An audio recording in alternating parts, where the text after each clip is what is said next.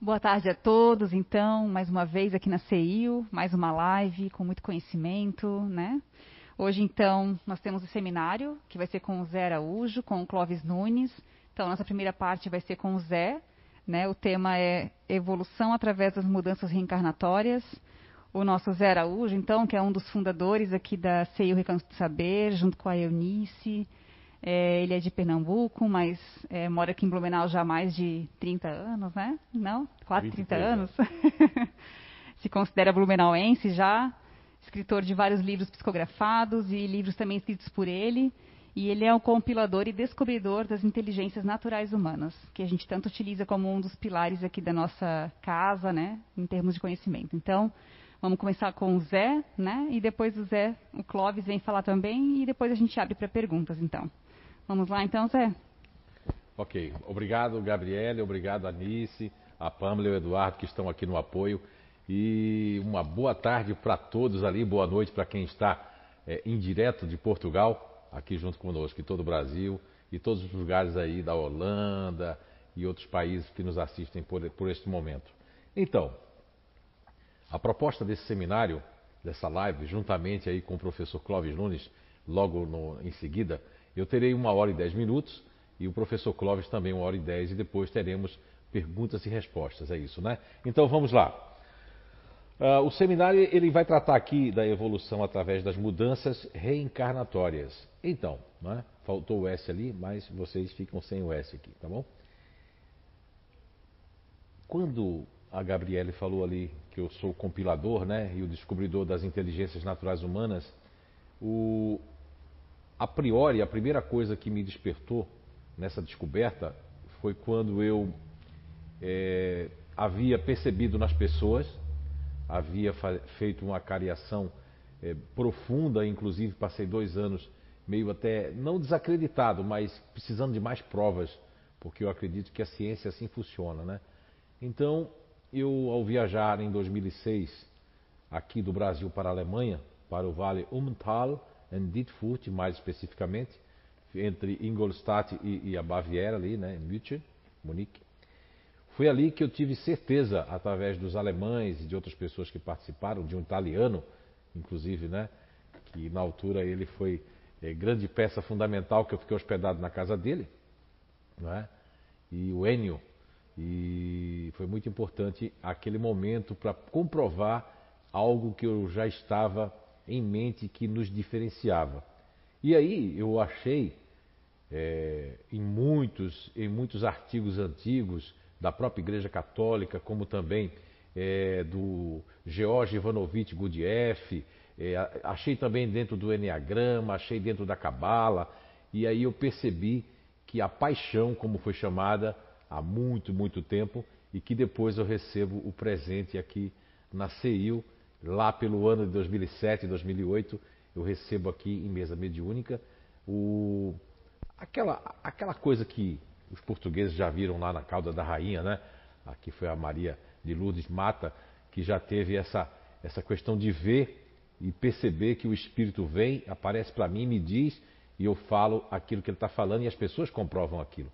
Então aconteceu assim na mesa mediúnica, eu estava lúcido, eu ia fazer um trabalho de, de curso de mediunidade aqui na casa, e aí recebi o presente da espiritualidade, muito séria, né? e eu também sou uma pessoa muito séria, recebi o presente de que a questão do princípio elementar natural, que eu coloquei o nome depois, as paixões, essa essência, esse código-fonte que faz parte de cada um de nós, de você, dela, dela, de mim, dele, dela, de todos, não é? Que eu batizei de, rebatizei de princípio elementar natural, estava na questão 907, constava na questão 908 e depois na questão 191A. E na Gênese, obra básica da doutrina espírita, no capítulo Bem e o Mal, no item 18. E ali fui recebendo esses presentes da espiritualidade, e mesmo que as pessoas ainda não consigam entender, por esses anos, eles me reforçaram a coragem de continuar nessa labuta, dessa descoberta tão simples e fantástica, porque houve épocas da minha vida, momentos, que eu pensei em desistir por conta do Matrix. E quando a gente fala Matrix, não é o filme só Matrix que foi passado, mas é o sistema de paradigmas, é a construção que foi feita de paradigmas, de livros, é, de entendimentos, de conceitos que as pessoas escreveram em pedra, mas que não estão em pedra, porque aquilo vai se apagar com o tempo.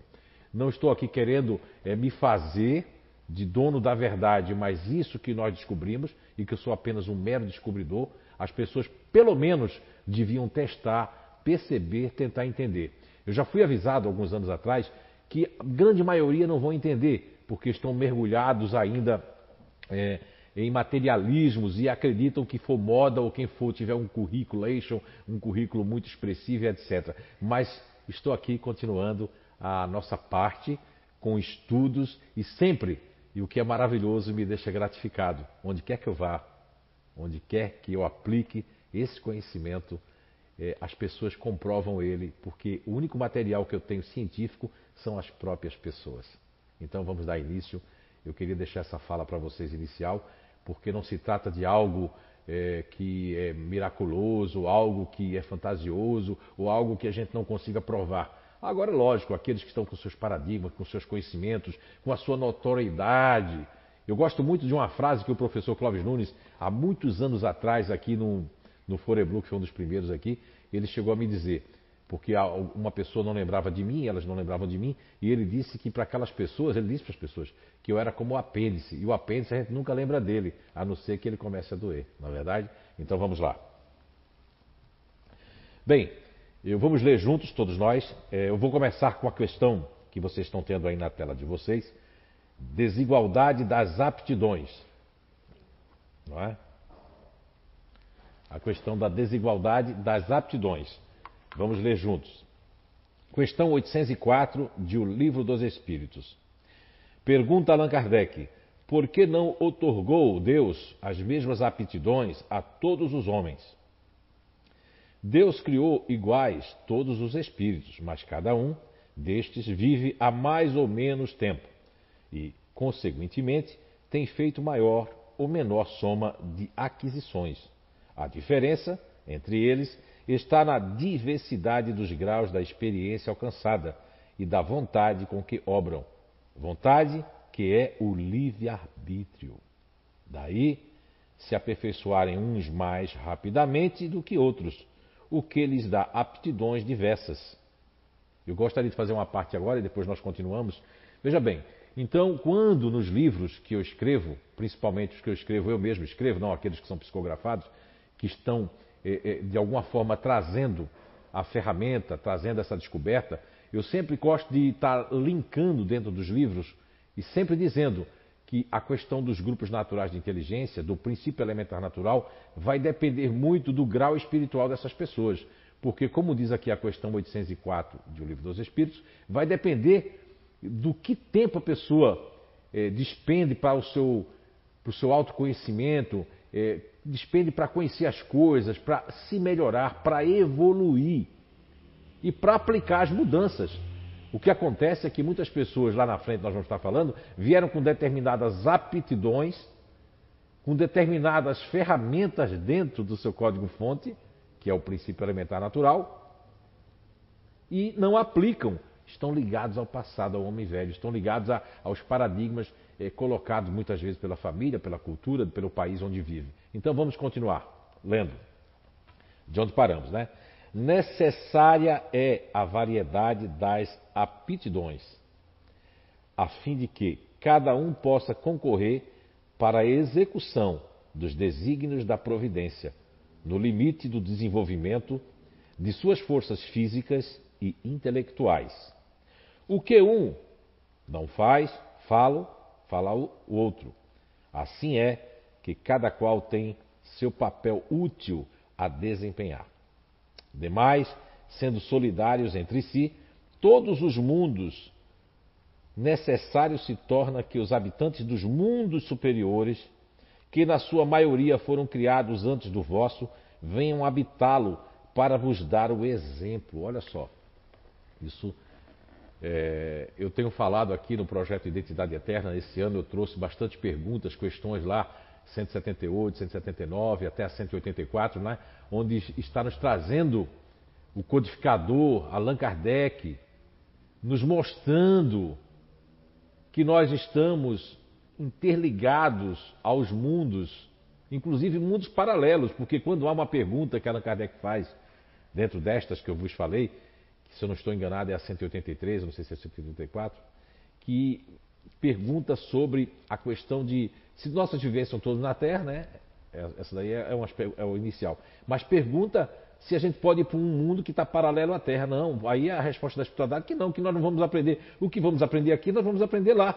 Mas que a gente vai para outros mundos melhores quando nós nos melhoramos. E que nós reencarnamos não só na Terra, mas em outros mundos. E poucos palestrantes espíritas falam sobre isso. Fica só aquilo ali, A, B e C, C, A, B, A, B e C. Isso é muito importante, Zé Araújo. Sim, porque esses novos adébitos da ciência espírita, da doutrina espírita, eles não vão querer saber dessa questão religiosa, dessa parte enfadonha, dessa parte ali. Lógico que nós sabemos que na Europa poucas pessoas já aderiram ao espiritismo, tem muito que se fazer, mas aqui no Brasil, por exemplo, o que é que faz essa questão de, de ter os espíritas ter parado no tempo? É que só fica falando aquela mesma coisa. Nós sabemos que isso depende de grau espiritual. Quando a gente fala dessas questões e que poucos palestrantes falam, sabemos que nem todos estão preparados, psicologicamente inclusive, para pensar: poxa, quer dizer que eu posso ir para um mundo e, e minha mulher ir para outro, minha filha ir para outro e outro para outro? Sim, vai depender de algo que a questão 804 nos deixa bem claro que o livre-arbítrio é essa vontade, e a vontade é o livre-arbítrio. Ok? Muito bem. Então, para terminarmos aqui a leitura, vamos seguir aí de casa, né? Então vamos lá. Que cada qual tem o seu papel útil a desempenhar. Demais, sendo solidários entre si, todos os mundos necessários se torna que os habitantes dos mundos superiores, que na sua maioria foram criados antes do vosso, venham habitá-lo para vos dar o exemplo. Eu repeti para que isso fique marcado, que nós estamos aqui com muitas pessoas que estão fazendo bem, que vêm de outros mundos, para vir para cá ajudar de alguma forma. Ok? Então vamos lá, vamos seguindo aqui, junto com vocês. E nós temos aqui a questão 146 de O Livro dos Espíritos. Eu estou sempre trazendo essa questão.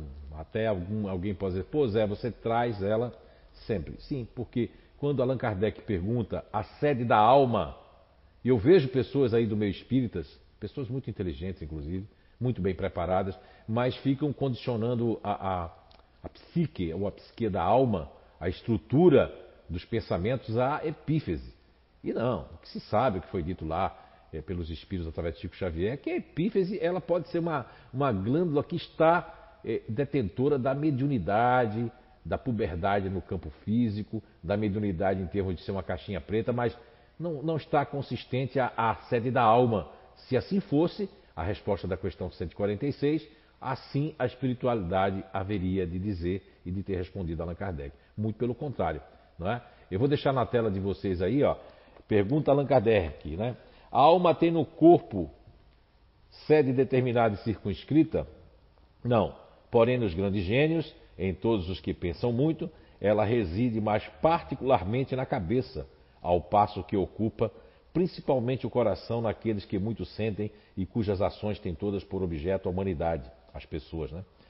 Então, 146A, insiste Allan Kardec, que se deve pensar da opinião dos que situam a alma num centro vital. Quer dizer isso, quer isso dizer que o espírito habita de preferência essa parte do vosso organismo, por ser aí o ponto de convergência de todas as sensações, os que a situam no que consideram o centro da vitalidade, e esses a confundem com o fluido ou princípio vital. Pode, todavia, dizer-se que a sede da alma se encontra especialmente nos órgãos que servem para as manifestações intelectuais e morais Olha, eu ao longo desses 22 anos, esse ano faz 23 anos, que estamos aí nas pesquisas né, do comportamento humano, da psique, da psique humana, e eu quero que vocês olhem essa imagem aí, enquanto eu falo, o Eduardo vai colocar para vocês essa imagem, aí onde vocês estão vendo aí essa parte azul do cérebro, que é, é como se fosse o neocórtex cerebral, fazendo um link com o Dr. Paul MacLean, que vou, daqui a pouco eu vou mostrar uma imagem para vocês. O coração aí, essa parte ali, porque o cérebro é a parte da resposta da questão 146 que vocês estão vendo aí, que é a parte da cabeça. A parte do coração, essas pessoas emocionais que sentem muito, a alma habita aí. E essa parte que ele falou da vitalidade, que, que é a, as suprarrenais, que pode vir para mim aqui, que formatam adrenalina, o cortisol, a cortisona, que é o último hormônio a deixar o nosso corpo quando nós estamos para desencarnar. Então, baseado nisso, baseado nos ensinamentos de Sócrates, 400 anos antes de Cristo, que já falava do homem cabeça, homem peito e homem ventre. No livro, que é um livro inclusive de, de, de vamos dizer assim, ele é, é de, de, utilidade pública, que é o Você a Cura 1, que eu escrevi lá em, na Inglaterra, e eu tenho hoje aqui uma pessoa que foi que digitou o livro todo, eu fotografava que eu estava escrevendo à mão e, e ela digitava, e de repente eu estou lá escrevendo o livro, ela me manda um artigo de pestalose de um livro que tem tudo a ver, né, Gabriele? Você lembra, né? É, né? E, e olha só, isso que ano foi? É 2015, 16, eu não, não sei o certo. Mas o, o que tem no livro ali que eu achei legal é que isso faz uma, um link entre pestalose que falava das pessoas mais ou menos que usam muito o intelecto, a cabeça, isso pestalose. Das pessoas que usam muito o coração e das pessoas que, em vez de falar das suprarrenais, ele falou das mãos, do fazer, do sentir e do pensar. Platão, discípulo de Sócrates, falava, isso eu estou fazendo um link entre Sócrates, Platão, é, a questão 146 do Livro dos Espíritos. Né? Isso são coisas simples. Muitas vezes para palestrantes da notoriedade, pessoas que não querem derrubar os seus conceitos, seus preconceitos. Diz, poxa, mas e, e, onde é que fica isso? Onde é que fica aquilo que já foi dito? Fica, se botar isso aqui em background, em pano de fundo, tudo vai ficar explicado, não é? Ok? Então, fazendo ali com, com Platão, que veio no momento pós-socrático, já foi discípulo de Sócrates, aluno, ele falava do homem razão, homem emoção e o homem ação. Para Platão, aqui estariam os operários, aqui estariam os sentinelas e aqui estariam os governantes. No trabalho que ele fez para a política. Então vamos para o próximo slide. E nós temos aqui então, vocês estão acompanhando aí de casa, vamos deixar a tela com eles em casa ali. Nós temos aí, vocês estão vendo em casa, o cérebro que o Dr. Paul MacLean, tem a foto dele ali bem mais velho, ele nominou de reptiliano, que é a primeira camada do cérebro. E nos meus estudos ali, do, é, inclusive da fisiologia, que eu não sou fisiologista, mas como autodidata, e também consultando a espiritualidade séria, sem querer criar moda, nem modismo, consegui perceber que aqui ele está falando das suprarrenais, que está ligado ao reptiliano. E se você for estudar medicina, ou estudar um pouco, não precisa estudar medicina, vai ver que lá na antiguidade, lá atrás, nas savanas, nós usávamos como se usa hoje, muito ainda, a amígdala cerebral. Só que o estresse de hoje não é o mesmo estresse lá dos neandertais, né? Que tinham que correr para a caverna para se esconder, que, tinha, que o, o, a audição era muito mais, antes de vir os outros sentidos, a audição ela tinha que ser mais aguçada para sentir pequenos barulhos e poder lutar, correr, não é? Ou se entregar ou lutar, ou se esconder. Então, eu percebi que as pessoas ativas, que é uma inteligência que praticamente, eu já fiz um estudo universal nesses anos, ninguém fala da inteligência ativa. Vejam que na internet, é, nos, nas figurinhas, é uma figura de cérebro e uma figura de coração. E muitas vezes colocam uma luta de coração e cérebro. E as pessoas que têm inteligência ativa não são nominadas. Não são nominadas. E fico muito feliz porque, através de vários países, através do Brasil inteiro, nós conseguimos perceber, comprovar, anotar e ter o feedback dessas pessoas ativas que muitas vezes nós não acompanhamos essa dinâmica ativa, essa dinâmica das pessoas ativas que têm uma adrenalina, uma força para estar tá em movimento o tempo todo, constantemente. Né? E depois nós temos aqui, que vocês têm aí na tela de vocês, podem perceber aí, que é o límbico, que o Dr. Paul MacLean chamou de camada cerebral límbica, o cérebro límbico, né? Que é o de ligação. é o, é o dia emocional. E hoje, com essa nova pesquisa de Montreal, né, dos pesquisadores lá em Montreal, que consegue, conseguiram perceber que tem mais de 40, ó, começou assim também do cérebro, mais de 40 neuro, neurotídeos, né, neurotídeos, que são como se fossem neurônios do coração. Isso é Dr. Paul Pissel, lá do outro lado, na, na dimensão espiritual. Eu já evoquei ele, mas ele não apareceu para mim, né? Dr. Paul Pissel, que falava, inclusive, é, da questão da energia do coração. E hoje tem muitos outros seguidores, não só do Dr. Paul Pissel, mas outros ali falando sobre a energia do coração.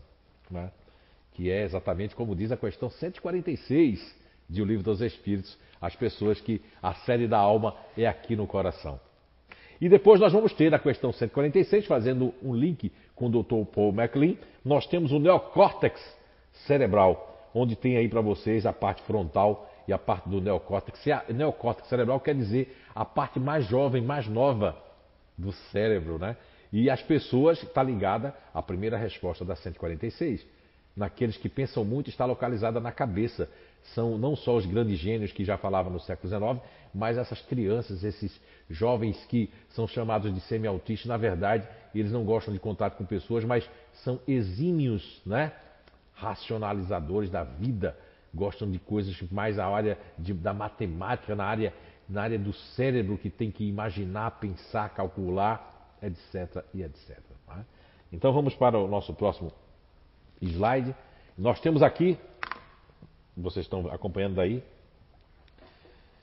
Eu primeiro, antes de passar, gostaria de dizer que aqui a gente está falando do cérebro inconsciente e o princípio elementar natural.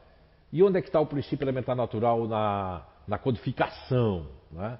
Olha só, isso é uma coisa muito jovem. Eu recebi um presente aqui na CI, o Recanto Saber, que a espiritualidade sempre acompanhando a nossa luta como pesquisador, como investigador, né?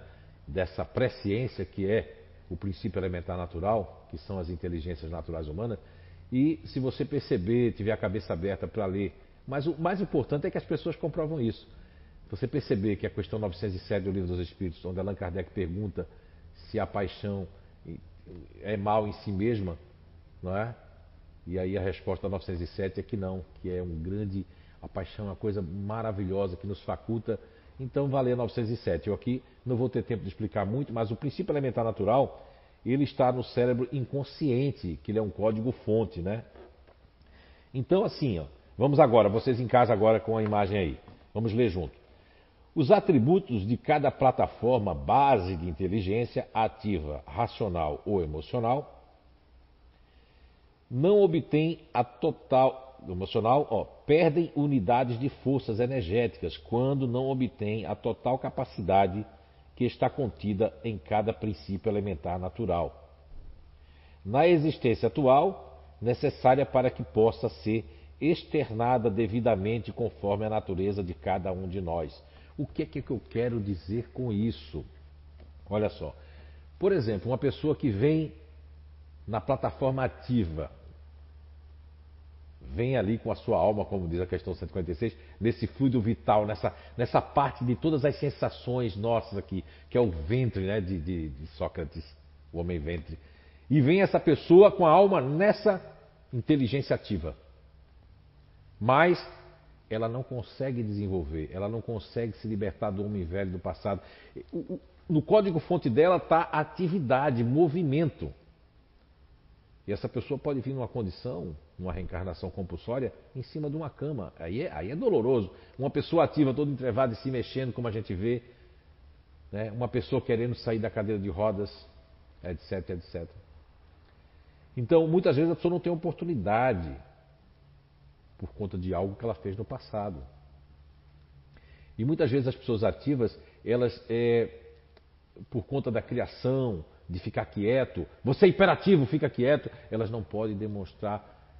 Já hoje está acontecendo isso, né? Nós temos é, um programa chamado ali, que é um aplicativo chamado Telegram, onde eu faço a leitura dos livros que eu escrevi, que é Você é Cura ou Você é Cura 2. É o Telegram do Instituto de Evolução Humana, Inato, com THU. Quem quiser acompanhar, temos segundas e quartas e sextas leituras e reflexões sobre aquilo que eu escrevi, sobre as pesquisas num todo, né? E, e vejam bem, é, isso muitas pessoas, muitas crianças que são tanto com racional para fora como ativas elas são é, diagnosticadas de TDAH, de hiperatividade, na verdade são normais. São apenas crianças que vieram na sede da alma, a plataforma base ativa e precisam de movimento constante porque foi para isso que vieram.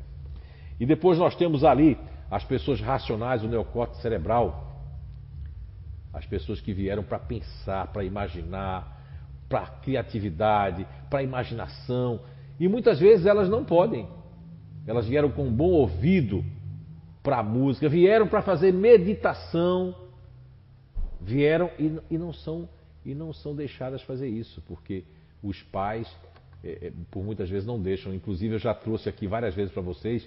Isso existe, os pais não deixam. Se assim não fosse, Allan Kardec, na questão 928 de O Livro dos Espíritos, não havia questionado né, a espiritualidade na questão 928, coloque aí para você ver, sobre a, a, a, natureza das aptidões, que pergunta Kardec mais ou menos assim, o fato da gente não usar nossas aptidões naturais, não seria isso provocando mal em nós assim? E mal em todos os aspectos, né? até enfermidades, etc. E aí a espiritualidade na questão 928 concorda com Allan Kardec, já de cara concorda e culpa os pais. Muitas vezes a gente quer que os filhos sejam como nós e não serão, porque são espíritos. E, o, e nós, não, não, nós não fabricamos espíritos. Não é? O pai e uma mãe com 23 né, pazinhos de bezinho e bezão, com 23 pares lá, nós formamos o que? as condições necessárias para que se forme no óvulo, o, o, né, que vá ali o gameta masculino com o óvulo feminino e se forme o zigoto e realmente possa haver a reencarnação e aí possamos estar aqui na Terra, é? nessa escola maravilhosa e que para alguns é hospital, para outros são penitenciárias e para outros são verdadeiros campos evolutivos de missão e transformação e mudança constante. Bem, Aí depois nós temos aqui essa base natural de inteligência emocional, que as pessoas vêm para usar, a alma vem aqui no coração, mas o que é que elas fazem? Muitas delas, infelizmente, se tornam psicopatas, que é a terminologia terrena de estudiosos da área psicológica e da área psiquiátrica, que quando estudam essas pessoas que vieram para viver no coração, mas elas foram muito déspotas, elas foram assassinas, elas foram pessoas que é, muito egoístas, e é a primeira vez que elas reencarnam, não importa a segunda vez, aqui no coração, e elas são boas e mais ao mesmo tempo. Conquistam as pessoas, beijam todo mundo, mas se vingam, sentem vontade de se vingar, vontade de implicar, vontade de fazer, é, se não fizer e não precisar delas constantemente. São espíritos que reencarnam nessa faixa da sede da alma, como diz a questão 146 do Livro dos Espíritos, no coração, para pensar mais na humanidade do que em si mesmos. Mas são espíritos reticentes. Essas mudanças não deixam com que eles realmente possam viver nessa transformação, nessas mudanças de, de sede da alma reencarnatória, porque essa descoberta ela traz uma grande lógica para a reencarnação. Vejam bem, é aí que traz a lógica que nós reencarnamos em várias sedes da alma. Podemos, em reencarnação anterior, estar aqui na cabeça, outra vez aqui no órgão do coração, outra vez aqui no ventre. E no final da resposta, na repergunta de Allan Kardec na questão 146A, fica bem evidente que a espiritualidade finaliza com que nós precisamos moralmente, e a questão do amor, da moral e do aprendizado, está experimentando as sedes da alma nos órgãos. E se você fizer um link na questão 146 e no capítulo da A Gênese, obra é, da codificação espírita, no item 18, no capítulo onde se intitula na Gênese o bem e o mal, no item 18, tem uma explicação muito interessante da espiritualidade de Allan Kardec como compilador, que Notadamente,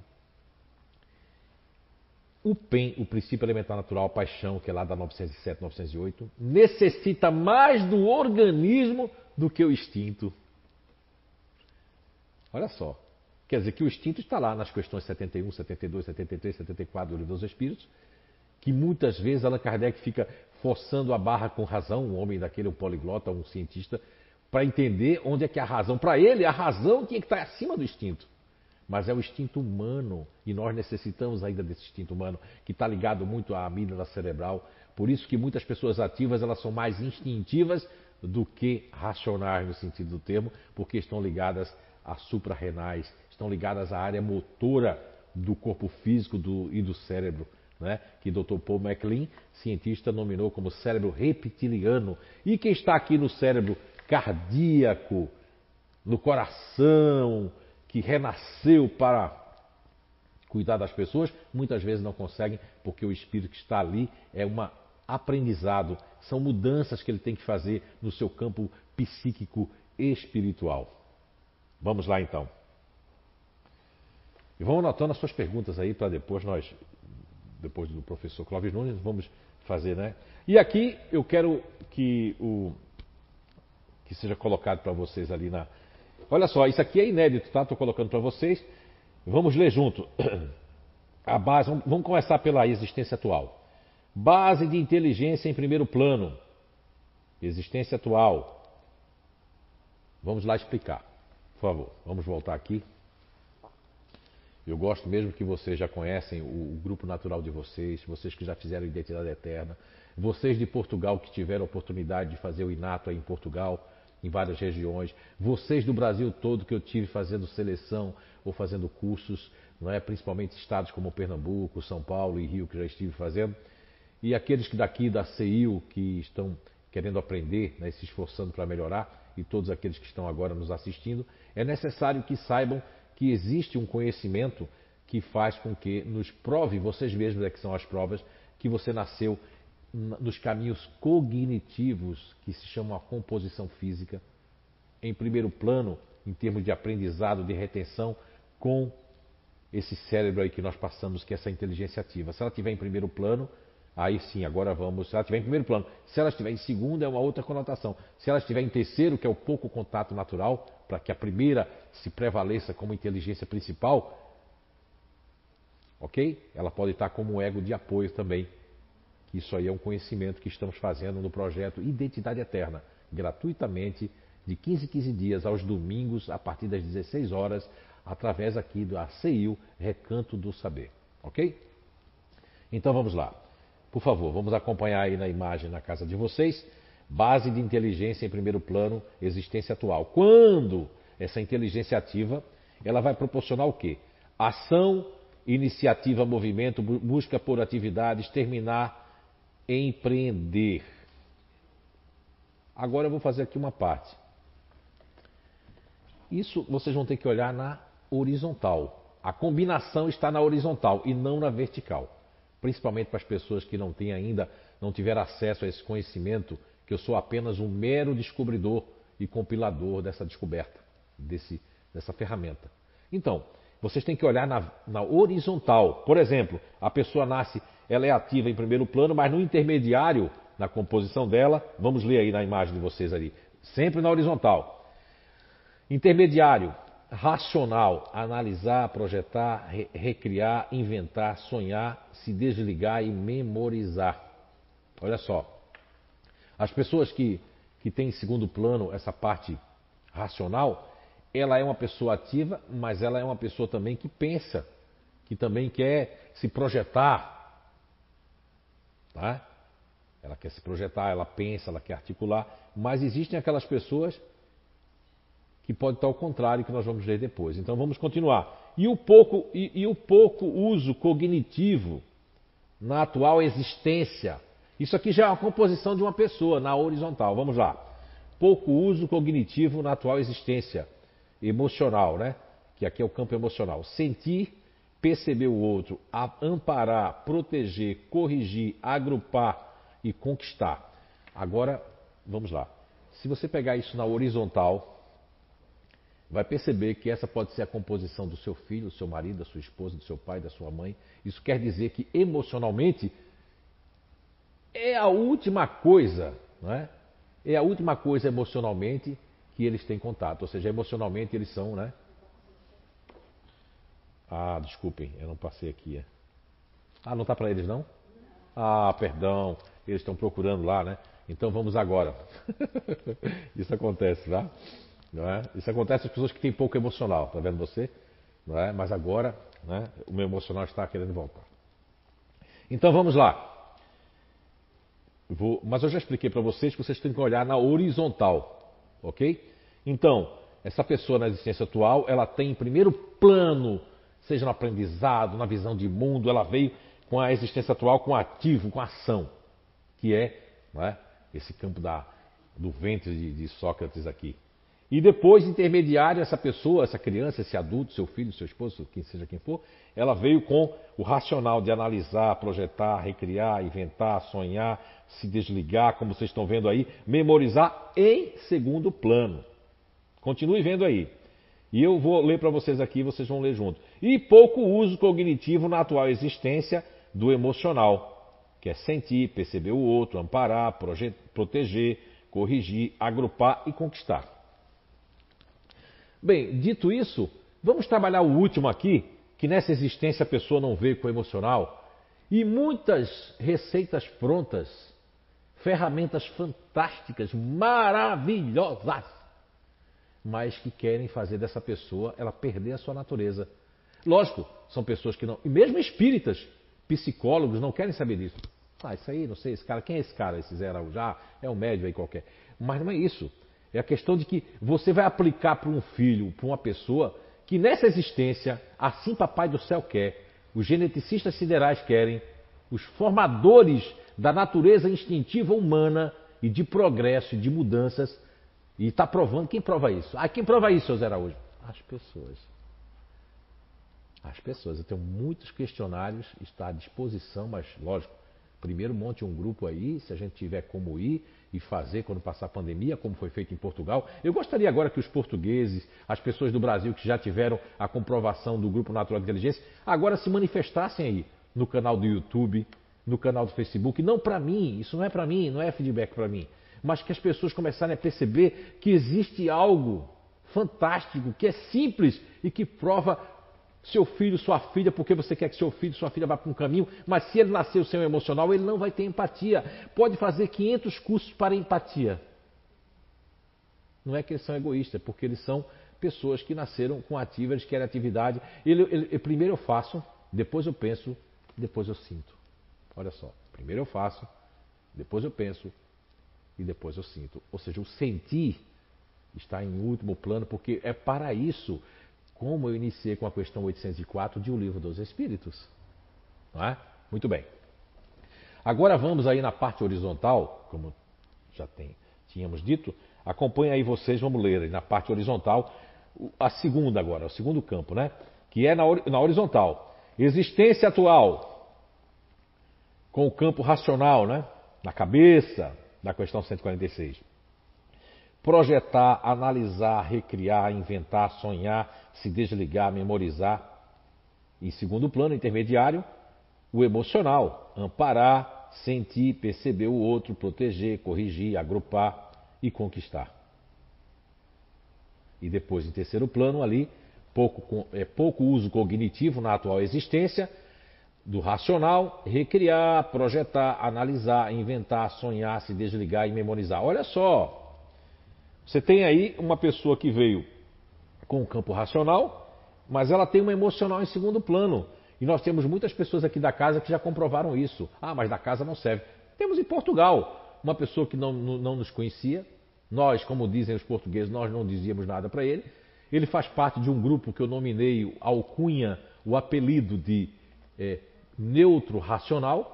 E ele passou, eu não vou dizer o nome dele pela questão de ética, mas se ele quisesse manifestar ali para ajudar a humanidade, ele fica à vontade. Ele mesmo, numa noite, eu estava hospedado na casa deles, ele mesmo se comprovou com o que eu dizia, não tem nada a ver com a mediunidade, tem a ver que as pessoas comprovam isso.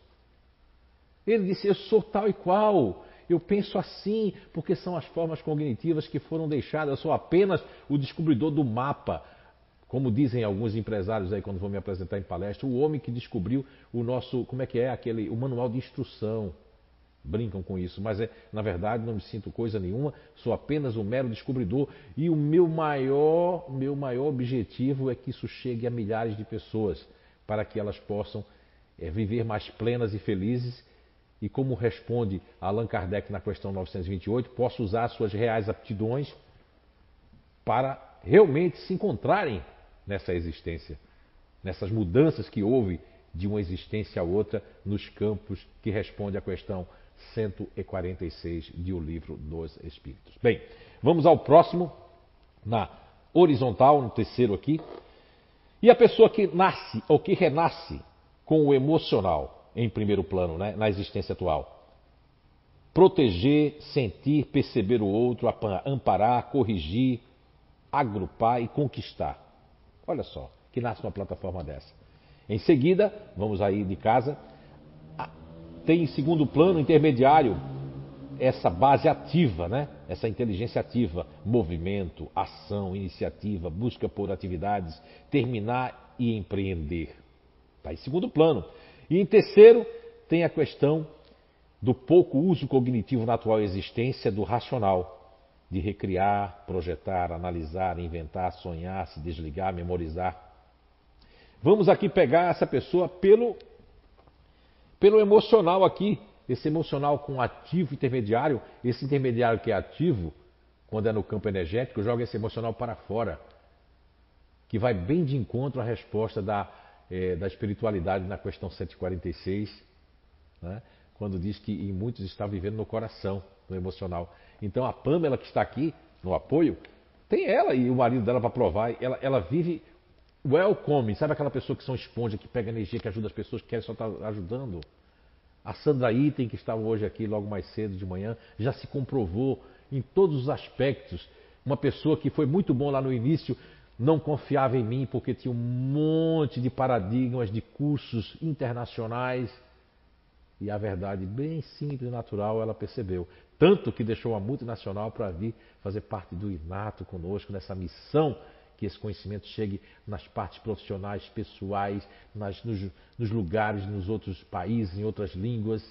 Isso é que é importante. Então tem esse emocional com ativo, que é o emocional também de pessoas que são continuadoras, que são pessoas que, que estão ali para levar o conhecimento. Em Portugal tivemos ali um jovem rapaz um, né, um miúdo ainda, não é, tão, né, não é tão grande assim. E foi fantástico lá em Portugal, porque ele comprovou que guardava coisas, que pensava muito nos coleguinhas, sua mãe estava junto. Vou dizer só o nome da mãe, que é Cláudia. Se ela porventura assistir isso e ele quiser dar um depoimento, não para mim, mas para a humanidade, perceber que existe algo que se comprova com as pessoas.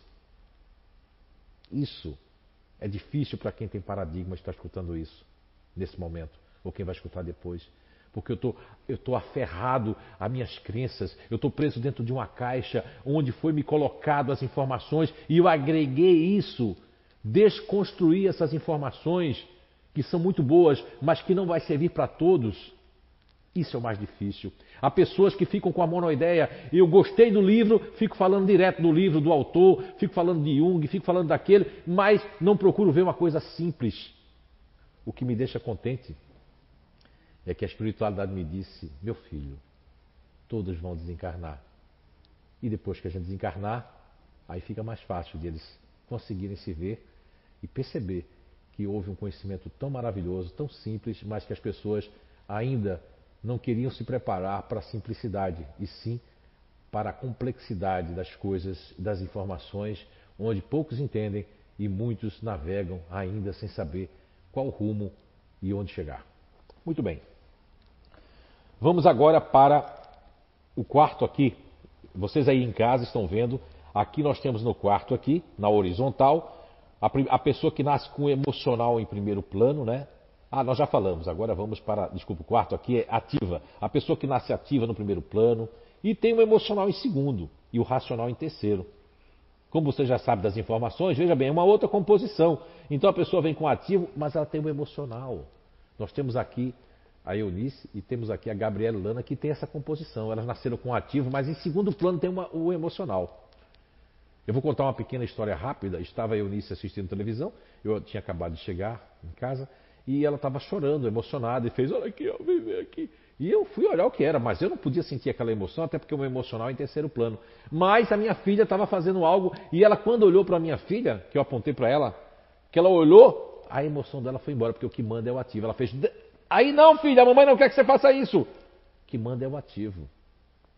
Tem outro exemplo também que eu dou em relação a Pamela, vamos supor. A Pamela que é mãe e a Alice que é mãe. E o filho se corta. Né? O Gui lá se corta e a Débora se corta. A Pamela corre loucamente para naquele momento. Não é que a Anice não vai correr, mas ela primeiro, se estiver terminando dois pratinhos, ela tem que terminar os dois pratinhos, enquanto a Pamela vai deixar os pratos e vai correr. É uma questão de composição, de visão de mundo. Primeiro o dever, depois o prazer. Primeiro o dever. Isso acontece nessas pessoas que vieram nessa plataforma de ativo com o emocional para o ativo ficar em primeiro lugar e o emocional em segundo, ou seja, primeiro o dever moral, primeiro buscar as atividades, primeiro e, se, e, sente mais culpa. Toda pessoa que tem um ativo em primeiro plano e o emocional em segundo, em segundo já me comprovaram, dizendo que ela sente muita culpa. Se briga com o marido, não vai para o aniversário, mas ela vai para o aniversário e o marido não vai, ou o marido vai para o aniversário e ela não vai, fica pensando, não curte o aniversário porque fica pensando na culpa de, não ter ido ou deixar de ir, isso em várias situações. Né? Coloquei aqui um exemplo bem, bem pequeno, bem tosco, mas para que possamos ter uma ideia. Bem, e depois nós vamos ter ali que em, terceiro plano tem o racional. Então são pessoas que vieram para primeiro fazer, sentir e depois pensar. Isso no aprendizado dos alunos nas escolas. Eu tive a oportunidade lá no Algarve, na região do Algarve, né? Um abraço aí para a grande amiga Denise Stoss, né? ela que é professora, pedagoga né? e de uma inteligência formidável. Ela compreendeu depois de fazer o nível, mesmo antes de fazer o nível 1, ela estava fazendo a tradução para o português de Portugal de um livro chamado Feliz na Vida, Feliz no Trabalho, da criança adulta, como ser feliz nos estudos da profissão. É um livro da vida profissional que nós lançamos um, em pequena quantidade lá em Portugal e tivemos ali a, a Denise Stossi e o João Gomes, né, que foram protagonistas junto comigo né, nessa edição de Portugal. E para dizer para vocês que tivemos, tivemos o apoio do Victor Féria também, o Victor Féria lá, um abração para eles, um abração para o Otávio dos Santos, né, para os miúdos ali da Denise, né, e enfim para todos, para o Fernando, enfim a todos aí do Algarve, todos de Portugal, sintam-se abraçados. Alguém que eu não estou citando agora é porque eu estou no meio aqui racionalizando, mas foi muito importante porque ela viu que isso dá para aplicar, como muitas pessoas aqui que nós fomos a escolas, aplicando, não aplicando o espiritismo, né? Que seria bom se conseguíssemos aplicar. Mas como o Brasil, pelo menos aqui, é um país laico, ainda bem, nós não temos que fazer nenhuma apologia. E o espiritismo não é religião. Podia entrar como ciência, mas vai ser rechaçado por causa de, das questões dogmáticas. Mas deixamos de lado as questões dogmáticas e vamos aí para a lógica que isso aqui tem sem ser dentro da doutrina espírita. Eu estou trazendo isso para a doutrina espírita, comprovando com as perguntas do codificador. Não estou introduzindo nada, não estou misturando nada, estou usando as perguntas do livro dos Espíritos e trazendo à luz da razão e com a espiritualidade séria que nos intui. E nós somos cépticos, como dizem os portugueses, ou céticos, assim, não acreditamos em tudo, mas conseguimos comprovar com as pessoas. Isso é lindo, isso é maravilhoso. Bem, então nós temos aqui que o racional veio em terceiro plano nessas pessoas, porque no passado devem ter eh, com o racional não usado muito bem, e agora é necessário essas mudanças de não conseguir usar esse campo racional totalmente. E quando usam, cansam. Eu já escutei da Anice, da Gabriela, de todas as pessoas que são mais ativas, que quando usam muito racional demais, ah, tem que estar direto lendo, né? ficam cansados. E chamaram isso de fadiga adrenal. Muito bem. Vamos agora para o. o, o, o fizemos já um, dois, três, quatro, agora o quinto. As pessoas que vêm na existência atual, vamos ler juntos aí, vocês de casa, que tem o racional de sonhar, projetar, memorizar e se desligar, e inventar e recriar e analisar. Em segundo plano, vem com é, com essa inteligência ativa de terminar, é, movimentar, buscar, busca por atividades e aprender e ação, etc. Né? Então veja bem. E depois elas têm ali o emocional, conquistar, proteger, agrupar, está em último plano, corrigir, sentir, perceber o outro e amparar. Essas crianças, esses adultos ali, são chamados de egoístas. Por quê? Porque muitas vezes eles estão tão. Quando eles estão vidrados numa coisa que é raro eles conseguirem prestar atenção e são chamados de TDAH, transtorno de déficit de atenção, porque são crianças que, se não tiver interessante, eu ligo meu piloto automático no ran, ran ó, e tem adulto que faz isso e não é chamado de TDAH. Vai fazer isso até 90 anos, porque isso é características cognitivas. o próprio Leon Eisenberg, criador não é, da sigla que já estava nos DSMs, TDAH, que é o ADH, que é o transtorno de déficit de atenção e hiperatividade, que é o H, ele mesmo declarou, está lá nos Estados Unidos em vários sites TV, que isso era uma doença fictícia. Mas aqui no Brasil nem deve se falar isso, porque tem até curso de TDAH aqui no Brasil. Mas é, é, é, assim, é o sistema, né? É a questão do, do, da uma mentira dita muitas vezes, ela pode se tornar uma verdade. E muitos adultos têm esse, não é transtorno, é uma característica. Lógico, pode ser entrar um desequilíbrio, pode. Mas isso aí é uma questão que tem, não está sendo interessante, a pessoa está com baixa autoestima, tudo isso que essas pessoas que nasceram com essa composição do racional, ou pessoas são crianças também com muita hiperatividade de energia, raciocínio rápido. Tem várias. Né? E elas nasceram com o ativo em segundo plano, que é uma mola. O ativo pega esse racional e é um racional para fora. Tipo, vamos ser felizes, vamos coisa boa, vamos imaginar, vamos sonhar. E aí, quem não gosta de sonhar? Seja um pedagogo, uma diretora de escola, ou um sistema de um país, de uma cultura, de uma cidade, vai dizer: é esquisito. Tem algum remédio para ele ficar quietinho? Olha só. Está indo contra Papai do Céu, está indo contra a natureza humana que eu comecei hoje nesse pequeno né, seminário a falar com vocês da questão 804, da questão 146 de O Livro dos Espíritos e colocando para vocês a questão 928 também de O Livro dos Espíritos. Vamos lá então. Vamos fazer o sexto e último aí, vamos ler vocês aí de casa e eu aqui. Então, na existência atual, a pessoa veio com a base de inteligência em primeiro plano emocional de agrupar, conquistar, amparar, proteger, sentir, perceber o outro e corrigir. E em segundo plano intermediário, ela vem com o racional, com essa, né, essa perspectiva intermediária em segundo plano de memorizar, analisar, se desligar, inventar, recriar, analisar e sonhar. E vem com a base de inteligência em terceiro plano, pouco uso cognitivo na atual existência. Olha o pouco uso cognitivo. Vem com a inteligência ativa, que é empreender, iniciativa, ação, terminar, busca por atividades em movimento. Muito menos, muito menos. Isso nos diferencia então, quando você põe uma receita, quando você coloca um conhecimento para todo mundo, ele não vai atingir todo mundo, embora todo mundo vai procurar ele como escape, como uma busca de se melhorar, como uma busca de mudanças, como uma busca de fazer alguma diferença com ele. E se for uma pessoa que é o contrário disso, não vai servir para essa pessoa. Percebem aí? Vamos lá então. Uma pessoa que nasce com o emocional de agrupar. Ela quer agrupar, ela gosta dos grupos. Conheci muitos portugueses, conheço muitas pessoas aqui de Blumenau. Blumenau, inclusive, é a cidade que mais tem grupo por habitante. Aqui nós temos muito essa característica de agrupar, de agrupar pessoas. Temos aqui vários grupos, temos é, o Clube de Caça e Tiro de A a Z, é, várias associações comerciais, mais do que todos os lugares no mundo. Temos clube por habitante, clube do, do, do, do Fusca, de todos os carros, de todas as cores, porque é uma cidade gregária. E isso está dentro desse emocional, com essa proposta do racional é, é, do, desculpem, é, de agrupar isso aqui do emocional. Né? E aqui nós temos aqui as pessoas corretivas. Olha, aqui está escrito as pessoas que sentem o racional, ele faz para dentro uma corrente centrípeta. Então esse emocional ele é para dentro. Eu me torno uma pessoa crítica, uma pessoa corretiva, uma pessoa que, lógico, se eu estou em desequilíbrio, se é a primeira vez que eu venho nessa base, eu quero criticar todo mundo e todos. Ou é do meu partido ou não é. Se é do meu partido, é meu amigo. Se não é, estou contra. Quer dizer, aí é radicalidade, porque o espírito está no seu processo que não está sabendo usar. Vai depender muito do grau espiritual de cada um. Até nos escutar esse pequeno seminário, essas palavras que eu estou a dizer. Tem pessoas que o grau delas de sintonia não vai sintonizar com isso, porque elas não conseguem perceber isso. Elas preferem, não, eu sou assim mesmo, vou assim, vai ter que me engolir, não é? Ok?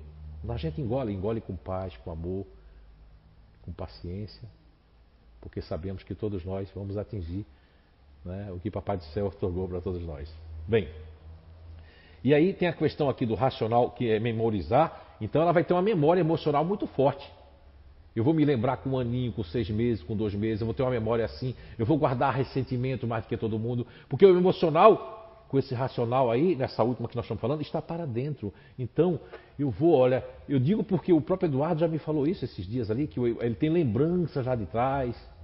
O Eduardo está aqui, pode provar isso. Ele tem o emocional em primeiro, o racional em segundo. E em terceiro, o, o, o Eduardo, eu vou falar dele, porque eu sei que ele vai me permitir para ajudar a humanidade. Em terceiro, ele tem um ativo. E o que é que faz o ativo em terceiro com o Eduardo? O Eduardo, a minha filha Fernanda, e outros tantos que têm o emocional em primeiro, o racional em segundo, eles gostam de ficar mais tempo na cama, eles adiam as suas prioridades para fazer a prioridade dos outros. Não é? Lógico, quando não é do grupo do Eduardo, é um outro grupo, que eu vou falar da Beatriz, que não vai se incomodar. Ela já é de um grupo que o emocional é para dentro, mas ela é uma crítica corretiva, mas ela é uma pessoa que vai ter mais o quê? Vai ter mais ela não faz isso, mas ela sabe que ela tem um alto boicote. Ela pode deixar de fazer uma coisa que ela deveria fazer, que precisa fazer, e vai fazer uma outra coisa desnecessária para outra pessoa, e depois ela vai sentir: ai, mas eu, eu fui de novo e fiz de novo. Percebem? Então essas composições. Ah, não, mas isso aí pode mudar. Eu tenho uma receita para isso. Olha, você está indo contra Deus. Olha, eu, nesses 22 anos, se uma pessoa conseguir provar o contrário do que eu estou dizendo com as pessoas, eu assino uma carta pública vendo alguma coisa que eu tenho que não tenho muito, e mundialmente eu mando essa carta para todo mundo dizer que realmente eu estava enganado e que eu sou uma fraude. Mas é muito difícil, viu? Nesses 22 anos as pessoas comprovam. E faço esse apelo para quem já fez e quem tem o seu grupo natural, que sabe que é ativo, racional emocional e sabe o que nós estamos falando. Para esses que não saibam, que não sabem, Coloque aí no Facebook, eu sei que no YouTube não dá para colocar, acho que dá também, né? Coloque lá os seus comentários, coloque a comprovação de vocês. Isso não é para nós aqui da CEI Recanto Saber nem para o CEA. Isso é para que as pessoas possam é, já ter o princípio é, desse conhecimento. Eu gosto muito no Evangelho segundo o Espiritismo, onde tem os bons espíritas, na segunda página, que diz ali, a, não, eu acho que é nos bens terrenos, que diz que você que está lendo isso já está melhor do que há 100 anos atrás. Então você que já está escutando isso e que já conhece e já tem esse conhecimento, já está melhor do que muito, né? Do que muitos que não têm esse conhecimento. Ok? Bem, então vamos correr um pouquinho, que só falta 10 minutos. Essa imagem linda, vou mostrar para vocês aqui, ó, mais uma imagem maravilhosa aí. Lindona, né? Vamos lá.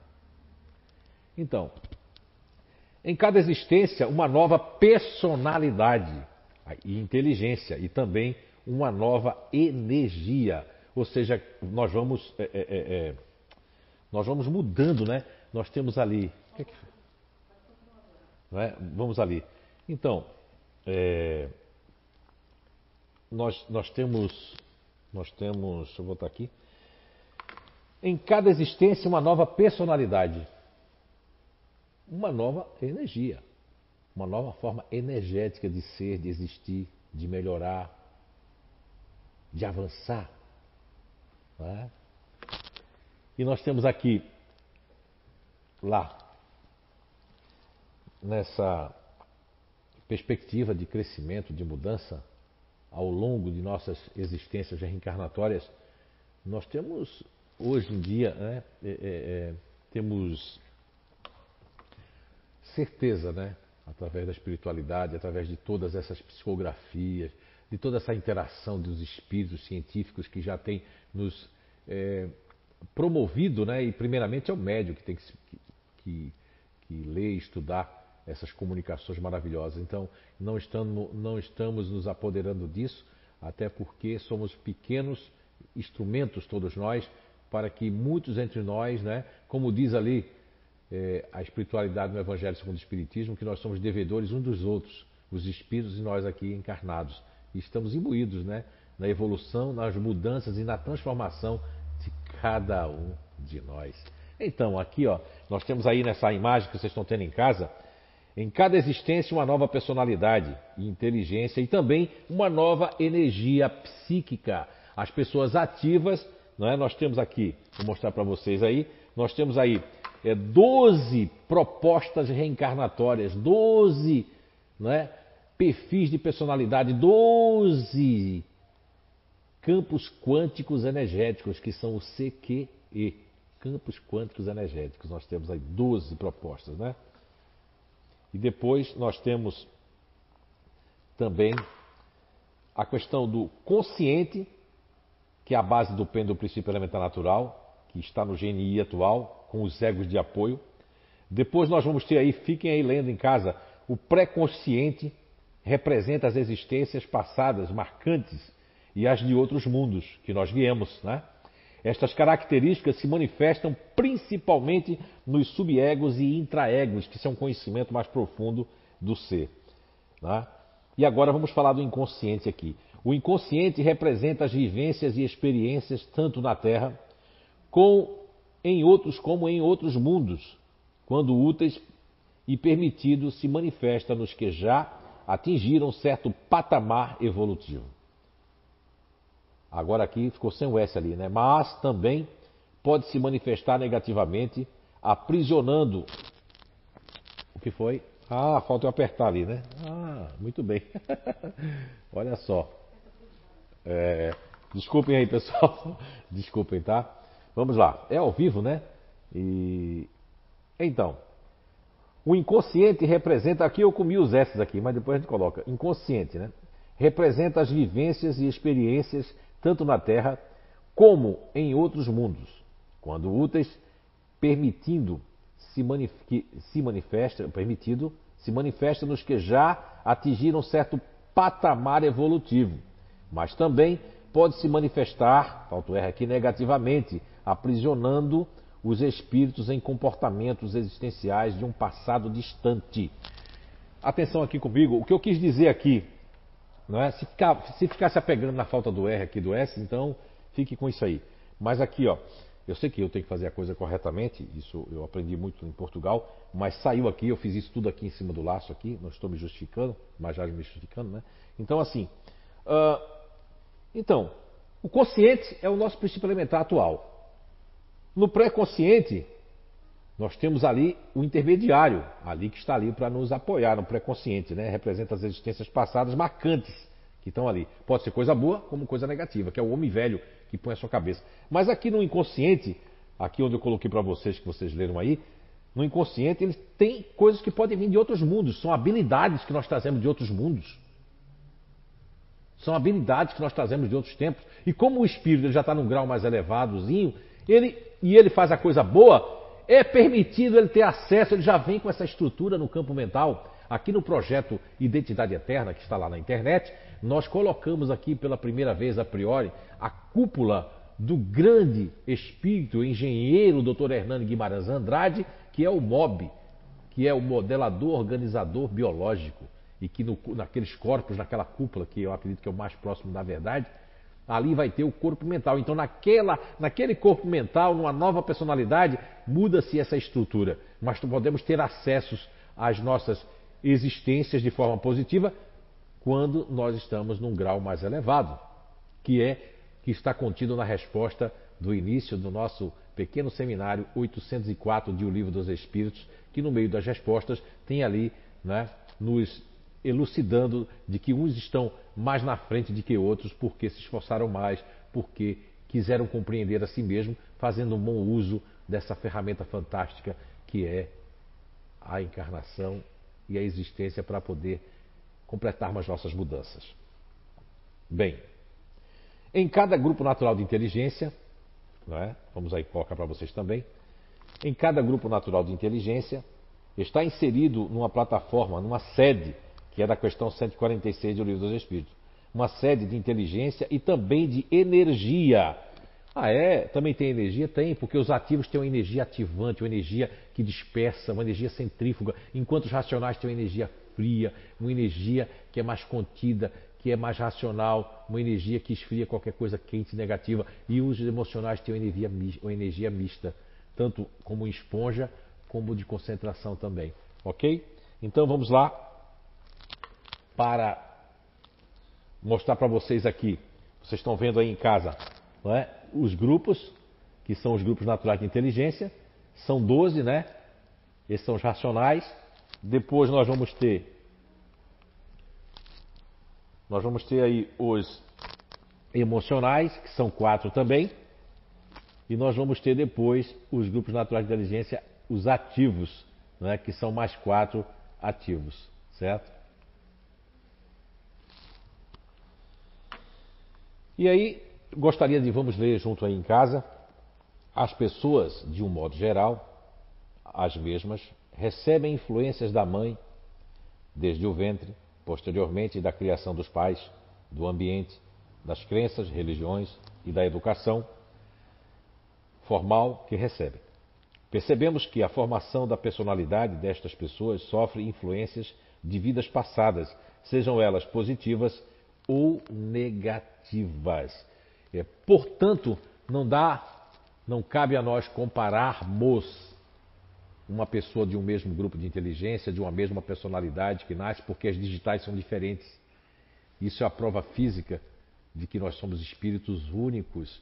Agora, a proposta aqui é que, como disse o grande, é, é, o grande filósofo Aristóteles, que eu fui ler lá na Grécia, em Atenas, na biblioteca de Atenas, que eu já usava o nome grupo, e lá ele, ele colocou em grupos, e foi, inclusive, usando também os grupos que o próprio é, Darwin, né, fazendo a sua, né, ali todo o seu estudo das espécies, né, que também usou a questão de agrupamentos. Existem os grupos, né? Existem os grupos dos animais, que são dos cachorros, dos ursos, dos coisas, e nós, seres humanos, também temos grupos e subgrupos, ok? Muito bem. E depois, nós queremos aqui finalizar essa primeira parte, dizendo para vocês que nós estamos no caminho, todos nós, e que essa descoberta, da qual, repito, eu sou um mero compilador e descobridor dessa ferramenta chamada Inteligências Naturais Humanas e também do princípio elementar natural, que eu fico muito feliz que ele está, como a espiritualidade me deu esses presentes aqui no CEIU, de que ele está inserido no livro dos Espíritos, que a paixão, como era chamado o princípio elementar natural, e teve outros nomes no Egito, teve outros nomes também é, nos Sumérios, né? Isso vem desde muito tempo esse estudo. E nós temos três psiques ou psiqueis, se vocês quiserem acompanhar o projeto Identidade Eterna para entender mais, que nós falamos que são as três psiques primárias e precursoras do planeta Terra, seguindo, porque a natureza não dá saltos, seguindo a estrutura inicial do instinto humano, de preservação da vida, dos nossos órgãos, depois indo para uma parte mais criativa, depois indo uma parte que apazigua e que traz a procriação e que traz exatamente o poder de observação. O nosso muito obrigado por estarmos juntos aqui, nesse período que tivemos aqui de uma hora e, e dez minutos.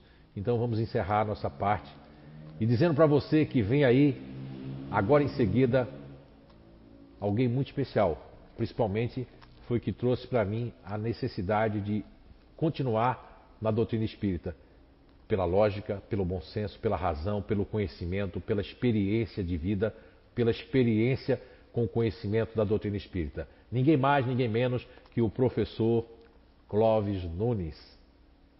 É com o senhor agora, professor. Então tá, agora a gente vai partir para a parte do Clóvis Nunes, né? Só falar um pouquinho dele. É, ele está esperando já, estamos aqui preparando tudo para colocar ele ao vivo, né? Mas só para falar um pouquinho do Clóvis, então, ele é diretor-geral da rede TCI Brasil, parapsicólogo, pesquisador de fenômenos paranormais, escritor e conferencista internacional, especialista em transcomunicação instrumental. Ah, tá. A gente apresentou aqui o Clóvis, só estamos ajustando algumas coisinhas técnicas, né? E vou aproveitar esse tempinho para falar para vocês aqui sobre os comentários, né? O Zé Araújo pediu que as pessoas comentassem as comprovações dos grupos naturais de inteligência e a gente teve bastante comentários. Eu vou começar lendo aqui alguns do Facebook, tá? Então a Luciana Dutra mandou aqui que é verdade, tem os três, tem os três na minha família, as três bases, né? Eu sou do emocional, minhas filhas são ativas, outras racionais. Enfim, tudo é verdade. Sou Luciana Dutra de São João Batista. Obrigada, Luciana. Andréia Item. Para mim foi muito importante essa descoberta. Compreendi quem realmente sou e fez toda a diferença na minha vida. Graças a ela, aprendi a ser feliz e descobri também no lado profissional, no lado profissional, gratidão por todo esse conhecimento. A Belkis de Menezes. Zé, parece que você fala de mim quando se refere ao alto boicote. Perdi grandes oportunidades na vida por causa disso. A Sheila Prebianca, obrigada pelo conhecimento. Aqui no YouTube a gente também teve bastante comentários, né? a Cirlei Matias mandou aqui: sou disponível com o emocional para fora em segundo plano e o ativo. Confirmo o que o Zé falou, o que o Zé falou, sou bem assim. A Ana Mendes, né, como futurista racional, confirma as palavras do, do Zé, né, do Fernando. Sheila Scolari, sou identificada como futurista e me, identifico, e me identifico de fato. A ferramenta me ensinou a ter foco e, com isso, usar o lado positivo do meu GNI. Uh, a Beatriz Kruger. Aqui em casa somos em três pessoas e cada uma pertence a uma BNI emocional, ativa e racional. Esse conhecimento é a ferramenta que nos uniu como família, pois aprendemos a nos respeitar.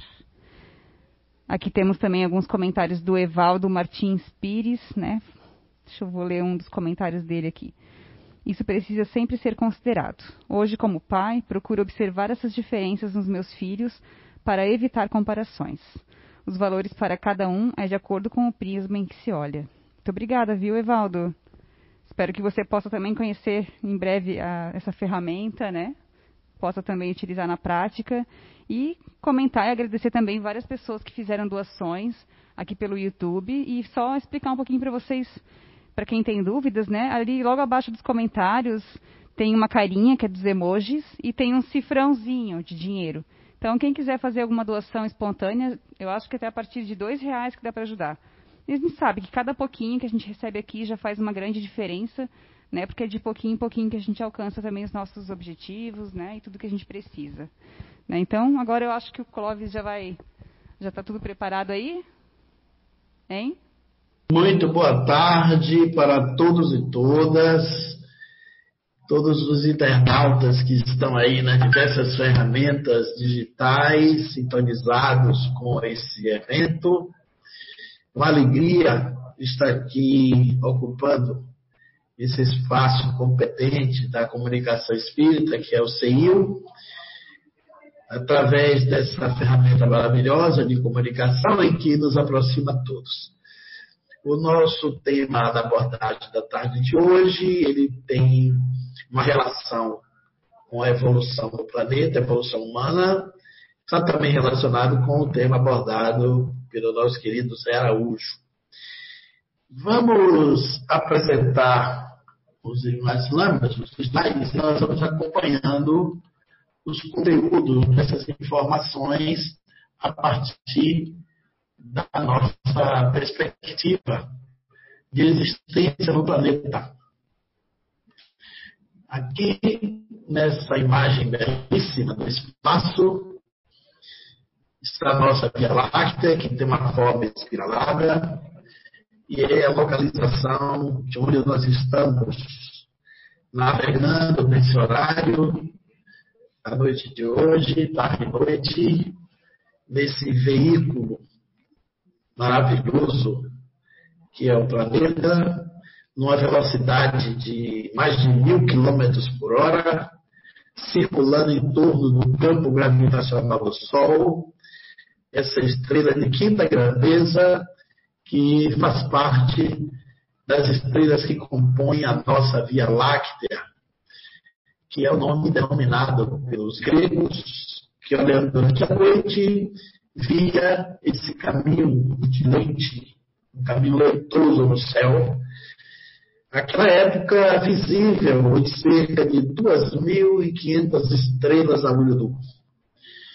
Com o passar do tempo, nós desenvolvemos as ferramentas de observação do espaço, com os tele, telescópios mais rudimentares e hoje com os telescópios de lente palomar, e através de observações de satélites, nós sabemos que a nossa galáxia é constituída de 200 bilhões de estrelas. E uma das estrelas que ocupam esse número das 200 bilhões. Está o nosso Sol, uma estrela de quinta grandeza, com 4,5 bilhões de anos de existência, e em torno dele um planeta que foi denominado como Terra, o planeta azul, onde há uma parcela de seres habitando nos corpos suas vidas e existências temporariamente, de reencarnação em reencarnação, e nesse período da existência do tempo e do espaço, estamos nós aqui, os habitantes do planeta Terra. A galáxia é muito grande, essas distâncias são fora do alcance de entendimento do cérebro comum, e os cientistas criaram medidas para que a gente entendesse a grandeza do espaço infinito. Eles criaram luz, porque os quilômetros, a medida tirada a partir da multiplicação dos metros aqui, não dá para definir ou relacionar e compreender as distâncias imemoriáveis que estão aí no espaço cósmico. O ano-luz é baseado no tempo em que a luz gasta durante o ano para percorrer uma distância. A velocidade da luz é de 300 mil quilômetros por segundo. Vejam, não é por minuto, é por segundo. A circunferência da Terra é de 40 mil quilômetros. Se sairmos daqui de onde estamos, em qualquer lugar que estivermos assistindo essa live, e rodearmos o planeta numa volta completa e voltarmos para o mesmo lugar, percorreremos 40 mil quilômetros. Em um segundo, a luz dá sete voltas à Terra. E ainda sobra um tempinho para descansar, porque vai dar 280 mil quilômetros percorridos, ela viaja 300 mil. E se a gente quiser saber como é uma luz, que é a medida que os cientistas criaram, uma luz você vai multiplicar a velocidade da luz em um segundo por 60, você acha em minutos a velocidade da luz. Depois você multiplica por mais 60 minutos, você acha a velocidade da luz em uma hora. Multiplica por 24, acha um dia, 365 dias e mais atração, você acha a luz dá aproximadamente 9 trilhões, 800 bilhões e 600 milhões de quilômetros. O nosso cérebro não sabe direito, assim, a primeira conta, o que é um trilhão. Porque a luz viaja 9 trilhões, 800 bilhões e 600 milhões de quilômetros. A distância é incomparável se a gente não fizer analogia para entender. Um matemático chinês uma conta que se nós fizéssemos uma prática de exercício para chegar a um trilhão, contando de um em um, sem parar para beber, dormir descansar, e ele até colocou nota de dólar para ficar mais animado, se contássemos de um em um dólar, eh, de zero até um trilhão, nós gastaríamos 30 anos para chegarmos a um trilhão se não tivesse parada de descanso. A luz viaja 9 trilhões, 800 bilhões e 600 bilhões de quilômetros. A nossa galáxia, o comprimento dela é de 100 mil anos-luz. É muito grande. E é uma galáxia chamada de galáxia subdesenvolvida porque tem cometas, meteoros, meteoritos. Ela é uma galáxia espiralada, onde a vida aqui acontece para matéria específica, girando em torno da direção do ponteiro do relógio. Mas existe cerca de 2 trilhões de galáxias maiores que as nossas. E de outras formas mais ou menos mais uns 2 trilhões de galáxias menores que as nossas. Similares, mais ou menos uns 400 bilhões de galáxias iguais. De formas que temos que recorrer ao filósofo Pascal, quando asseverava de uma maneira bastante profunda de que o ser humano vive uma aventura entre infinitos. Porque o homem é o tudo diante do nada. E é o nada diante do tudo. Viveram uma aventura entre infinitos porque se olharmos para o micro, nos perdemos no infinito. E se olharmos para o macro, também nos perdemos no infinito. E entre infinitos estamos nós querendo entender as leis da vida. Com muita inspiração, o salmista Davi, no capítulo 19, versículo 1, talvez no momento de aproximação espiritual das suas ideias, ele proclamou: O universo canta as glórias de Deus e os céus proclamam as obras das suas mãos. Esse universo gigante, imenso, quase que indefinido para as nossas percepções, é o universo que a vida se manifesta das mais variadas formas.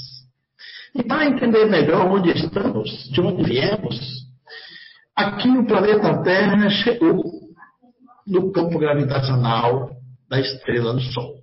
Estamos a 35 anos-luz de distância do centro da Via Láctea. Essa linha fina e amarela que identifica aqui um círculo, também amarelo, é onde está localizado mais ou menos o nosso planeta.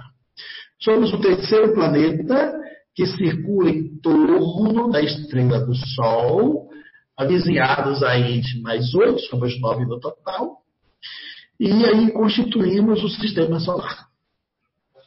O sistema solar que segura no seu campo gravitacional essa rotação dos planetas, que são divididos em dois grandes grupos: os planetas telúricos, os que têm solo firme para pisar, e os planetas venusianos, os que não têm solo firme para pisar, ou são gasosos, um oceano de gás na superfície, ou eles são é, forrados de gelo, com massas de quilômetros de espessura, porque está muito longe do Sol.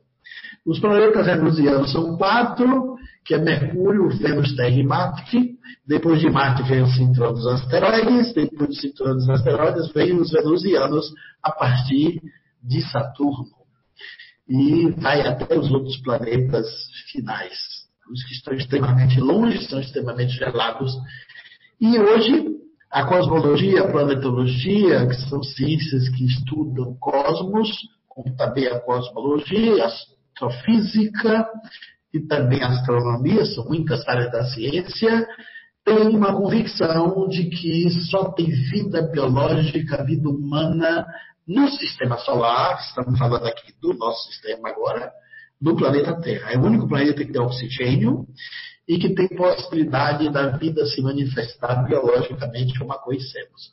É o único planeta que tem água líquida porque Mercúrio, que está muito perto do Sol, é tão quente, chega a 3 mil graus de temperatura na sua superfície, seria impossível a vida humana. E Marte é um planeta chamado de enferrujado, que tem canais na sua superfície, se discute, se pensa, se pressupõe que lá já teve água, e é possível que tenha água até em estado mais gelado, que está mais distante da Terra do que o Sol, do, do, da relação ao Sol. Lá não tem vida física, humana. Se tiver vida, é de outra natureza, mas não uma vida biológica como a nossa. As leis que regem a vida na Terra são as mesmas leis que regem a vida no cosmos. Então a Terra não é um planeta fora da realidade cósmica. Ele é um planeta que foi formado pela explosão das estrelas. As estrelas se envelhecem, o Sol, por exemplo, tem 4,5 bilhões de anos, é uma estrela de quinta grandeza, porque já é amarelada, ela perde luz, por isso que se amarela, que é o nitrogênio queimando, e a tendência desse, desse queimar é desaparecer, no tempo ele, ele vai deixar de existir, a idade do Sol é 9 bilhões, tem 4,5. Então ele ainda tem, está na metade da sua existência.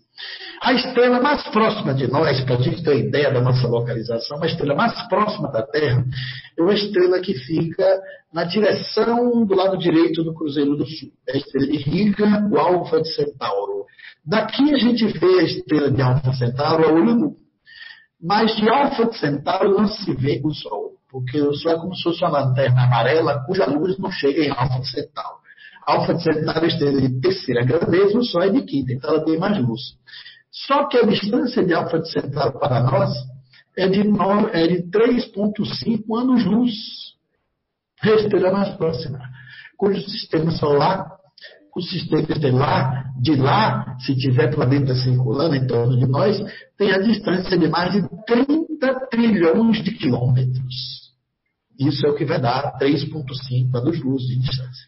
É uma distância muito grande. Portanto, os cientistas hoje afirmam com muita segurança que para existir vida semelhante à nossa, tem que ser fora do sistema solar, em uma estrela que guarde semelhanças ao Sol, cujo planeta tenha similaridades biológicas com a Terra. Ou não, vidas mais inteligentes, planetas diferentes do nosso, mas similar tem que ser igual a nossa. Existem hoje estatísticas que provam, determinam pela ciência do cosmos, que existe cerca de 60 é, réplicas da Terra. Inclusive, recentemente foi descoberta uma super Terra, um planeta que é muitas vezes maior que o nosso, inclusive é azul, com as mesmas características do nosso. Mas a Terra um dia foi expulsão de estrelas. As estrelas envelhecem, como o Sol está envelhecendo, com o tempo se tornam a banana branca e elas ficam alaranjadas, bastante alaranjadas e se densificam elas, quando perde luz e que se torna branca, elas explodem. Os pedaços de magma volitam no espaço. E esses pedaços de magma de forma de, disforme, caindo no campo gravitacional da estrela, vindo uma grande bola de fogo e que vai esfriando na noite do tempo, quando tem um giro circular, como é a galáxia, o Sol também circula, e o Sol navega no espaço, o Sol também se movimenta, e a Terra se movimenta em torno do Sol, ela tende a ficar esférica, como são todos os planetas e as suas luas. Então a Terra tem uma idade, houve uma época que ela não existiu, e a nossa humanidade também tem uma idade. Não é assim infinita, sem começo e sem fim. Nós estamos aqui há algum tempo.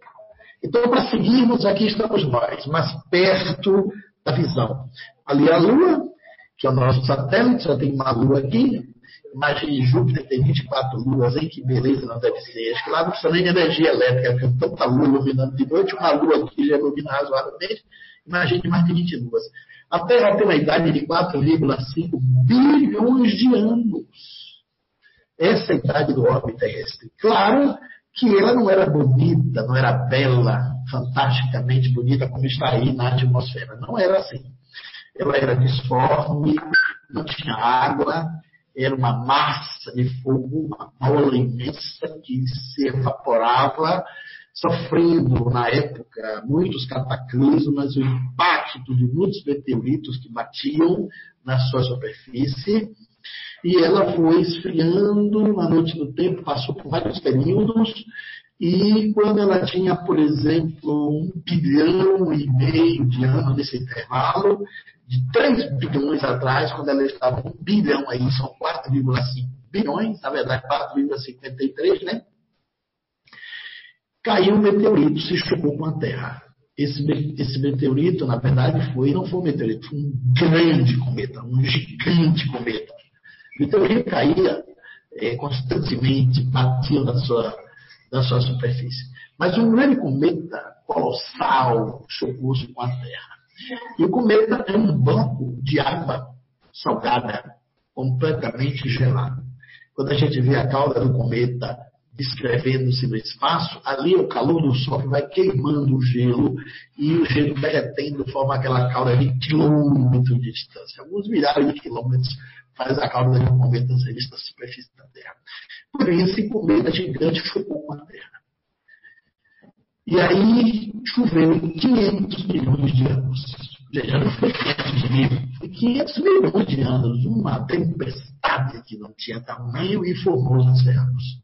Aí a água passou a fazer parte de 70% da superfície da Terra. E através dessa fusão da água com o solo, a vida vem se manifestar depois de milhares e milhares de anos. E hoje a gente vê essa terra linda, azul, bonita, mas ela não era assim na sua formação.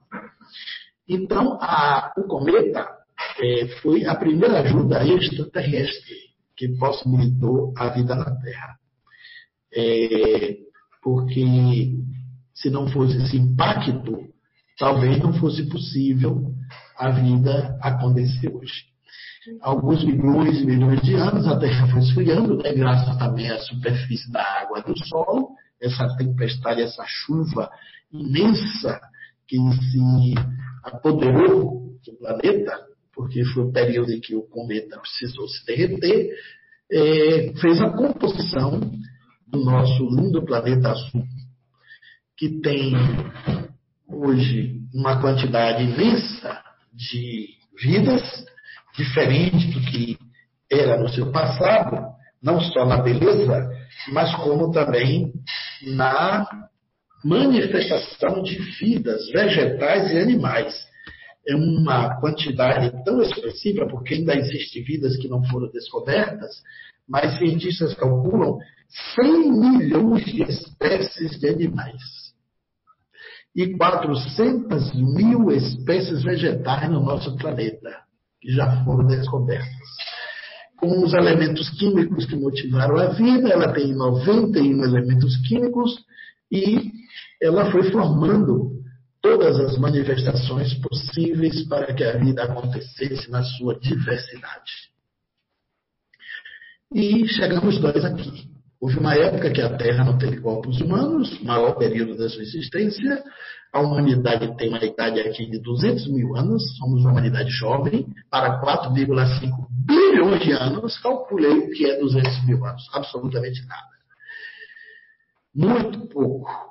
E esse período, muitos geólogos têm até uma imagem interessante que faz uma analogia para a gente entender. Eles têm uma medida que vai da ponta do nariz à ponta do nosso dedo polegar, com o braço estirado para o lado é, direito ou esquerdo.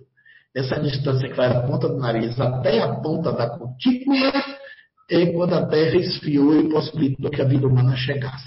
Da ponta da cutícula a 3 milímetros adentrada da unha é o período da existência humana. Então, é, a grande maioria do tempo, a Terra foi se possibilitando para que a vida humana chegasse. Houve uma época que não teve corpos humanos aqui, por exemplo, a dos dinossauros, foi milhões de anos, nos antecedeu, estiveram por um período foram embora, os lagartos. O único lugar que homem e dinossauro está no mesmo período é nos filmes de Spielberg, ou nas ficções científicas. Mas aqui no planeta, os dinossauros, os grandes lagartos, foram extintos milhões e milhões de anos antes de nós. E quando nós aparecemos, já foi na descendência de outras espécies, como foram os australopitecos. Aí está o período chamado de hominídeos, onde nós chegamos aqui dos australopitecos até nós, distam 3 milhões de anos. Os australopitecos eram descendentes dos antropóides. Os antropóides foram os primeiros macacos que perderam a cauda. E eles eram vegetarianos, australopitecos, e eram também. É, viviam nas árvores, eram seres pacíficos e serenos. E, de repente, os grandes cataclismas obrigaram que eles descessem, e essa espécie se tornou carniceira e predadora. E aí as suas habilidades começaram a desenvolver-se e apareceu o Homo habilis, com 1,7 bilhões de anos. Eles tinham que caçar, proteger o filhote, o filhote da agressão de um outro predador, e as habilidades manuais começaram a fazer com que eles mudassem a sua estrutura física, e as primeiras habilidades decorreram aí para o Homo erectus. O Homo erectus tem 700 mil anos na nossa frente. Do erectus veio o Homo sapiens, neandertalenses, o sapiens é, depois descendeu o sapiens sapiens, que somos nós. Quando descobrimos as peles, fomos perdendo os, perdendo os pelos, e a gente, de lá para cá, do sapiens sapiens, tem 200 mil anos que nos organizamos em sociedade. Aqui, durante esse período, repare aqui nos cérebros e abaixo, que a, a caixa craniana era achatada para trás, ela foi se manifestando para frente, foi se curvando, ficando a testa mais alargada, e a nossa massa cefálica foi se acomodando, aqui o lóbulo central se acomodou, a glândula da consciência se manifestou, mais ou menos, segundo os cientistas, 30 mil anos atrás, mas aqui no Homo sapiens sapiens começou as suas primeiras encarnações. O espírito aqui se individualizou. Nesse período aqui, ele era uma espécie de alma grupo, e as primeiras encarnações começaram no Sapiens Sapiens. A partir daqui, o homem ganhou individualidade, brilhou a razão e começou nossas reencarnações. Então, o tempo da humanidade na Terra é de 200 mil anos. A vida na Terra e a espécie humana. O período dos hominídeos, que são todos esses, de lá até nós, esses hominídeos, o período em que a inteligência humana foi se desenvolvendo até ganhar a razão e o homem alcançou a individualidade. 3,9 milhões de anos, como vimos na ilustração.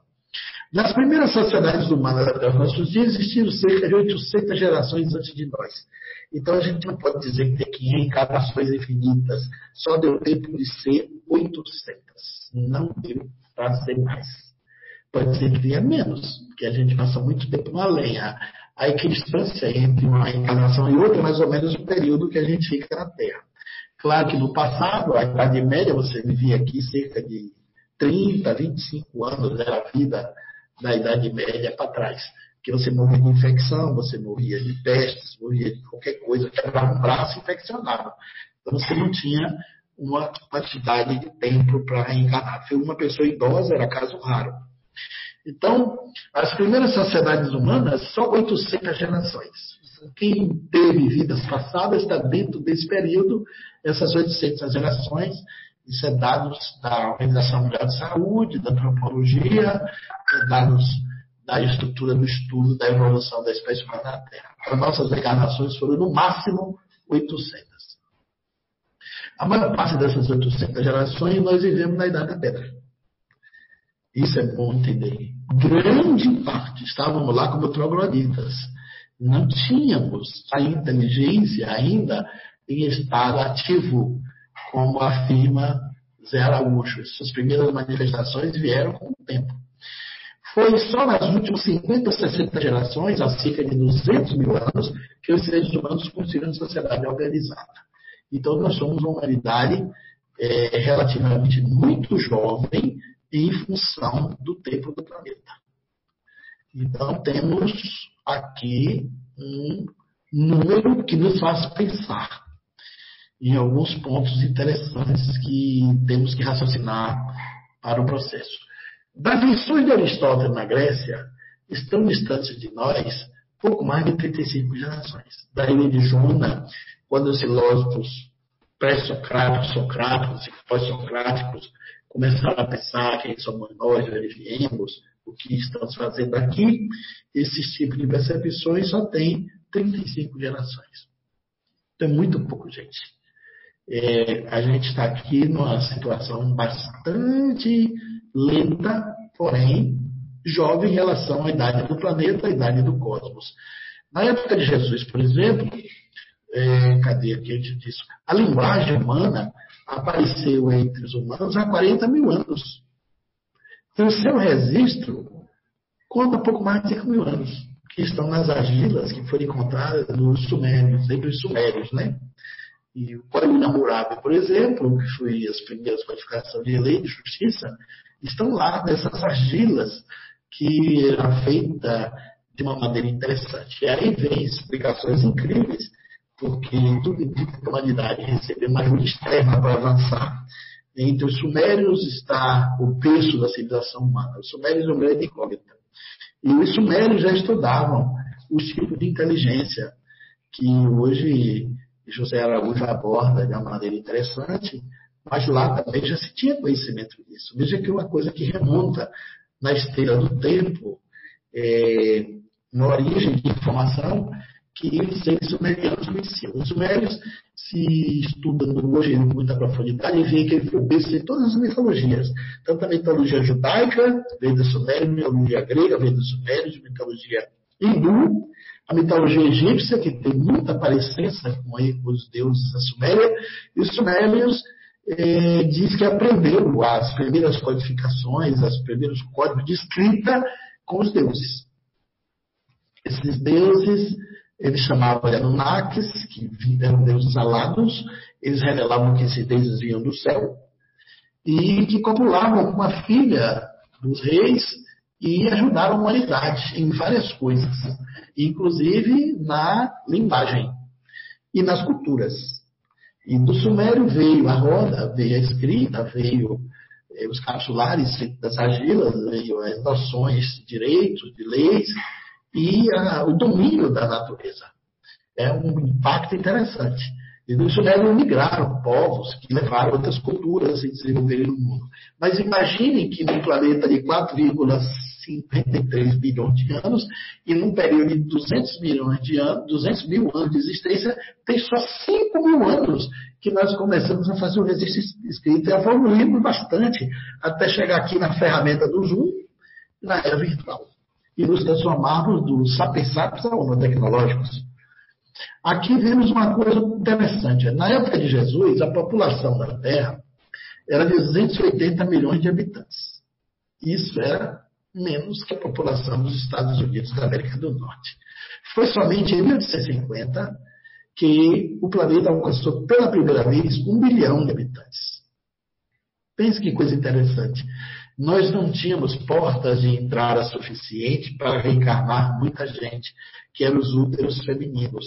E foi exatamente no século XIX, considerado o século das luzes, que a mente do homem brilhou, por isso que é chamado de luzes, que nunca iluminou tanto a humanidade como nesse século. Foi o século que nós dominamos a eletricidade, o vento, o raio, o calor, é, conseguimos é, descobrir os micróbios, avançamos na medicina e crescemos como nunca. Tudo que aconteceu no século XX e XXI se deve a descobertas fantásticas do século XIX. Aí nós aumentamos a qualidade de vida. A partir de 1850, nós conquistamos a condição de nos juntarmos na Terra com um bilhão de habitantes. Foi a primeira vez. Antes disso, esses 200 mil anos, nós vivíamos em pequenas tribos, pequenos grupos tribais que se manifestavam nas reencarnações em períodos curtos de existência. E de lá para cá nós estamos crescendo de uma maneira assustadoramente. Em 1920, não vamos precisar desse número daqui a pouco, nós tínhamos 1 bilhão de habitantes e 834 milhões. Saímos de Jesus lá com 280 milhões para 1850, 1 bilhão, mas repare que em 1920 70 anos depois, nós tínhamos mais 834 milhões na frente. Atualmente, hoje, a população da Terra é de 7,7 bilhões. Em 170 anos, é importante a gente avaliar isso, nós ampliamos sete vezes mais o número de reencarnações do planeta, que precisou de 200 mil anos para alcançar um bilhão. Esse impacto gerou muitas mudanças.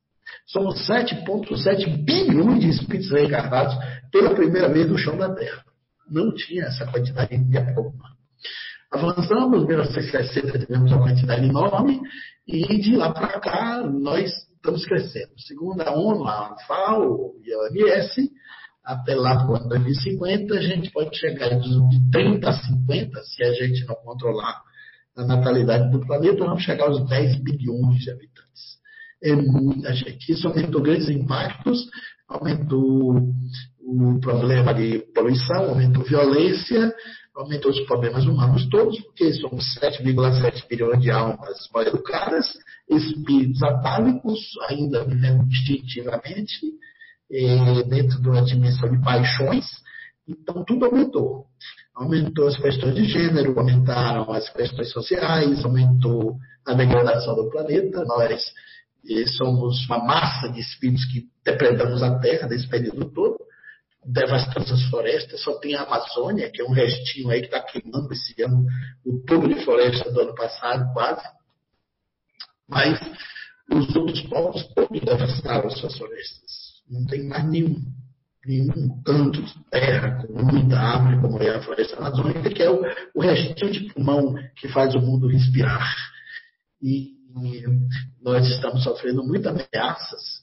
Esses vírus que acontecem, que saem da floresta para os animais, dos animais para a humanidade, é o impacto do homem na devastação do meio ambiente.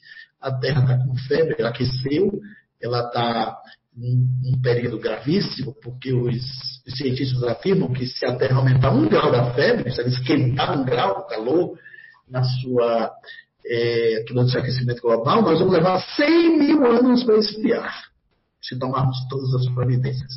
Então é preciso que a gente tenha noção do que é isso. Então, o, impacto do, dos homens, que nós nos comportamos com o planeta, como maus agricultores, que tira a laranja batendo no pé da laranjeira. No mundo inteiro, aqui para a gente ter uma ideia do processo, eh, ocorrem eh, cerca de 220 milhões de gravidezes por ano. E 140 milhões vêm a e apenas 77 milhões nascem. É claro que está nascendo mais do que morrendo gente. Então, nós estamos reencarnando massa. E 77 milhões de novos espíritos reencarnando e se acumulando aqui. E nós temos hoje condições, né? a vida aumentou, a qualidade de vida na Terra está em 70 anos acima, já para a maioria dos povos.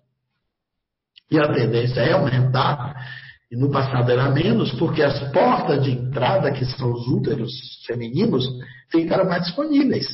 Então, nós tivemos uma impactante projeção de almas aqui nos corpos. O Espírito de Emmanuel, no livro Roteiro, Psicografia de Xavier, nos dá conta que a população espiritual da Terra é de 23 bilhões de encarnados e desencarnados, que habitam o domicílio terrestre. Então nós temos 7,7, ainda temos lá aí em torno de 15 a 14 bilhões de almas da lei, praticamente o dobro. Então, entre os que estão desencarnando e morrendo, nós temos essa massa de espíritos. Nesse planeta azul, que está aqui no sistema solar, a massa de espíritos é 23 bilhões de consciências é, que, segundo os espíritos, tem como responsável o grande líder espiritual do Ocidente, que foi Jesus Cristo, como responsável pela espiritualização dessas almas.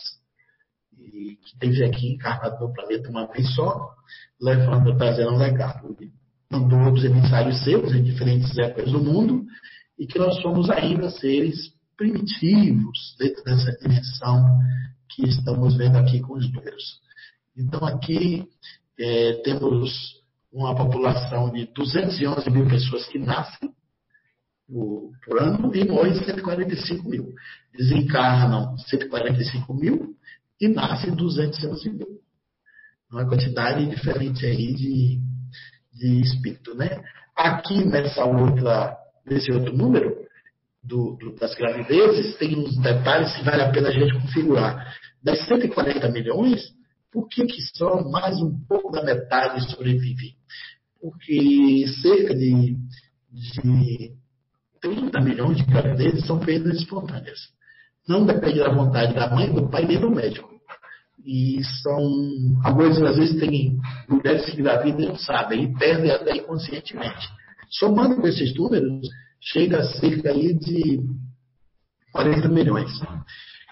É, Allan Kardec dá notícia na Gênese de que existe uma quantidade enorme de espíritos que desistem do nascimento. E isso gera as perdas espontâneas. Há espíritos que, na hora que tem o desafio de nascer e viver, eles recuam. Como diz aqui no Nordeste, eles se afrouxam e não querem vir. A mesma preservada que a gente faz aqui para não morrer, deve fazer muitos espíritos lá para não nascer. Então, eles se afastam, tem as perdas espontâneas. E os outros espíritos são abortados, porque 60% das nações do mundo, quase 70%, tem um aborto legal. Então, cerca de 40, 50 milhões de bebês são assassinados, são impossibilitados de nascer. Eles vêm, mas o aborto não deixa. Então, só sobra 77 milhões por ano. E ainda tem uma outra, outro agravante, que é a mortalidade infantil.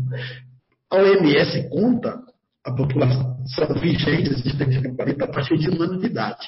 Aí tem a, a, uma quantidade imensa de mortalidade infantil, principalmente dos países pobres, dos continentes africanos e sul-americanos, morrem muitos bebês até um ano de idade. Então, isso tudo são vidas menos na contabilidade dos 77 milhões que permanecem para a encarnação se manter. E isso tudo no trânsito que nós vamos entender que esses 23 bilhões de espíritos são os mesmos. Desde que a Terra existe como Terra. Pode ter acontecido mais ou menos, porque ela Kardec dá notícia, da migração planetária de espíritos. Do mesmo jeito que aqui migramos povos é, quantidade de seres humanos de um planeta para outro, também migram-se espíritos de planeta a planeta. Essa migração existe, ela não é tão assim volumosa continuamente, mas em algumas épocas, algumas circunstâncias, migraram muitos espíritos para cá. Uma quantidade volumosa, que foi na época das civilizações antigas, que deixou esses espíritos vieram de um planeta que seria chamado, um planeta que está na constelação do Cocheiro, também está nome de Capela. Capela não é um planeta, Capela é estrela.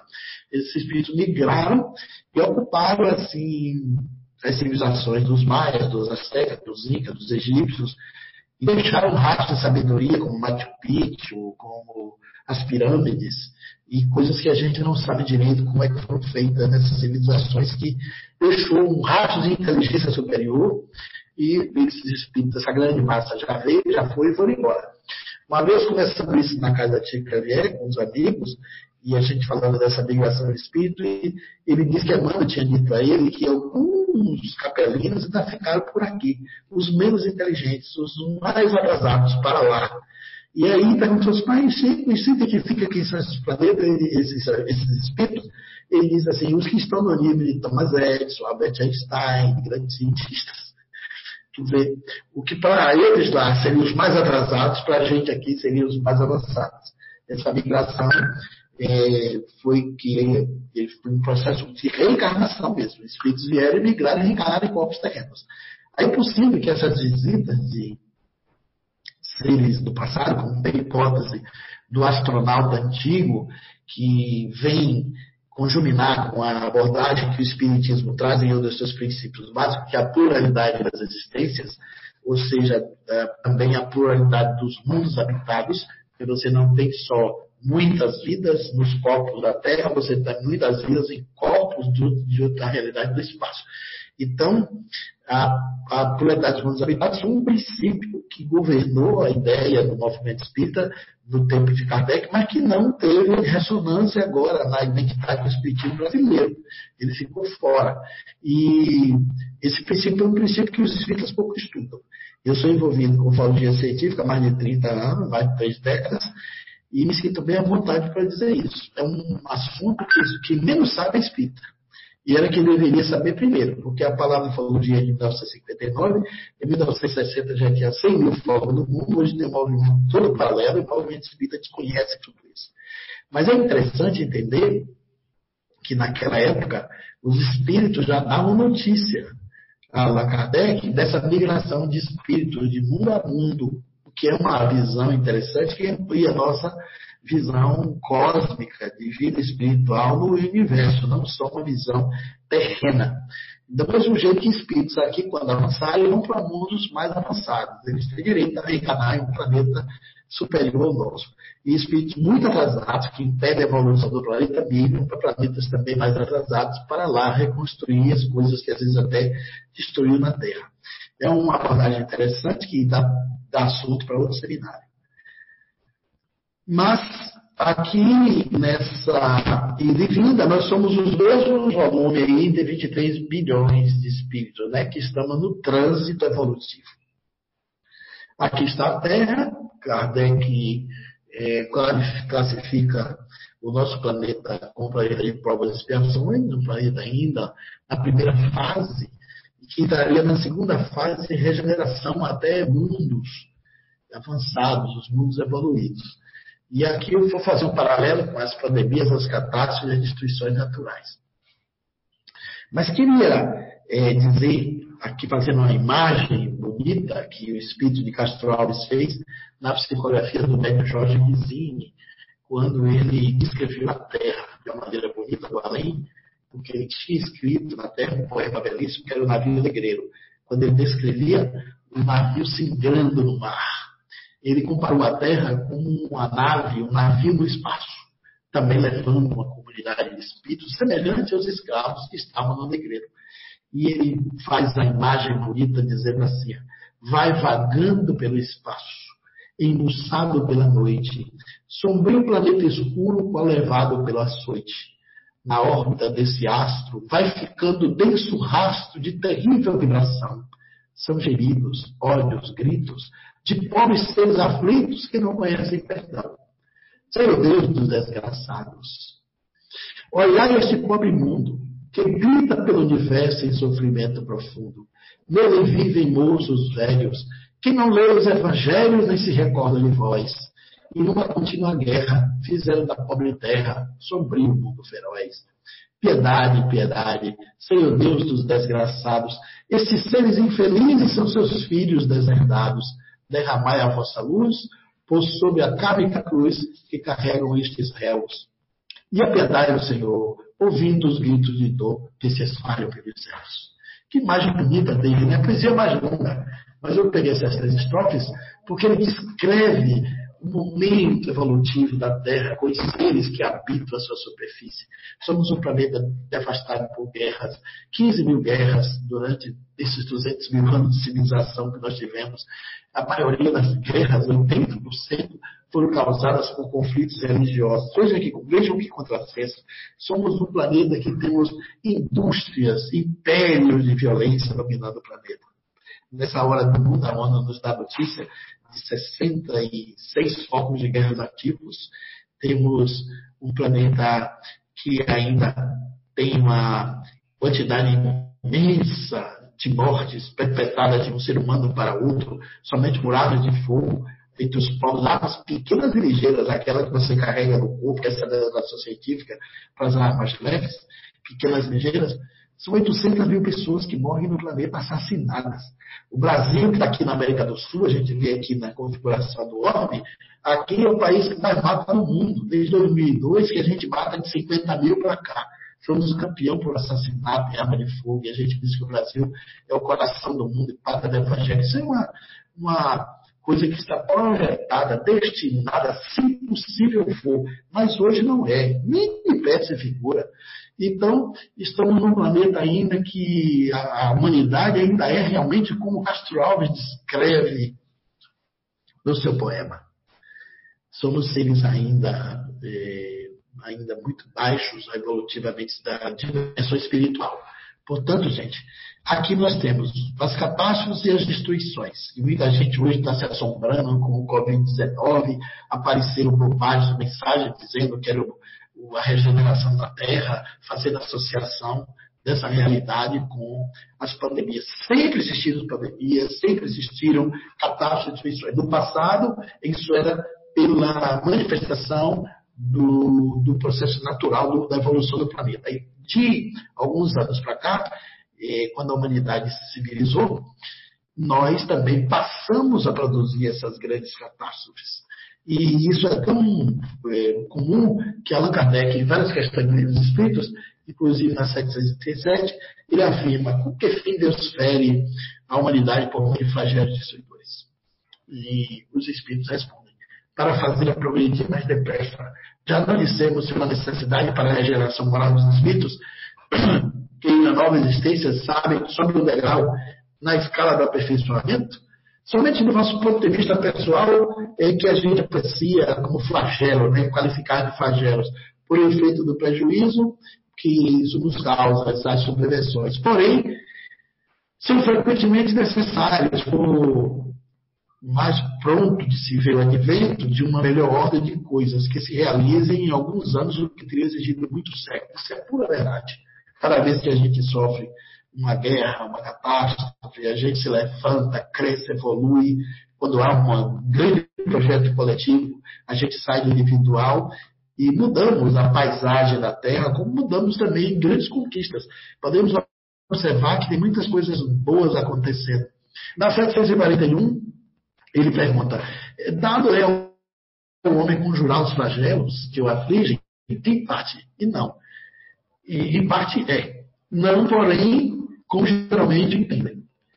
É, muitos flagelos resultam da imprevidência do homem, à medida que conhecimentos e experiências que ele vai podendo conjurar, isto é, quando ele vai pesquisar a causa, né?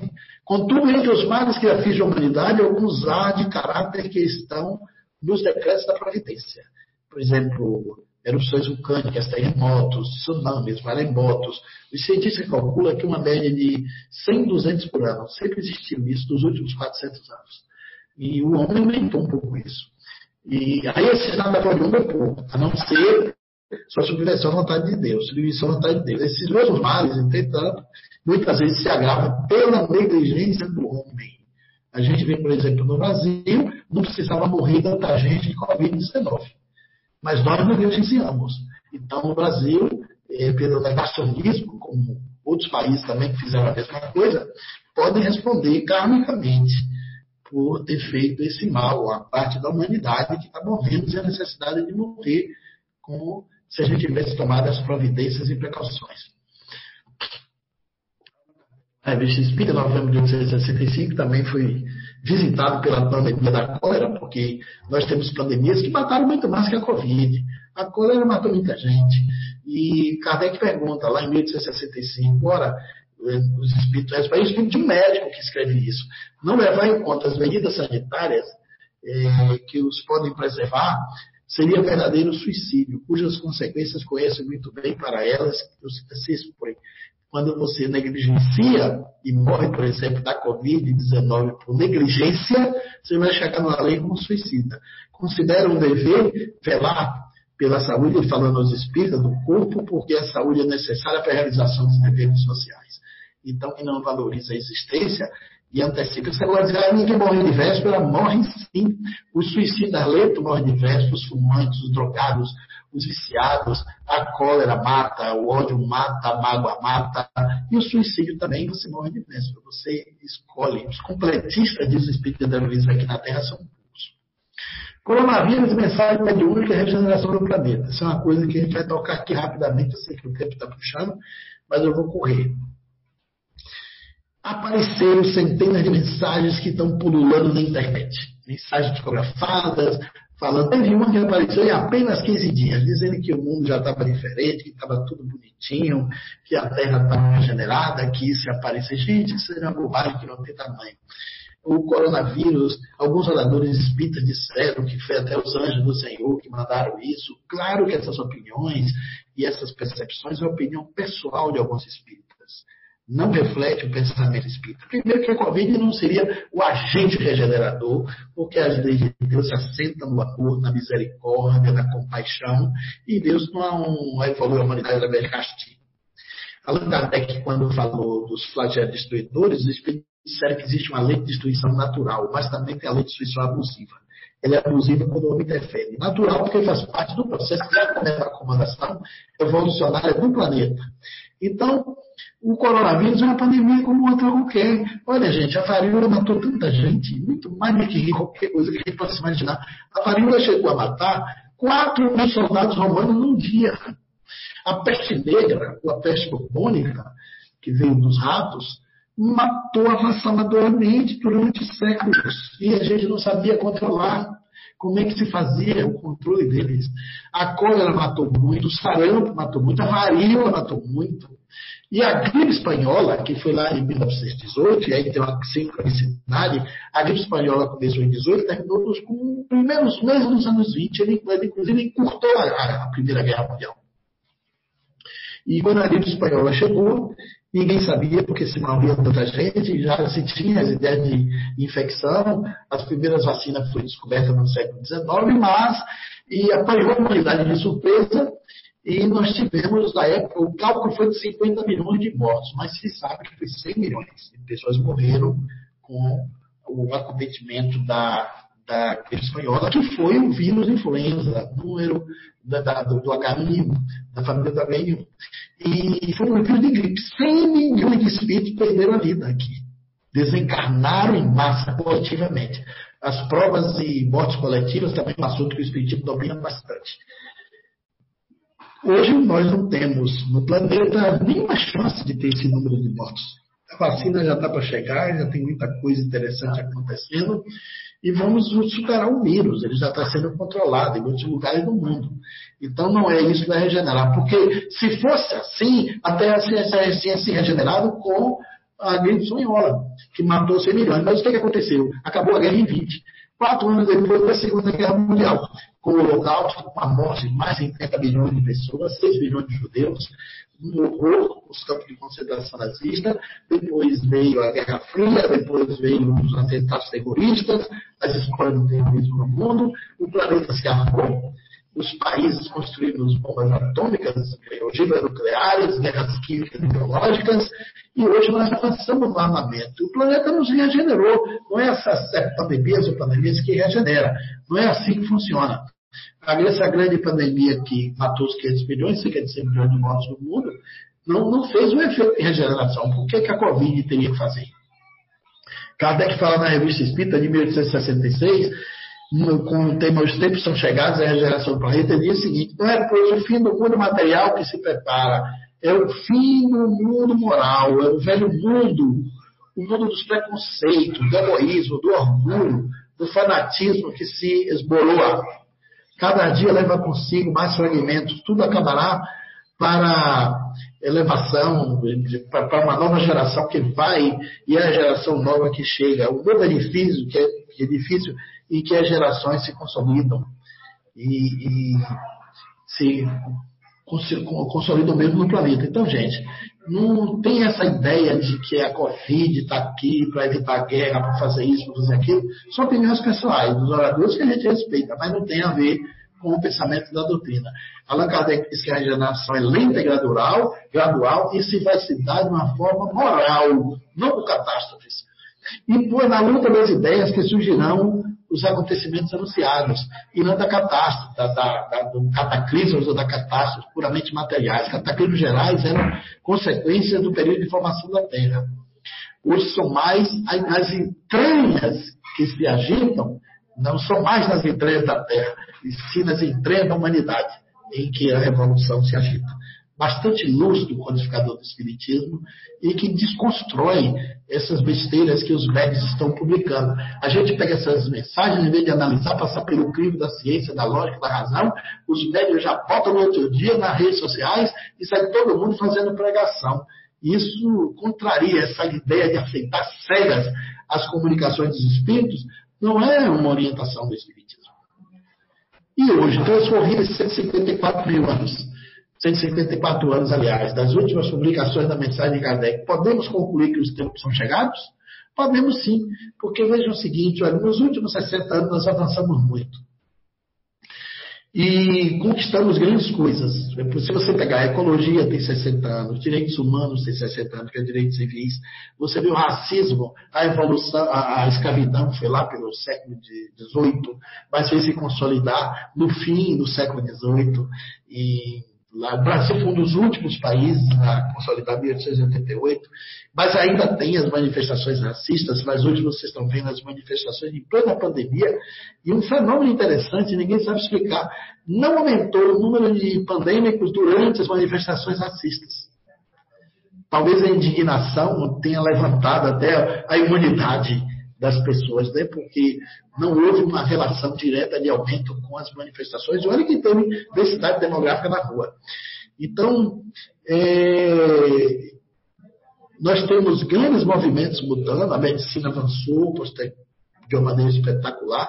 Temos as pesquisas no campo da consciência, da sobrevivência da alma, da legitimação do espírito.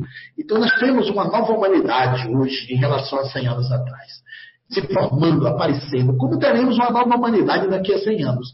Nós somos hoje potencialmente mais evoluídos do que a humanidade de 100 anos atrás. Basta olhar a última pandemia, que a gente estava muito mal em relação ao que estamos hoje. E por isso afetou, matou tanta gente. Nós somos hoje uma sociedade em rede, estamos com todo esse domínio da, do domínio das ferramentas digitais, uma nova modalidade de relacionar e compreender o mundo. Estamos aqui fazendo uma live como essa, reunindo pessoas em lugares do mundo inteiro, as pessoas estão se conectadas. Na época, você não tinha nem como averiguar, não tinha como controlar a doença, não tinha comunicação. E, o nome gripe espanhola, por exemplo, foi um nome aberrante, porque a origem do vírus foi nos Estados Unidos.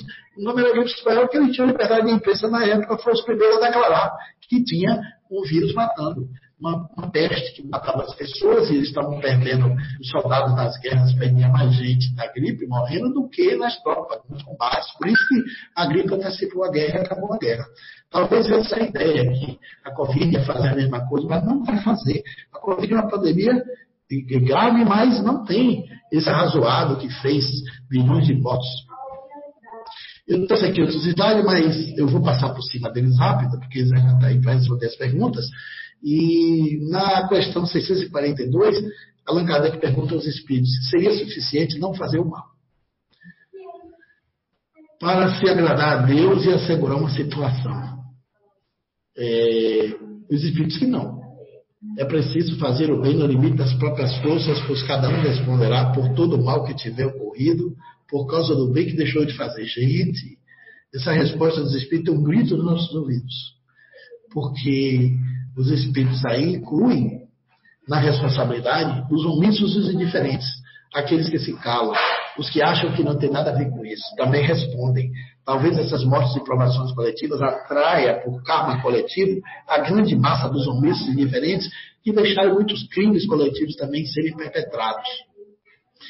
Einstein dizia, olha, a humanidade não se sente ameaçada somente por quem faz o mal. A humanidade também se sente ameaçada por todos aqueles que permitem que a maldade se faça, conjurinando com o pensamento dos espíritos. Que Einstein era um espírito também de elevada inteligência. O judeu foi perseguido por Hitler, que era contra a bomba, era contra as armas. Einstein foi um humanista, um pacifista, fez muitas conferências pela paz do mundo e pouca gente sabe disso. Kardec dizia: não são os bons que os maus prosperam. Bastante similar com o termo, o texto de, Einstein e com a questão 642. E quanto mais omissão nós tivermos para o bem, mais o mal ocupa o espaço. Às vezes, olha o que diz Kardec, é necessário que o mal chegue ao excesso para se tornar compreensível a necessidade do bem das reformas. Talvez ele esteja vivendo isso no Brasil, né? Essa nação que negligenciou com o vírus e que tem a negação da ciência, muita gente ainda fanatizada e achando que está tudo certo. Então, diante da grande madrugada, está próximo ao alvorecer de um novo dia. A gente tem que ter esperança. E aí a última pergunta, 932, aliás, não é nem a última.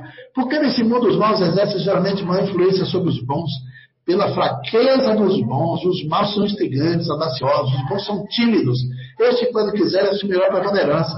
O mundo é feito só pela maioria dos maus, é que os maus são ousados, eles têm a determinação de agir pelo mal, mas nós não temos a mesma força para conspirar pelo bem, pela paz, para ter uma humanidade melhor. Nós somos seres ainda ainda debaixo dos instintos, vivendo do espírito para a matéria, não temos noção da nossa identidade terrena, de espíritos imortais, somos ainda inconscientes de muitas percepções que vai pertencer à nova humanidade e aqui em diante. E aqui dizia também Luther King, o que me assusta não é o grito dos violentos, é o silêncio dos bons. Que frase poderosa. E ele agora está sendo ressuscitado com toda a força do movimento. E, de uma maneira, no movimento contra o racismo. E para Mahansa Yogananda, diz de maneira espirituosa: enquanto o bem está de férias, o mal faz horas extras. Bem que a gente poderia fazer as horas extras do bem, né? No planeta. A gente só faz hora extra do mal. E a última pergunta dos Espíritos vai encerrar a nossa fala. O reino de Deus um dia realizar-se-á na Terra? A resposta: o bem reinará sobre a terra quando, entre os espíritos que vêm habitar, os bons superarem os maus. Nas atitudes, nas ações, nas leis dos comportamentos, e a tendência é crescer. Nós estamos hoje numa humanidade muito melhor do que de muito tempo atrás. Dentro dessa aparente desordem do mundo, é uma ordem implícita e oculta. Então, é, essa evolução da Terra, que são os espíritos que aqui habitam, somos seres que caminham para um processo de mudança, de crescimento e regeneração. Só que a regeneração é lenta. O novo milênio é mil anos, não é cem anos nem dez anos. E temos que ter cuidado com essas datas precisas, essas datas muito rigorosas, porque o planeta vai no seu passo, na sua cadência. E eu quero encerrar aqui um poema que eu escrevi no meu livro, é, terra, a terra, mãe, das, é, mãe de todos nós. Esse planeta que é a nossa casa, né? o homem não teve ainda o espírito de reconhecer a terra como a mãe dos nossos corpos, a nossa casa de necessidade evolutiva. vamos ficar por aqui até um bom período e que estejamos mais perto das paixões, do atavismo, do egoísmo, até conquistarmos uma elevação melhor, porque no livro dos Espíritos está escrito lá na resposta dos Espíritos que o Espírito evolui pelo contato social que é no relacionamento da família, um com os outros, que a gente manifesta o que somos por dentro e aquilo que precisamos ser trabalhar. As nossas inteligências vão ganhando dimensões de conquistas até que a gente encontre a inteligência emocional na sua plenitude e a conquista de termos a inteligência espiritual, porque a, a mente só vai se iluminar com a luz do espírito. E aí a gente supera as necessidades encarnatórias.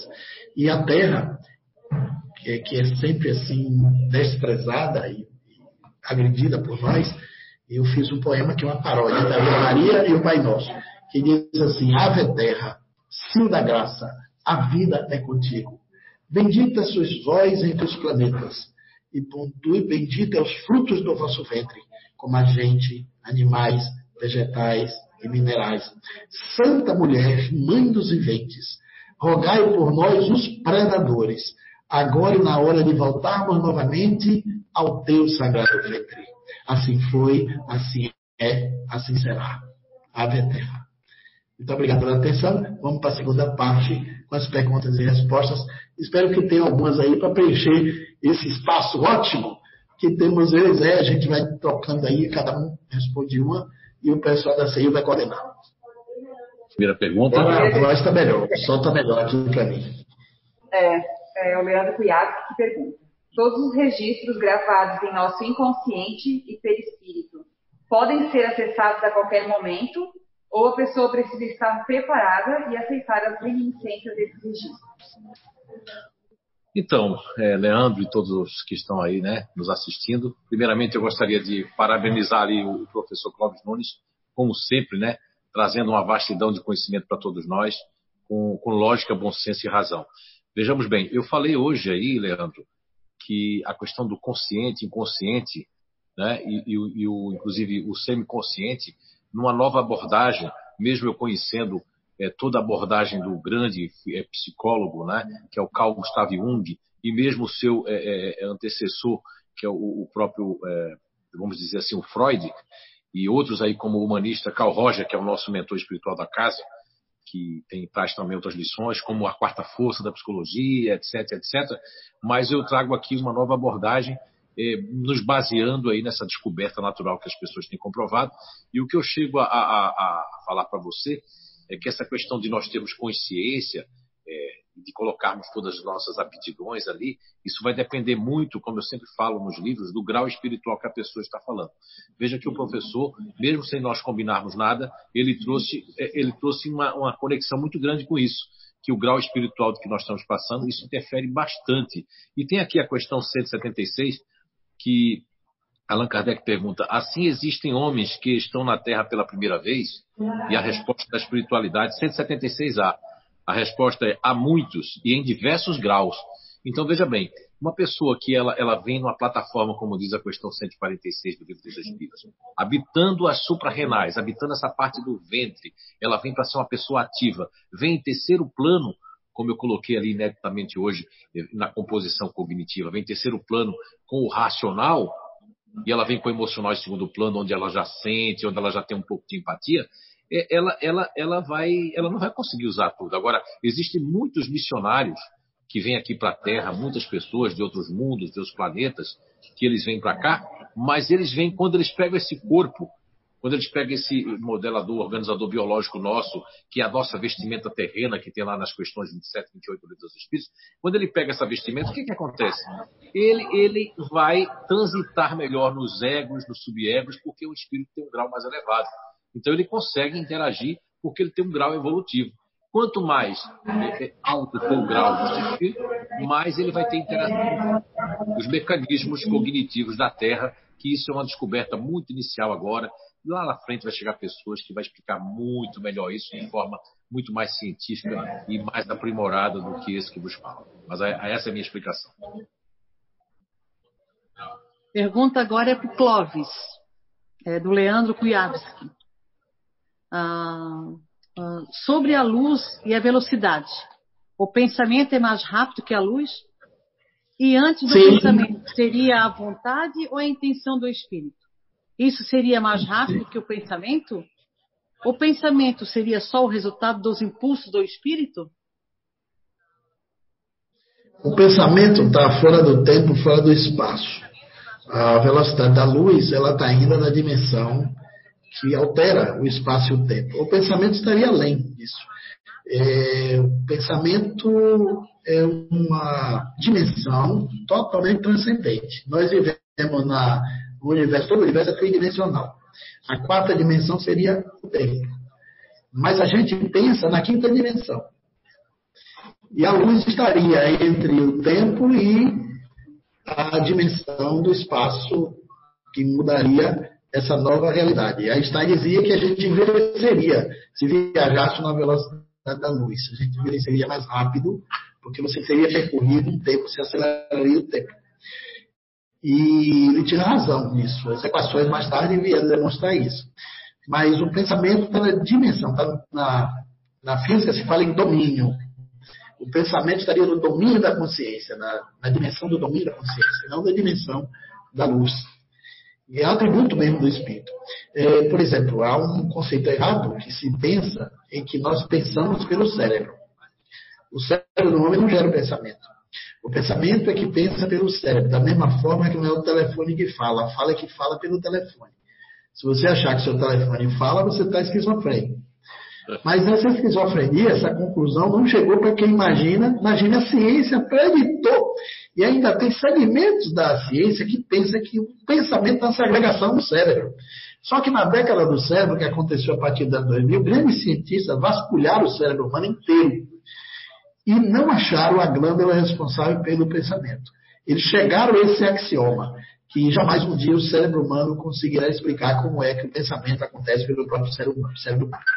Porque é muito complexo a possibilidade. Nenhum neurologista fisiologista vai um dia explicar a mecânica física de um pensamento.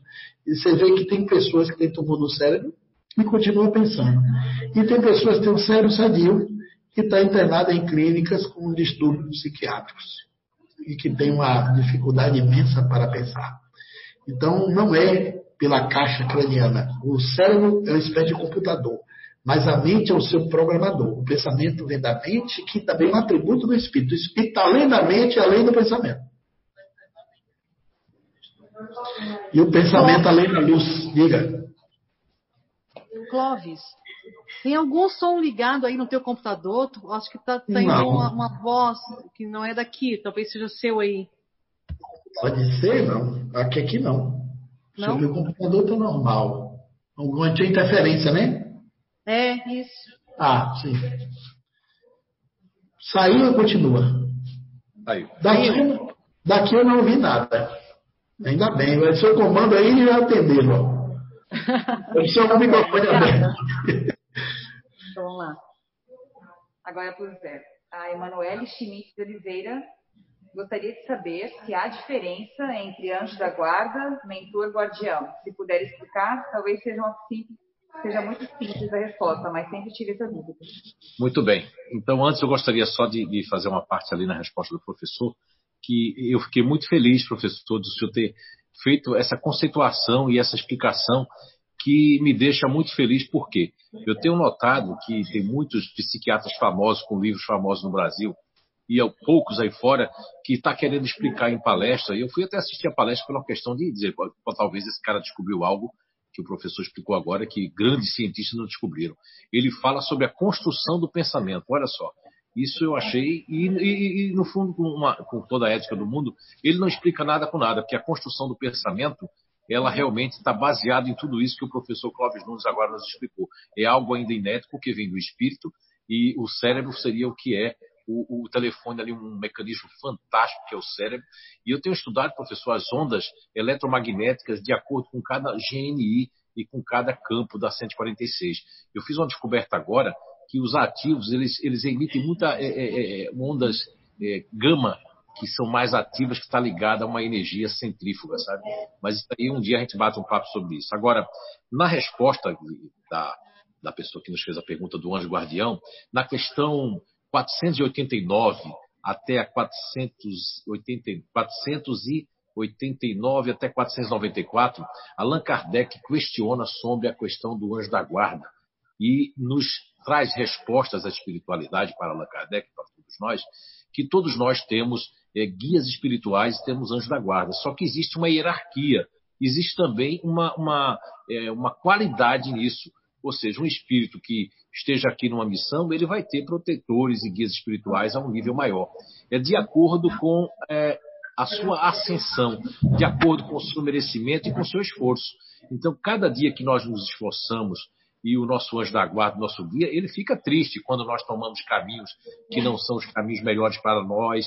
É como se fosse uma pessoa ao, ao topo de uma montanha que está vendo nós estarmos à beira de um rio, de um lago, de um perigo, e ele tenta nos avisar através de intuição, através de sonhos, através de vários mecanismos que estão nas mãos desses espíritos que têm um papel assim de um padrinho, de um guia, de um protetor, e ele vem de acordo com os nossos são vários, né? Você vê que no livro Espíritos nós temos as ordens ali, na questão 100, 99, que mostra as ordens dos espíritos diversos. Então, os anjos da guarda, na questão 489 até 494, fala sobre os anjos da guarda e os guias espirituais. Anjo da guarda e anjo guardião são palavras sinônimas. É a mesma coisa. É verdade. E a pergunta se refere. Prossegue, Nice. Então, é a Juliana Anjos. A humanidade veio de qual planeta antes da Terra? Os espíritos que aqui habitam passaram a existir apenas aqui? A nossa idade como espírito é milenar? Não, o espírito, propriamente dito, antecede a idade da Terra.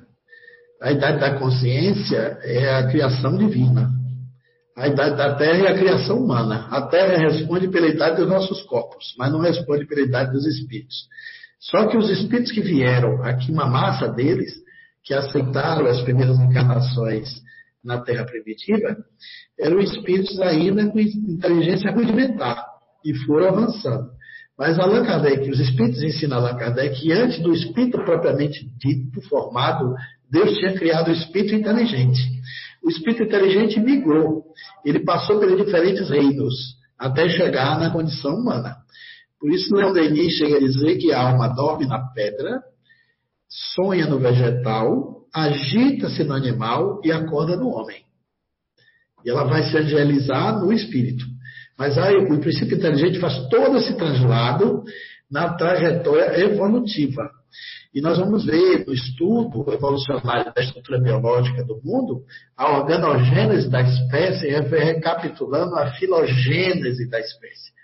Você tem o feto, né, com seus eh, 270 dias, nos primeiros meses ele tem uma posição aquática e a vida vem da água, ele fica ali numa vida uterina com líquido aminoácido passando pelo nariz, então ele não tem espaço de oxigênio, a não ser no líquido.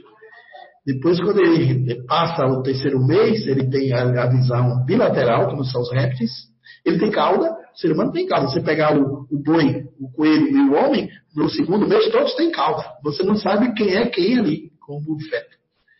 Depois de um tempo, ele perde a cauda, a visão começa a vir para frente, e nós nascemos com os quatro membros, como os quadrúpedes, nos arrastamos como os répteis nos primeiros meses.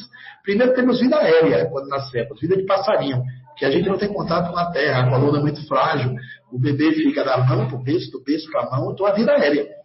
Precisamos muito do outro para a espécie nossa é muito frágil para sobreviver. Então tem espécies mais fortes.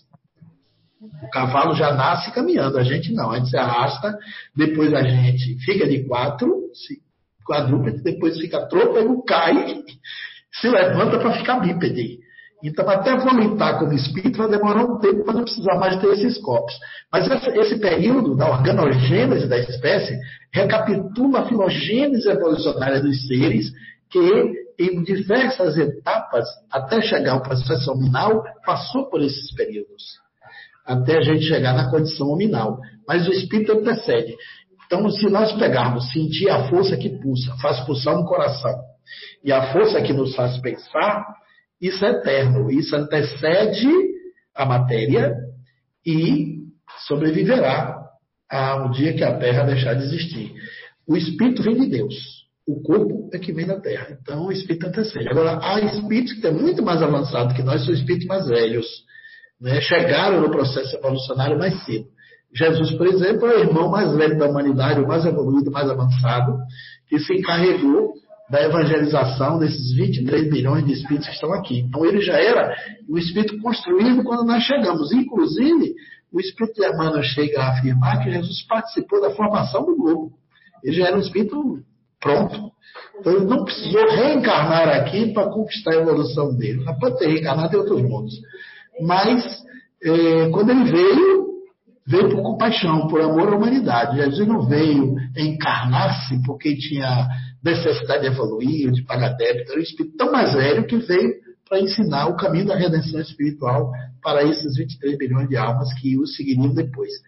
Mas o fato é que a idade do corpo não determina a idade do espírito. Tanto é que a gente vai ver isso mais tarde. Você vai ver corpos velhos com espíritos imaturos. Você vai ver crianças bem maduras em corpos pequenos ali de 7, 10, 12 anos. Já reparou que tem filho que muitas vezes aconselha o pai? Tem filho que, tem filho que comanda tanto a autoridade do pai que até na eleição você pergunta assim, você vai votar em quem? Ele vai votar porque não, meu filho vai votar nele. O pai obedece o filho.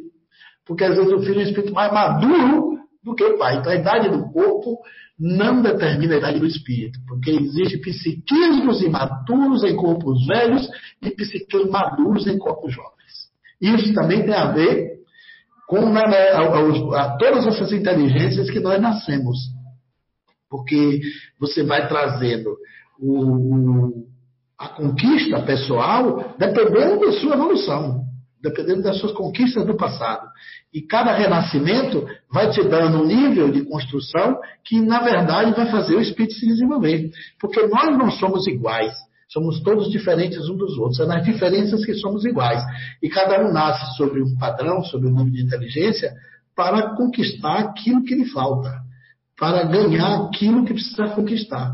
É um processo interessantíssimo.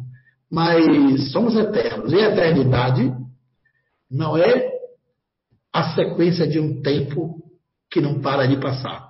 Eternidade é a ausência completa do tempo. Muito bem.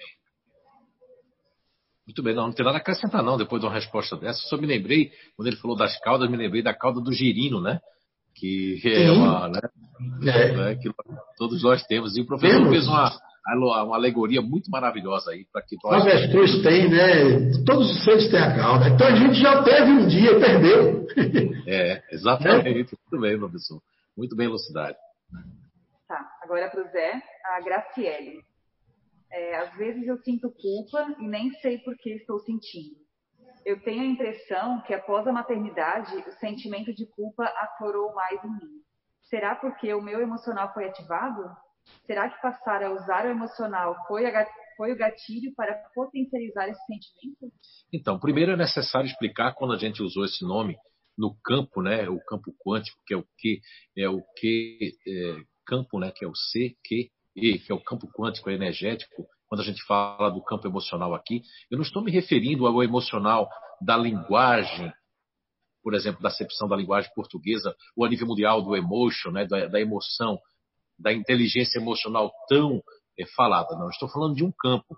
Então a Graciela ela já está falando dessa forma porque ela já tem um conhecimento muito profundo dela, ela chegou no nível 3, nível 4, então por isso que ela está fazendo isso. Ela já sabe que o, a, o grupo natural de inteligência que ela faz parte, que é o mesmo da Alice e é o mesmo da Gabriela, embora todos tenham digitais diferentes, porque nós somos espíritos ímpares, como bem colocou aí o professor numa dessas respostas, que o espírito ele, ele vem de Deus, né? Ele não é criado com a matéria. Agora, nesse corpo terreno, nós temos ali na questão 71, 72, 73, 74, até a 76, 77, 78, o livro dos Espíritos, onde Allan Kardec ele, ele recebe, ele uma pessoa da razão, uma pessoa que estudou com Pestalozzi, ele recebe respostas que vai contra ao, ao, ao paradigma que ele tinha que é a questão que a razão está acima do instinto. Ele recebe da espiritualidade, colocando o instinto num patamar, até uma necessidade de nós chegarmos a essa condição. Agora eu quero chegar onde eu quero chegar, a condição do emocional que o professor colocou ali nas suas respostas, do homem chegar a ter um emocional bem resolvido. Mas quando a gente fala em emocional bem resolvido na Terra, a gente fala de não termos mais pessoas estupando crianças com dois anos, a gente ter pessoas pensando no próximo, numa empatia universal, onde o nível da Terra realmente ele vai progredindo moralmente espiritualmente. Agora, Graciele, sentir essa culpa, isso vem muito da, da, dessa estrutura do seu grupo natural de inteligência, que quando a pessoa vem nessa composição que hoje eu demonstrei ali, no nosso pequeno é, né, comunicação, o fazedor ele tem um ativo em primeiro e o emocional em segundo. Então a culpa vem porque todas as mães que eu conheci até hoje, que faz parte do seu grupo, Graciele, pode se sentir agora tranquila, todas. Eu disse uma frase que eu dizia antigamente e eu retiro, que eu dizia, ah, fazedor não nasceu para ser mãe. Não é isso. É que as pessoas ativas, os filhos se criam. Eles preferem estar trabalhando 24 horas e estar tá vendo os filhos porque eles estão cuidando, mas eles precisam de movimento e de coisas. Então, aí, como eles têm um emocional em segundo plano, quando agora na pandemia as mães estão muito em contato com os filhos, o que é que acontece com os ativos? Eu vejo que minha filha está crescendo, meu filho está assim, eu vejo que, que eu tive assim. Eu desejo muita saúde, Graciela, né? Para quem não sabe, a Graciela contraiu o Covid-19, ela e o esposo, estavam aí, na, é, é, é, passaram momentos difíceis aí. Ela já está, ela é uma enfermeira, né? Técnica de enfermagem, ela está na linha de frente e agora ela já melhorou, vai dar sua palestra, estou sabendo disso quarta-feira, Graciele, e o esposo ainda está ainda sentindo todos, né, é, é, é, é todas essas são esses efeitos do Covid-19 sobre si, né? Espero que vocês ultrapassem essa fase, mas não se sinta culpado, até porque também essa culpa vem no espírito. Eu às vezes fico muito preocupado, por isso que eu, eu sou, vou dizer isso aqui sem nenhuma bajulação, sou fã do professor Cláudio Nunes há 30 anos, que eu acompanho ele, ele não me conhecia. Nos conhecemos, já nos conhecemos da Suméria, quando eu tive com ele no Foro Tive a sensação de que eu e ele vivemos na Suméria. E ele também gosta da Suméria, como eu gosto. Eu, eu, isso me chama muita atenção, as questões sumerianas. Então, muitos do, de espíritas ainda que estudam pouco, que são pseudo-sábios, né? Eles trazem que tudo é da vida passada, mas isso que você está vivendo não tem nada a ver com vida passada, Graciela. Isso tem a ver com sua vida agora, com sua oportunidade de estar numa plataforma ativa, que é uma inteligência ativa, que infelizmente eu ainda sou o único que observei que fiz a descoberta da inteligência ativa na Terra. Mas espero que outros vão vir aí e vão ajudar bastante, não só a Graciele, como milhares e até bilhões de pessoas que fazem parte da inteligência ativa e que não é vista, nem numerada e nem observada por ninguém. E a gente constata nas pessoas ativas que elas são para ontem, são empreendedoras, não perdem tempo com nada, não gostam de pensar, não gostam de sentir, mas estão para fazer e fazem. Essa é a minha resposta. Clóvis, o Cláudio Júnior, pergunta o que se deve à ideia de que a Terra vai se transformar formar num planeta de regeneração a partir de uma data específica? Não é a data, mas um período. Allan Kardec é o autor dessa ideia. Nenhuma outra doutrina trouxe essa classificação. Isso é a ideia genuína do Espiritismo. A classificação na Terra e dos diferentes níveis de espíritos é genuinamente da doutrina espírita. Planeta de prova e expiação, o primeiro nível. Segundo nível, regeneração, que é o período que está entrando agora, até entrar nos mundos evoluídos. Mas até lá são muitos, muitos períodos. O período da regeneração, ele estaria entrando. Isso tudo leva a crer que a regeneração começou ali, no século XIX. Foi quando a mente humana brilhou na inteligência, nós descobrimos leis fantásticas da natureza que não se sabia, foi o século da eletricidade, foi o século das ondas, das ondas hertzianas, Henrique Hertz. Descobrimos os micróbios. Veja quanta coisa a gente ignorava. Descobrimos a microbiologia através da micróbio, a farmacologia, as vacinas. Nós descobrimos no século XIX a, as pesquisas interessantíssimas que nos deu o telefone em 1874 com Alexander Graham Bell, os motores. Descobrimos tantas coisas espetaculares lá atrás, no campo também do conhecimento. A genética veio do século XIX, com Mendel. Toda a estrutura do DNA nosso veio de Mendel lá, naquela, naquele período. Descobrimos a lei da gravitação universal com Isaac Newton. Tudo veio lá. Aí o século XX pegou essas descobertas, dominou essas leis e transformou o século do progresso. E, mas entenda, o século desse progresso foi também o século mais sangrento de toda a nossa história. Foi o período em que mais mataram-se seres humanos, a grande maioria foram civis inocentes, foi o período em que nós mais guerreamos, mas em compensação foi o período em que o maior volume de espíritos estiveram juntos. No passado eram pequenos grupos, a gente não evoluía tanto. Agora, como chegamos? Aí, esses, esses conflitos todos, os modelos, inclusive os modelos sociais, e a gente veio do, do reinado, depois do patriarcado, depois viemos pela república, depois chegamos na democracia, depois do capitalismo, as ideias do comunismo. Tudo isso são processos evolucionários que nos trouxe onde estamos. Mas aí o que acontece? Foi nesse século que nós conquistamos os direitos, foi nesse século que nós avançamos na pesquisa da consciência, da experiência de quase morte, porque o assunto futuro é perder a consciência. Daqui a 20, 30 anos, a gente não vai estar por aqui, o Zé vai estar para além, mas muita gente que nos escuta, mais novo, vai estar vendo isso e constatando bem que naquela live, um cara lá de cabelo branco do Nordeste dizia que era a consciência, o tema que ia ser estudado do planeta. A percepção de que somos consciências, Somos seres, somos existência e consciência na sua plenitude, profundidade. A dimensão humana não é uma dimensão que a gente vive a experiência espiritual. Nós somos seres espirituais que vivemos a experiência humana. É o contrário. Mas a gente ainda vê como se fosse o oposto. A gente não tem consciência disso, nós vamos ter, e a gente evolui. Então, essa esse período, repare, olha, estamos agora com é, uma solidariedade que o mundo nunca teve. As pesquisas coletivas em bem da humanidade. Chega uma Covid dessa, embora lá o presidente dos Estados Unidos tenha comprado as vacinas só para os Estados Unidos de um laboratório, mas já existe uma consciência mundial de que a vacina vai ter que ser universal. Ela não vai ter fronteira, ela não vai ter pátria, ela não vai ter cor, ela não vai ter usurpação, vai ser para todos os povos e a preço barato. Olha que coisa, nunca a solidariedade humana melhorou tanto no mundo quanto agora. Então, graças a Deus, não tinha só uma fonte para produzir a vacina, tem 13 fontes. E aí a gente vai chegar a uma coisa que vai ser unânime no mundo. Então você tem hoje uma quantidade de gente preocupada com a ecologia, em salvar o planeta. A gente está com os direitos civis aí em plena força. A gente está com o Estatuto do Idoso, Estatuto da Criança. Tem muita coisa que só tem 60, 50 anos. Isso tudo foi nesse século de transformação. Os sinais da regeneração estão vistos. É só você olhar com muito carinho. Você vai, por exemplo, o Espiritismo já foi o primeiro sinal da regeneração da Terra trazer uma doutrina que nos mostrasse com uma visão límpida e clara a realidade existencial dos seres.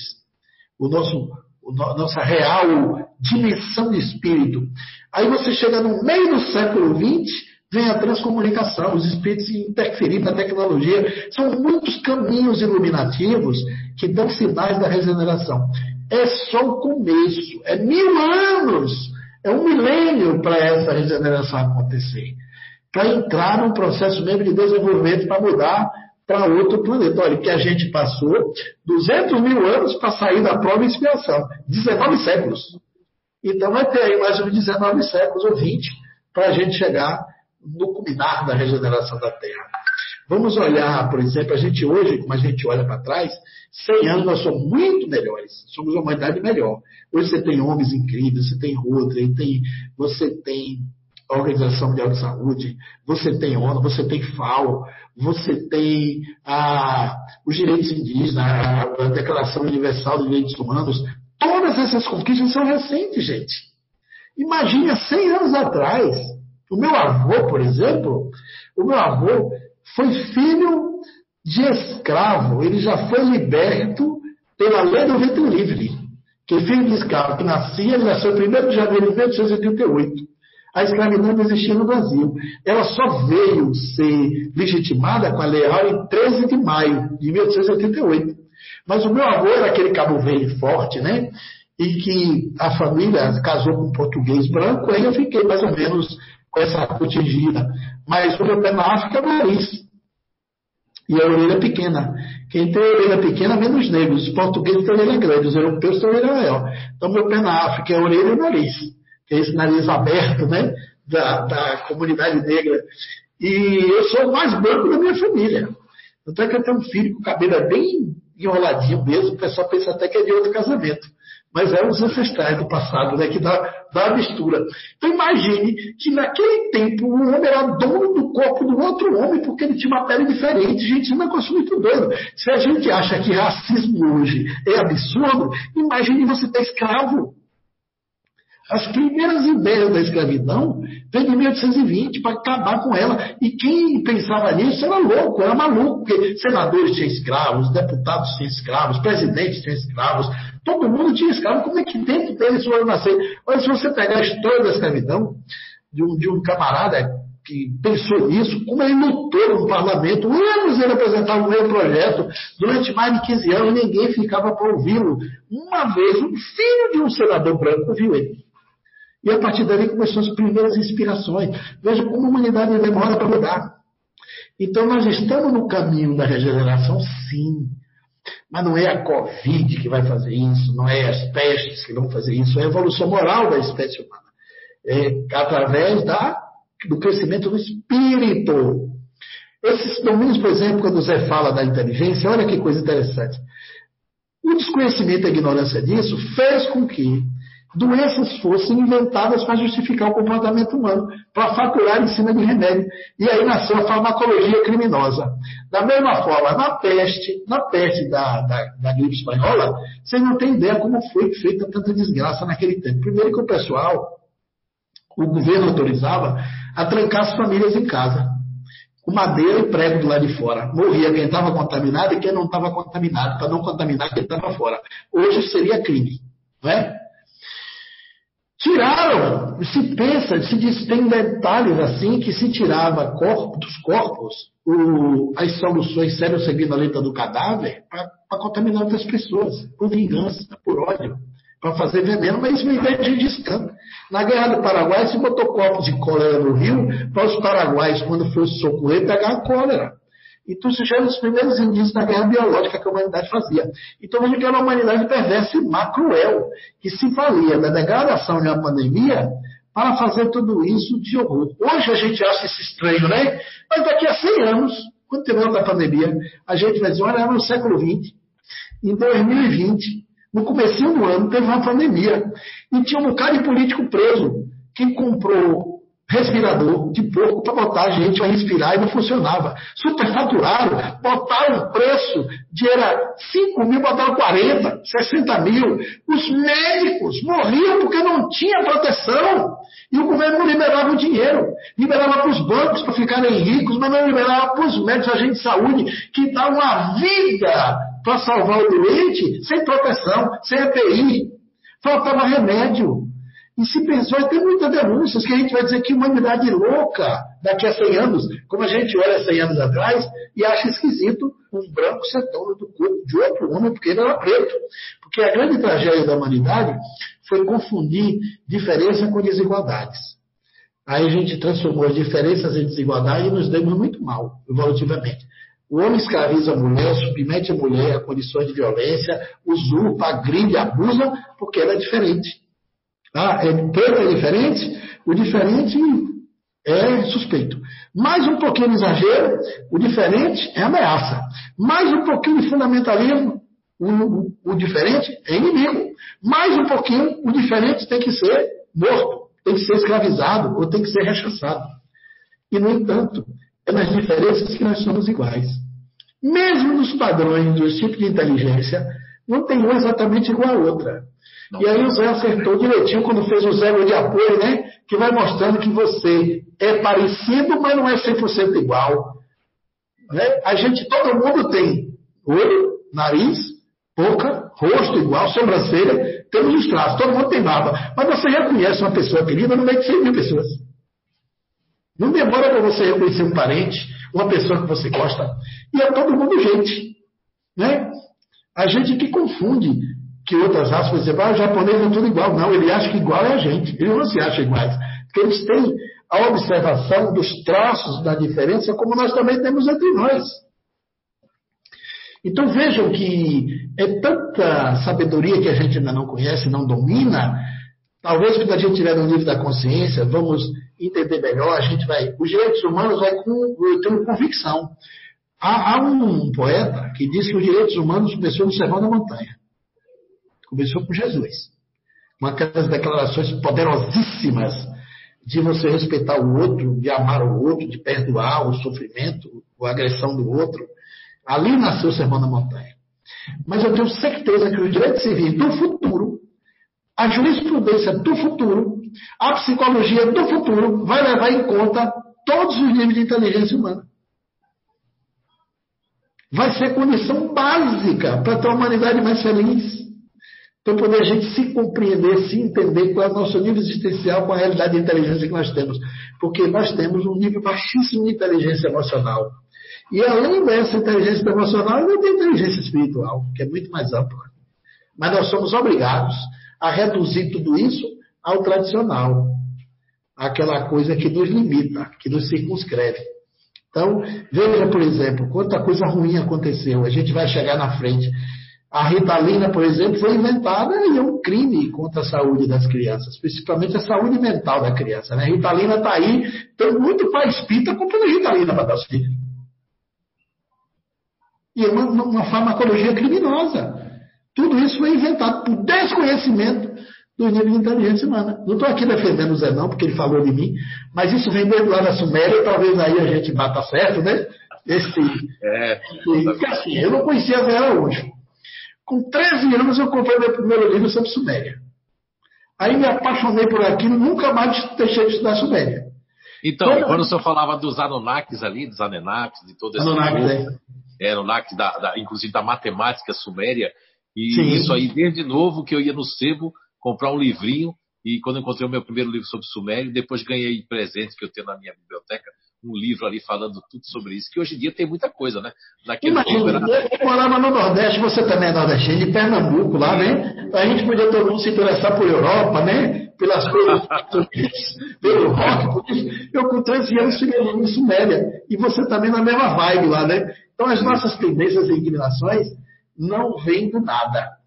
E quando eu fiquei adulto, eu conheci as obras do Dr. Zacarias City, que escreveu o 13 Planeta, que fala da, do pensamento, da cosmogonia dos sumerianos. Eu me identifiquei tanto com aquilo, porque eu já gostava das ideias do Código de Hammurabi, fui entender aquelas argilas, os escritos, a base da mitologia do mundo, tudo aquilo me fascinava, porque a Suméria é considerado o berço da civilização, onde tudo começou. O homem, inclusive o Cíntia tem uma ideia interessante. Quando abriram a, a, a estrada transamazônica, estou fugindo um pouquinho da pergunta aí, mas ajuda. E encontrou os índios, ele faz uma pergunta: por que, que aqueles índios que foram achados lá, tribos intocáveis, né? Como tem hoje, tem mais de 30 tribos, e a FUNAI, e com uma parte mais humanista, com os caciques, faz questão que o homem não descubra as tribos que estão lá que são tribos que não têm contato com a civilização humana para não serem sacrificadas, não morrerem. Ainda tem tribos genuinamente nativas lá, sem nenhum contato, nunca viram um homem branco. Então, ele, ele pergunta, por que, que um homem, quando abriu a estrada transamazônica, não encontrou edifício, casas, carros, asfalto? E foi feito o estudo do DNA do homem a idade do DNA do índio amazônico, de todas as Amazonas, tanto a peruana como a brasileira, é a mesma idade da DNA do homem civilizado de Tóquio, do meio da Europa e do Brasil. Nós nos civilizamos a partir dos sumérios. Os sumérios é quem descobriu as culturas. Foi os sumérios que fez o moinho. Foi o sumério que ensinou a humanidade a plantar e a colher. Foi o Sumério que descobriu todas as culturas das plantações. Foi os Sumérios que pensaram nos códigos de lei, eles pensaram tudo antes. E de lá migrou para todos os povos. Então, como é que você não vai se apaixonar por um negócio desse? Então, de repente, a gente pode ter tido esse passado. É muita coincidência. Eu nunca conheci ninguém nesses 40 anos aí de movimento espírita que mostrasse Suméria. O único camarada assim, mais ou menos, foi Zé Araújo. É. então, você tem razão por uma coisa dessa. Né? A gente não tem nem com quem conversar isso, porque é. fora assim, da realidade, né? E os sumérios, eles diziam que esse conhecimento todo veio dos deuses, os deuses eram alados, vinha do céu. Olha, que coisa incrível. Os deuses vinham do céu. Vinha do céu como? Aí pode ter sido ajuda mesmo de extraterrestres. Os antigos astronautas, né? Os, os antigos é a hipótese do astronauta antigo, Gerd von Däniken, que escreveu Era os deuses astronautas nos anos 70, né? Explicou é. essa visita, essa ajuda externa. É um tema para outra palestra boa, assim, outra live. gostei, gostei. Eu só queria uma parte. Fica, fica para roubar o tempo. Pode seguir fazer outras perguntas. Na resposta do professor ali, quando fizeram a pergunta sobre a, a regeneração da Terra, eu gostaria só de fazer uma parte que é tão importante essa resposta do professor Cláudio Nunes, porque nós vemos no movimento espírita, não na ciência espírita, na doutrina, Kardec não fala nada disso, mas a gente vê as pessoas querendo datar, colocar uma data específica. Eu já vi palestras de renomados oradores espíritas, me permitam aqui uma crítica construtiva, dizer até data e ano que vai acontecer isso. Olha, então a explicação do professor Cláudio Júnior, ela vem, é, como diz os portugueses, a calhar no momento de pandemia para que nós possamos entender os conceitos. Esses dias, só comentando, uma pessoa me, me observou o seguinte: ah, foi o contrário. Enquanto tem esses místicos, essas pessoas que parecem que é uma receita pronta, uma resposta mística, dizer que é o, o, a regeneração, essa pessoa fez o contrário, professor, e todos que estão nos escutando. Sabe o que ela falou? Essa pessoa disse: Ah, não existe isso não. Veja só, a gente está passando o pior momento da Terra. Aí sabe o que, que eu pensei na hora? E respondi para essa pessoa: disse, Olha, se você tivesse nascido no início do século passado, você não diria isso. Pegou a, a, gripe espanhola, Primeira Guerra, Segunda Guerra Mundial, uma pessoa que nasceu assim, como é que pode estar pior agora? É. A pessoa explicou aí da tecnologia, explicou do acesso às vacinas aí, coisa maravilhosa. Só queria fazer esse complemento do contrário que a pessoa disse esses dias. Aí eu refutei dizendo, olha, quem pegou, nasceu no, no século passado, no comecinho do século, como minha avó estivesse viva hoje, minha avó Filó aí. Quero ver justiça todo dia vivendo conflitos. Com conflitos, exatamente. exatamente. Assistindo guerras humanitárias. E outra coisa, Zé, Allan Kardec rechaça as datas fixas no livro A Gênese e no livro dos Médios, que a gente deve desconfiar de comunicações espíritas que determinem datas pré-fixadas. Isso, é prato cheio para espírito embusteiro e mitificador. Porque na vida tudo é por lentas e sucessivas aproximações. A natureza não dá salto. O processo evolucionário da regeneração é lento e gradual, afirma Allan Kardec na Gênese. E quem é que vai mudar? É o homem, é o espírito humano. Não é a Terra, o planeta, o chão da Terra que vai mudar, não. Sim. São os seres que habitam aqui. E a gente não muda a personalidade, o comportamento de um dia para a noite. Não. Isso demora. Né? Então é um processo que vai acontecer de lá para cá. É tão lento que a gente não se percebeu. Tem que ter uma análise bastante fria, fazer uma comparação muito lógica, como você fez essa mesmo do século todo, né? Que a gente assistiu guerras terríveis, guerras e né? Humanidade armada, guerra da Sérvia, a guerra do Vietnã, guerra do Camboja, além das duas, duas grandes guerras, nós tivemos guerras menores que matou muita gente. Então, isso tudo foi século XX. Mas nós já saímos com o ano 2000 com o ano internacional da cultura de paz. Aí a Unesco considerou tão incríveis os resultados e as ações que o mundo teve e fez a década da cultura de paz no dia 2010. E muita coisa se consolidou. Hoje você tem muitas conquistas nos direitos humanos, a humanidade cada vez mais próxima, os povos interdependentes. Se houver uma coisa ruim no mundo agora, não é mais geograficamente isolado. Você vê que o mundo todo se solidariza. Hoje, numa pandemia dessa, você vê nos jornais tradicionais, todo dia tem empresa doando milhões. Doando ajuda, doando máscara, doando álcool gel, doando é, é, equipamentos para salvar vidas. Então, nós estamos na nova humanidade. Essa, essa Covid, ela revela as conexões invisíveis de uma nova humanidade que está acontecendo no planeta hoje. Somos espíritos melhores. Porque a natureza é assim mesmo. Essa natureza é uma escada rolante que nos leva para cima, mesmo que a gente queira descer. Gostei. Boa analogia. Vamos lá. É, evolução é contínua. Vai, Nice. Mas a gente aqui até respondeu algumas perguntas aí, viu? Sim. Vamos lá. Então tá, vou ler mais uma do Leandro Kujawski para o Zé. Será que no final do progresso do espírito, o mesmo iria se fundir ao todo do universo, sendo um ou uno, ou seja, não pertencendo a um lugar específico? Olha, essa pergunta é mais para o professor Cláudio, mas eu vou iniciar aqui. É, essa questão do, do, uno, do ser específico, né? É que isso está ligado muito ao nosso, eu, eu, diria assim, ao nosso contato é, é, enquanto Terra. Eu, com todo respeito, Leandro, eu vejo as pessoas falando aí, eu vi, eu vi uma resposta do professor Cláudio Nunes, que participou de uma live aí com, com o grande pesquisador ali, o Guilherme Velho, e com o grande escritor Paulo Neto, e eu vejo pessoas muito preocupadas se Kardec foi Chico Xavier foi Kardec, Kardec foi Chico Xavier, Chico Xavier Kardec, do que na sua mobilização para evoluir, para buscar os conhecimentos que realmente vai ter a ver com o crescimento do seu espírito. Né? A questão de, de, de unicidade, ou a questão de viver, na questão 766 do Livro dos Espíritos, Allan Kardec pergunta: a vida social é natural? E a resposta da espiritualidade para Allan Kardec: certamente, Deus fez o homem para viver em sociedade.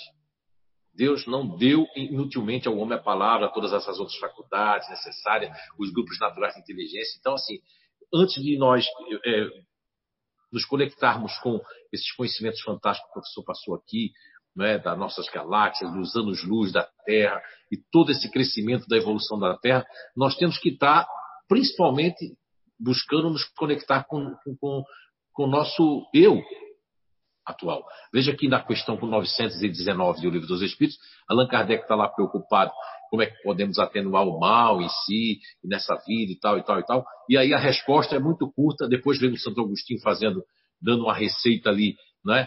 Para a época, para o século XIX, que nos serve para hoje também. Durante um bom tempo na minha vida, eu segui aquela outra parte da resposta da questão 919, onde o, o próprio espírito né, que responde a Kardec diz assim: é, conhece-te a ti mesmo, que é um pleonasmo, né, que se refere. Tem muitas pessoas que fazem a conexão com Sócrates. Eu chego a fazer porque tem a inscrição lá em Delphi, eu tive lá e tem realmente, não é uma inscrição pequena, é uma frase está dentro dessa dessa exclamação toda dessa oração, né? Mas eu penso assim, ó, que conhece a ti mesmo é pregado por diversas eh, escolas, né? É, fundamentadas no, no, no, no, de médios espíritas, de, de, de mesmo de, dessa enciclopédia toda espírita ali, mas fala-se tanto da reforma íntima, mas eu vejo que as pessoas não conhecem as suas casas. Então, essa descoberta que eu sou apenas um mero descobridor, e, e compilador, ela, ela vem exatamente para fazer sentido que se eu sou ativo, eu sou emocional, eu sou racional nessa vida, baseando na questão 146 do Livro dos Espíritos, e na descoberta que é fora do espiritismo que, que nós fizemos, é, isso dá que é, nós temos é, caminhos cognitivos diferentes, de aprendizado, de retenção. Nesse momento, Leandro e todos que estão discutindo, muitas pessoas vão torcer o nariz, tanto para mim como para o professor Cláudio Nunes, porque elas não têm ainda condição de perceber tudo isso que nós estamos trazendo, porque elas preferem ficar na discussão, preferem buscar coisas. Ó, existe uma resposta da espiritualidade para Allan Kardec, dentro daquelas que eu sempre falo aqui, que é dos mundos, né, que é a 174, 175. Chega um momento que Kardec pergunta se eh, a gente. É uma pergunta que Allan Kardec faz assim, acho que é uma necessidade de reviver na Terra. Se eu não me engano, é a pergunta 174, da necessidade de reviver na Terra. E aí a espiritualidade diz que não, mas se não progredir, pode ir para outro mundo que não seja melhor e que pode mesmo ser pior, na questão 174. Allan Kardec fala. Olha só. E ali também diz uma hora que Kardec pergunta, ele recebe um fora. Lógico, estou colocando na minha interpretação, ele recebe um fora porque ele faz uma pergunta e aí a resposta é que isso não vai adiantar em nada. Eu acho que a pergunta, eu não sei se eu falei outro dia ali, é uma pergunta que tem a 180, eu sei que é uma pergunta lá da, dessa de 174 a 184. E que a Kardec recebe um não ali, que isso não vai ser, isso não vai contribuir nada dizer isso. Veja bem, então assim, ó, se o próprio Kardec recebe no livro dos Espíritos os três nãos que eu percebo assim, ó, não importa como vocês vão usar a palavra, que eu acredito que a 28 do livro dos Espíritos, e outras ali, é porque a gente não está preparado. E eu vi muitas respostas da espiritualidade no livro dos Espíritos nesses 30 e poucos anos que a gente está na doutrina espírita, que ele diz que a gente não está preparado nem para perceber. Hoje, com essa explicação do professor Cláudio Nunes, que eu quero rever duas vezes mais, eu, eu, eu percebo que a gente não está preparado. Uma palestra dessa, um ensinamento desse, as pessoas já ficam assim, ó, meu Deus, por que, meu Deus? Porque estão conectados com picuinhas, com, com um ser ainda, é, com discussões, em vez de fazer isso olhar as coisas positivas, como o professor trouxe ali, ó, o, o, o, os direitos humanos, tudo isso que nós conquistamos e que temos ainda muita coisa para conquistar. O meu conselho é não só para o Leandro, mas para todos. Eu quero que o professor pode completar a resposta também, se quiser, de uma forma mais que foi mais dentro do que o professor falou. Mas eu estou olhando aqui no dia a dia. Se você não melhorar e ficar preocupado com coisas é, é, que, que não vai resolver nada a tua vida, vai trazer. É como se torcer para um time de futebol, você discutir futebol, você discutir política, você discutir religião, você ficar com raiva, passar a noite com raiva. Olha, eu não me permito isso já há tanto tempo. Olha, eu nem tenho, nem tenho lembrança se um dia eu discuti religião com alguém ou futebol, ou política. Eu não, eu, eu não, me lembro. Nessa encarnação, eu não, com todo respeito, eu tenho outros defeitos. Eu não me lembro de ter discutido com ninguém até hoje sobre esses assuntos que eu acho, eu acho com todo respeito a quem gosta de discutir isso, eu acho lógico, porque eu sei que a política a gente tem que, eu prefiro discutir dentro de mim, na hora que eu for votar, na hora que eu for aconselhar alguém, aí sim. Mas eu não vou estar discutindo aí, brigando, porque essa energia vai ficar uma energia ruim para o planeta e uma energia ruim na minha casa, na minha mente, na minha cabeça. Eu prefiro, sim, se eu tiver alguém com, que, que esteja à altura para a gente conversar, para a gente discutir, que isso, é, isso faz parte da humanidade. Seria essa a minha resposta, que venho mais trazer você para a Terra do que colocar você para o universo. Se o professor quiser comentar alguma coisa. Quer fazer a pergunta de novo, professor? Quer fazer de novo? Que eu vi uma, é. uma palavra que eu não vi. Eu vi toda, mas faltou uma palavra. Mais alto, é. Faça a pergunta de novo. Mais alto aqui. É, será que no final do progresso do espírito, o mesmo iria se fundir ao todo do universo, sendo um ou uno, ou seja, não pertencendo a um lugar específico? Ah, esqueci de uma coisa. Tem a questão 151 e 152 do livro dos Espíritos que fala da Assembleia e fala do todo e fala. É, só para lembrar que eu, eu esqueci de falar isso. São dois momentos, três momentos, livro dos Espíritos, que os Espíritos nos chamam a atenção e diz a Kardec, até reiterando, que tudo caminha para uma unidade. Tudo é uno. Nós somos um em Deus. Mas, quando estamos aqui na dimensão da matéria, nós estamos no mundo da impermanência e da separatividade. Mas a consciência se unifica com o todo. A tendência da matéria é desmaterializar, porque o espírito vive na matéria para ir desmaterializando ela mesma. O espírito vai evoluindo quando vai se desmaterializando. Mas, inclusive, os espíritos até dizem: tudo se encadeia no universo, do átomo ao arcanjo, que um dia também foi o átomo, passou pelo átomo, passou por lá, o espírito mais avançado um princípio inteligente e translador ali, como nós citamos na, no processo evolucionário. Mas nós não vemos em Deus. Nós somos aqui, essa, essa dicotomia, essa visão dualista, que é bem do Ocidente, ela foi percebida de outra forma pelo taoísmo, que é monista, foi percebida um pouco pelo budismo, e os espíritos corroboraram com isso. Os espíritos não deram uma visão dualista da nossa finalidade evolutiva, porque a evolução é tendência, ela não é fim. E o espírito de Castro Alves, a primeira poesia que foi para o Chico Xavier, eu citei ele aqui para o Jorge Gisini, vou fazer justiça, porque foi o primeiro médium a receber Castro Alves, foi Chico Xavier. Ele, ele escreveu a revista, uma, uma poesia chamada Marchemos ele diz, olha, primeiro verso, eu vou ver o primeiro fim, o fim. A primeira diz assim, é, é, na, na, no Parnaso em túmulo. Há mistérios peregrinos, nos mistérios dos destinos que nos mandam renascer. Da luz do Criador nascemos. Múltiplas idas e vemos, para a mesma luz volver e a última estrofe diz o seguinte: Uma excelsa voz ressoa, no universo inteiro ecoa, para frente, caminhai, o amor é luz que se alcança. Tem de fé, tem de esperança, para o infinito marchai. Ou seja, não tem alternativa. Nós vamos para o infinito mesmo. Nós caminhamos numa estrada de volta para Deus. O professor Hermógenes tinha uma imagem muito bonita daquela parábola do filho pródigo de Jesus. Ele dizia o seguinte, que aquela imagem do filho pródigo não era uma coisa para ser entendida no individual, como uma visão de pai e filho. O Pai seria Deus. O Filho pródigo somos nós, os humanos, que nos distanciamos dele. Nós nos afastamos de Deus porque caímos aqui nessa dimensão de espírito que tem que evoluir na matéria. O, a, o retorno do Filho pródigo é a nossa volta para Deus. Ele escreveu um livro lindíssimo chamado Cepas do Caminho de Volta, que mostra que a palavra de Jesus é uma palavra para a humanidade e não para um indivíduo. É uma coisa muito mais ampla. Nós viemos de Deus, quando Allan Kardec define que o Espiritismo é uma doutrina que trata da origem e destino dos espíritos. Qual é a nossa origem divina? Qual é o nosso destino? Evolução. E a gente evolui de volta para Deus. Nós estamos indo de volta para alcançar o Criador. Então, tudo é uno, tudo é um. E é como os budistas dizem, faz uma imagem bonita disso, que é como o oceano e a onda. Nós, como onda, estamos procurando o mar. Porque nos individualizamos como indivíduos como uma onda que procura o mar.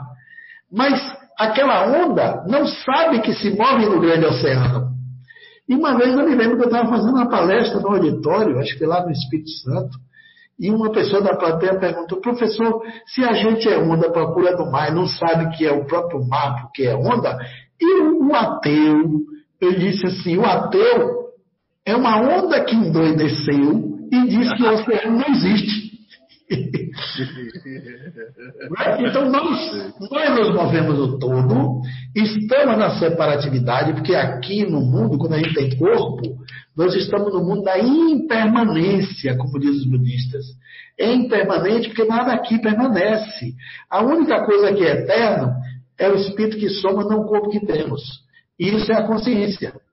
E quando Allan Kardec também vai lá e pergunta aos espíritos, é uma coisa fabulosa, uma pergunta bem na dialética filosófica. O que é o bem? Os espíritos respondem.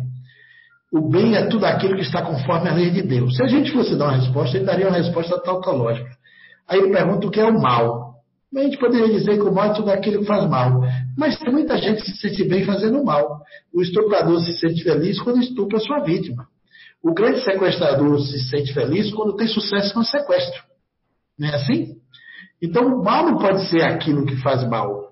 Porque a gente também diz que tem bem que vem, tem males que vêm por bem, a gente não diz isso? Mas o Espírito retruca o seguinte. Na retórica faz o seguinte: o que é o bem? O bem é tudo que está conforme a lei de Deus. E o que é o mal? Ele diz: o mal é tudo que está contrário às leis de Deus. Aí Allan Kardec pergunta: e onde está escrita as leis de Deus? Olha que resposta: na consciência. Porque a consciência é a centelha etérea, é a parte imaterial que se assemelha a Deus. Porque quando nós somos imagem e semelhança de Deus, não é nesse corpo físico que a gente tem, é no espírito que somos, na dimensão da consciência, é lá que tem a semelhança com Deus, porque o Deus antropomórfico é que é o Deus humanizado por a gente. Então, Deus é o incognoscível, como a consciência também é. Então, é na consciência que está escrita a lei de Deus, porque é lá que está a natureza que nos une a Ele. E a tendência do espírito para evoluir é ser pura consciência, perder a necessidade de precisar daqui, ó, dessa veste física, para aprender, crescer e mudar, usar a escola, a terra como escola, outros mundos como aprendizado, até ser espírito puro, ser luz. Quando a gente for luz, a gente se funde no todo. A tendência é o espírito puro se unir com Deus sem perder sua individualidade, mas ter unidade na consciência última, como dizem os budistas. É bastante filosófico essa abordagem. A pergunta chama a gente para uma reflexão mais profunda, para ficar assim, pensando consigo mesmo, né? É, isso mesmo. Esse, esse, o Leandro Kowalski, que ele sempre faz perguntas muito assim, muito além do, do, do, do tempo. A Anice tem uma pergunta para o senhor aqui, né? Faz uma pergunta. É, eu quero saber de vocês dois, Clóvis e Zé. É, Sim se vocês querem continuar por causa devido do tempo, né? É, o professor quer vocês... encerrar ou dá para fazer mais uma pergunta? Vocês que sabem. Se o pessoal estiver no ar e quiser manter mais um pouquinho, eu fico, não tem problema nenhum. Ah, então... Mas 15 minutos, pergunta, só tempo, senão eu vou fazer alguma coisa. Então eu vou fazer, uma, eu vou fazer uma pergunta do John Miller. Sim, mas... Pode dar alguma luz na, te, na teoria dos exilados de capela, já que se trata-se de um sistema quaternário de estrelas mais quentes que o nosso Sol, como zona habitável mais complicada? Olha, Capela é a constelação do cocheiro. É uma estrela, Capela.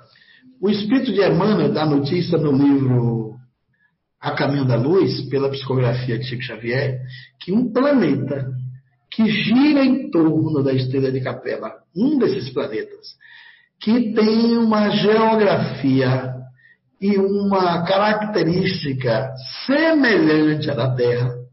Deve ter vários sistemas lá, dizem que Capela tem 12 planetas, 15 a gente não sabe, porque, embora já tenham descoberto vários outros sistemas, ainda não se sabe exatamente em Capela quantos sistemas são.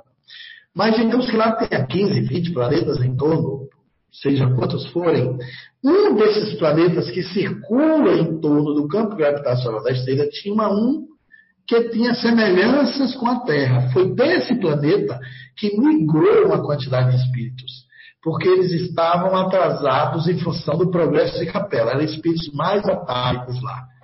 Eles estavam, inclusive, obstaculando o progresso do planeta. Eles migraram e povoaram a massa do Egito, uma parte da Índia, de Machu Picchu, ali com os Incas, uma parte com os Maias e com os Astecas. E com uma, uma boa parte também entre os gregos.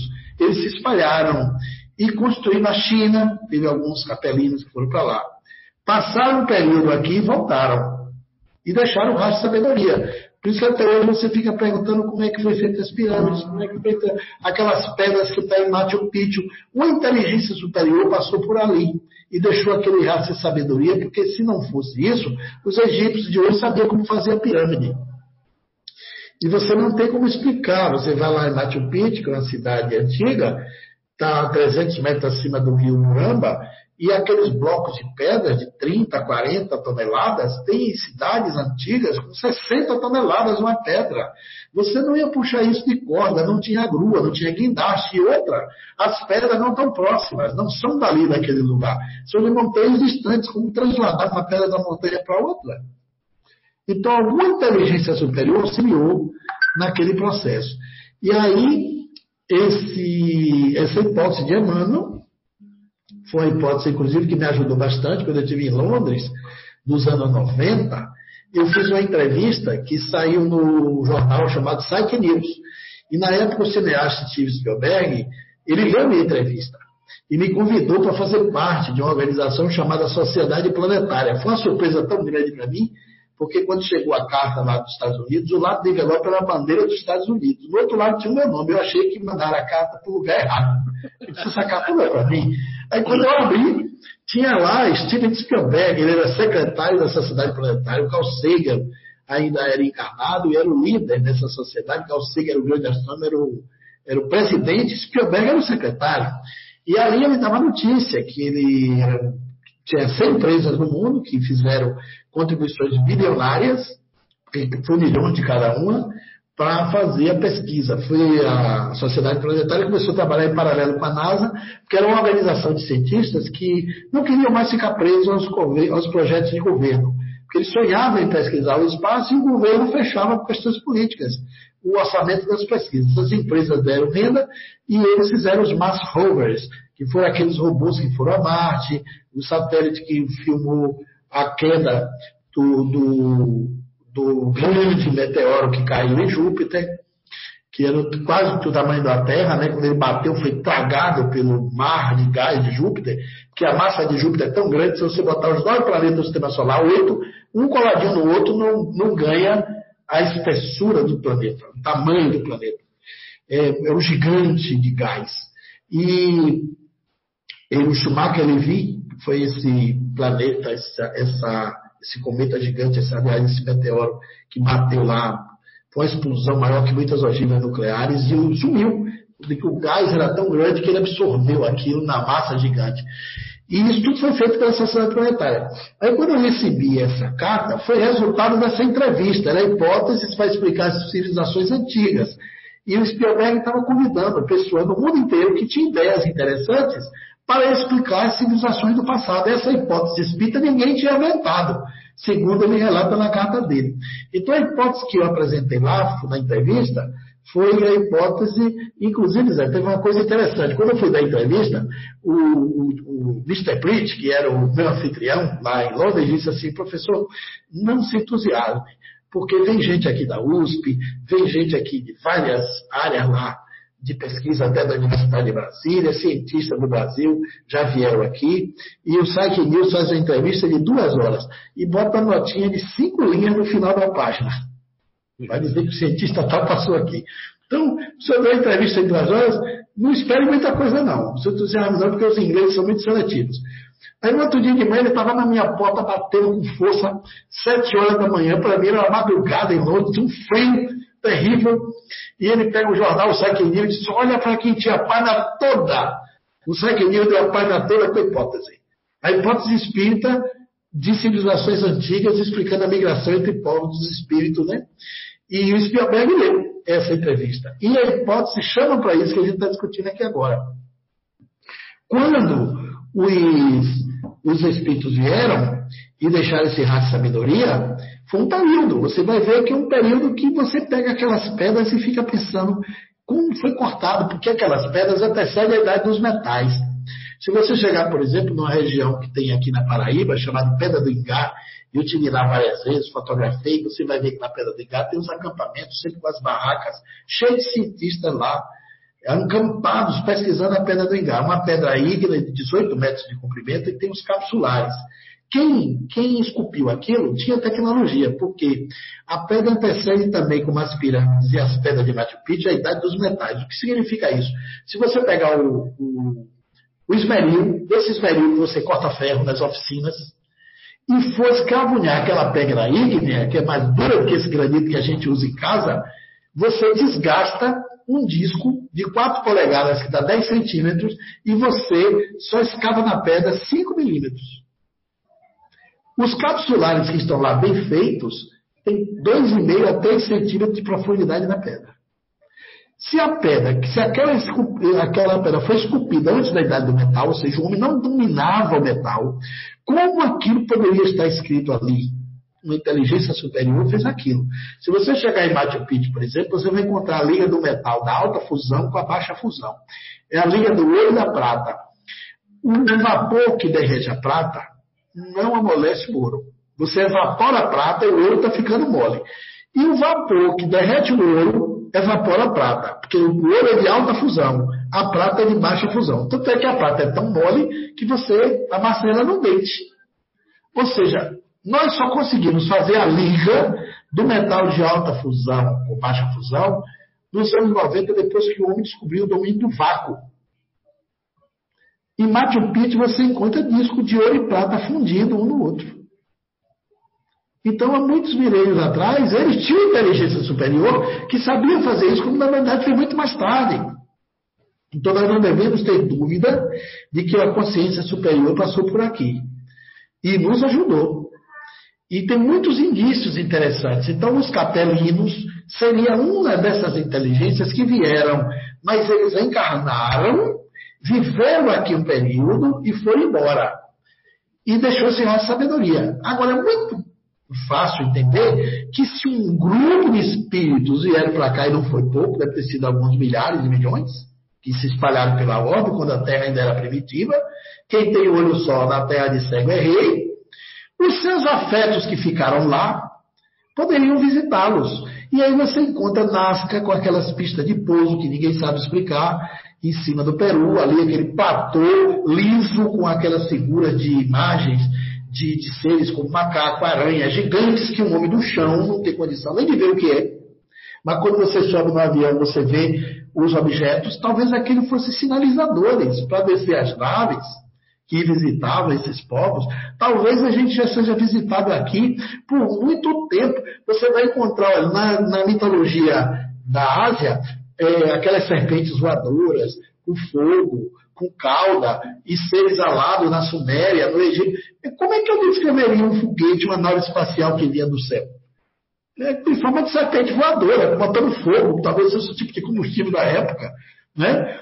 O astronauta que foi à Lua, o Armstrong, quando, os três que foram, quando desceu em 69, no tempo da tecnologia, quando a nave pousou, o Apollo 11 pousou na Lua, ele pegou o rádio e disse para os Estados Unidos: a águia pousou. Bom, se ele chamou uma nave daquela de águia, que não parecia nada com águia, mas tinha imagem, porque a águia também é o símbolo dos americanos, né? A águia pousou, você vê aquela nave com uma águia, como é que um homem de 3, 4 mil anos atrás, 5 mil anos atrás, via alguém que vinha do céu? Botava asa, chamava de pássaro, botava bico, como botou nos deuses egípcios, os deuses sumérios, tudo tinha asa. Então é muito provável que os capelinos habitaram aqui naquele período e deixou esse rastro de civilização intensa. Os grandes filósofos que pensaram coisas elevadas, eles podem ter vindo de outros mundos reencarnado aqui. E essa comunicação ainda não se estabeleceu oficialmente aqui, um contato direto, mas você tem N casuísticas hoje de avistamento de OVNIs, de relatos militares que com, controlam o espaço aéreo. Aqui em minha cidade, por exemplo, em 1995, vou falar isso aqui até pela primeira vez no, no meio espírita, em 1995 eu fui uma fazenda aqui num bairro, um distrito chamado Jaíba, e fui visitar, na, eu estava molhando os pés de eucaliptos que eu plantei do lado da minha casa, era dia 12 de janeiro, nunca me esqueço, esses eucaliptos estavam pequenos, eu plantei eles do tamanho de uma caneta bique, eu tinha cuidado de acordar a madrugada para salvar, porque eu viajava muito e ficava molhando, porque a, a praça tinha um terreno muito duro, e os vândalos passavam e quebravam. Eu era um dia 12, eu estava ali molhando e me liga um amigo meu que pesquisava ufologia, morava em Estado de Freitas, chamado Romero, e dizia todo o caminho para te pegar em tua casa para ir pesquisar com você um caso da queda de uma aeronave que caiu aí nos arredores da sua cidade. Ele disse, que história é essa? Iluminou a noite, caiu um objeto voador não identificado, recebi informações quentes, o espaço aéreo brasileiro é dominado pelas forças militares, os Estados Unidos, um satélite americano viu, e tem um caso aí de queda de risco voador. Eu achei aquilo estranho, ele já me deu as coordenadas, já me disse que era o dono da fazenda, ele estava por dentro, o militar vazou e avisou a ele, e aí chegou aqui, a gente chegou lá por volta de 8 e 9 horas. Marcelo, posso dizer que ele já faleceu, era o dono da fazenda, disse que caiu uma nave numa lagoa perto da fazenda dele, na Lagoa do Marreca, que chamava aqui na época, ainda tem esse nome, essa lagoa existe, e esse, essa nave caiu do tamanho assim de um Fusca, com metal leve, era um lago que não era tão grande, assim de uns 50 metros a 40 de largura, essa lagoa, ele botou uma vara, puxou, a lagoa não era funda, a água deu mais ou menos um pouco acima do peito, ele puxou aquela aeronave, tinha uma escotilha um pouco aberta, com a gosma verde, e de material desconhecido, ele trouxe para a periferia da lagoa e tinha dois dentro. Um, um extraterrestre como se fosse um grey, que era um ser pequeno, que se discute que esses seres não têm inteligência é, espiritual, são seres robóticos, são feitos biologicamente em laboratório para dirigir essas pequenas naves. Eles não têm alma, não são seres com alma, criados por Deus, é criado por outros extraterrestres, chamamos greys, aqueles dos olhos grandes e pequenininhos, baixinho, e tinha um outro peludo, como se fosse um bicho preguiça, até com as unhas alongadas. E eram, não tinha garras, mas eram, era um ser diferente, amoletado. Um estava morto e o outro estava vivo. E inspirando, esse homem carregou os dois seres e botou no quarto da casa dele ali, o quarto de, de visitas do, do, caseiro dele, que tinha lá uma área para visitantes, junto da casa do caseiro, tinha um quarto de hóspede, porque ele morava na casa com a esposa, era uma casa bonitinha, arrumada, ele fez um quarto paralelo ali, ele botou os dois seres lá nas duas camas. Quando nós chegamos lá, ainda tinha gente do exército. Seis horas da manhã o exército chegou lá, em comboio, com caminhões fogão, com um grupo de gente, com jipe, cerca de 50 homens do exército, tudo armado, pegou a aeronave, botou pelo caminhão fogão, pegou os dois seres e levou. E pediu silêncio absoluto de Marcelo. Ninguém da comunidade que tinha visto nada, era para todo mundo negar. E ali a gente sabia que já tinha uma conexão dos Estados Unidos com o Exército Brasileiro. Nós saímos de lá perto de meio-dia. E depois que todo mundo saiu, Marcelo nos explicou a submissão dele. Ele era um militar da reserva e, dentro da hierarquia, ele foi obrigado a silenciar. Mas ele nos contou que caiu a aeronave na tarde e noite do dia anterior. E eles foram buscar o corpo. Por pouco, a minha cidade não virou Roswell, que nem aquele caso nos Estados Unidos. então vejam, então, tudo bem, isso pode não ter vindo de um outro planeta, pode ter tido uma nave gigante, intermediária, aquilo era ser de duas identidades biológicas diferentes, um levando o outro ali, ninguém sabe quem estava conduzindo a aeronave, e essa aeronave pequena pode ter saído por alguma expedição aqui no planeta e deu problema e caiu. As pessoas até perguntam, não, mas como é que um ser de outro mundo cai aqui, vem com aquele carrinho pequeno? Mas você não sabe se já foi visto aeronaves com tamanhos gigantes de, de um quilômetro de comprimento, dois quilômetros de comprimento, ah, no espaço sideral, e delas saem outras aeronaves menores e ficam por trás da Lua, em distâncias distantes daqui, alguma estação espacial que não é nossa e é deles, a gente não sabe. Mas que a gente tem visitas, eu não tenho dúvida. A casuística é muito grande. Se vocês entrarem no Google, tinha uma espécie de acobertamento. Esses acobertamentos foram descontinuados por vários países a partir de 2019.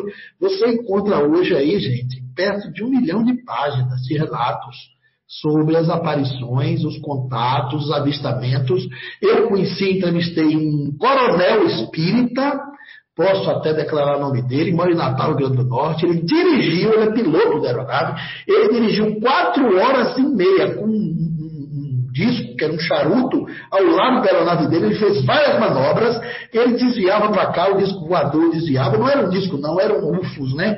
Um objeto voador, um OVNI, voador não identificado, ele fez, descia o, o, o, o equipamento tecnológico lá, dirigido, descia colado com ele, e soltava uma luz a cada meia hora, quatro horas e meia, ele mais cinco colegas da, da, da FAB, quando eles desceram em Natal, eles não foram nenhum para casa, foram todos para o comando, chamaram o comandante, contaram tudo o que tinha acontecido, por pouco menorizadamente, levaram quase duas horas de relato. Então, que, que aeronave é essa que estava ali pilotando com ele? Casos como esse tem inúmeros, inúmeros no mundo todo. Não é dois, nem dois, nem três, nem dez, nem cem. Hoje você tem mais de mil avistamentos, com uma casuística enorme. E eu tenho um outro amigo que mora nos Estados Unidos, que ele me disse que nos anos 80, sei que esse assunto é, puxa muito, né? Para encerrar, para chegar no negócio dos capelinhos. Veja como uma coisa puxa a outra, né? Esse amigo meu, ele, ele, ele se chama René Martin, ele é um vice-governador lá da cidade dos Estados Unidos, a gente se encontra nos congressos de ufologia, e ele me disse o seguinte, que ele era diretor do, do Banco Mundial, do Banco Internacional brasileiro morando lá. E ele escreveu um artigo, assim, sem pretensão, era um brasileiro, e no governo de Jimmy Carter, Jimmy Carter chamou ele. Ele pensou que era fazer algum projeto aqui, americano, com o banco, né? E Jimmy Carter disse, olha, você sabe escrever, você faz os bons relatórios do banco, mas nós queremos tirar do banco. É porque você mora no brasileiro, mora no Brasil, e a gente tem uma missão. Nós estamos pesquisando e guardando arquivo dos UFOs. Você vai sair do banco, vai trabalhar como um correspondente desses assuntos no Brasil. Ele perguntou por quê. Porque 72% dos avistamentos do mundo de óleo está dentro do seu país. Olha só. Dentro do Brasil. Sei que coisa interessante. E aí ele saiu e ficou, trabalhou mais de uma década e meia. Com um salário aumentado com o governo americano para vir para o Brasil pesquisar ufologia. Ele aí passou a se apaixonar pelo assunto, que ele veio como um cético, ele veio como alguém que ignorava tudo. E aí passou a respeitar o assunto de uma maneira interessante. Que existe um movimento Zé, chamado ufologia científica e tem a ufologia esotérica. A ufologia esotérica é uma coisa meio deliral, é muita gente doida que viaja na maionese. Tem gente, tem gente com, com depoimento aí que é, é caso de psiquiatria com internamento sem prazo de alta. Mas existem cientistas tem cientistas russos, astronautas, força aérea, gente que dirigiu aeronave, como esse amigo meu que é piloto aqui do Brasil. Existem inúmeros casos. Existe caso como o caso do Trevor, que eu conheci ele também no Congresso. Ele foi, ele foi retirado lá da fazenda dele, que tem até um filme. Se o pessoal na live aí tiver atento, escreve aí, pega na, na Netflix ou no Amazon um filme chamado é, Fogo no Céu. A história verídica, real, ele sumiu uma semana, a cidade ficou empavorosa, a polícia se meteu, todo mundo achou que os amigos tinham matado ele na floresta. Ele viu, eles eram lavradores, tiravam grandes árvores permitidas da lavoura, E quando ele volta para casa, vê um, um, fogo na floresta, pensa que é incêndio. Eles queriam chamar o bombeiro, porque eles eram uma espécie de guardião da floresta também. E era um lugar que não podia queimar. Quando ele chegou, tinha uma aeronave iluminando o espaço todo. Ele vai para debaixo, a luz puxa ele. E o pessoal foge com medo e volta lá. Quando volta, não tem mais nada. Vê o corpo dele nem a aeronave. Depois do arrependimento que chegou na cidade, que contaram a história, pensaram que isso era conta da caruchinha e que o amigo estava morto. E a polícia toda atrás, eles já estavam serem presos. Porque botaram cães, botaram farejadores, helicópteros, foi uma maior caçada de um ser humano na cidade. E aí, oito dias depois, ele aparece completamente nu, duas horas da manhã, no posto de gasolina, todo transtornado, macerado, sofreu traumas terríveis, e ele conta que era o que ele passou dentro da aeronave. O filme é essa história. Eu conheci esse homem. E ele não é um doido, não é um mitômano, não. Ele é a cidade toda, ninguém poderia ocultar uma coisa dessa. Então, existem muitos relatos de que essas inteligências nos visitam desde os primórdios da Terra. Se você pegar nas escrituras sagradas, fala dos gigantes. Os Anunnakis, lá dos Sumérios, quando, quando Davi matou Urias, que gigante era aquele? No Velho Testamento dá a ideia até exagerada, que o cara media 5 metros, não era. Mas se você for estudar direitinho nas traduções, dá 2,50 metros.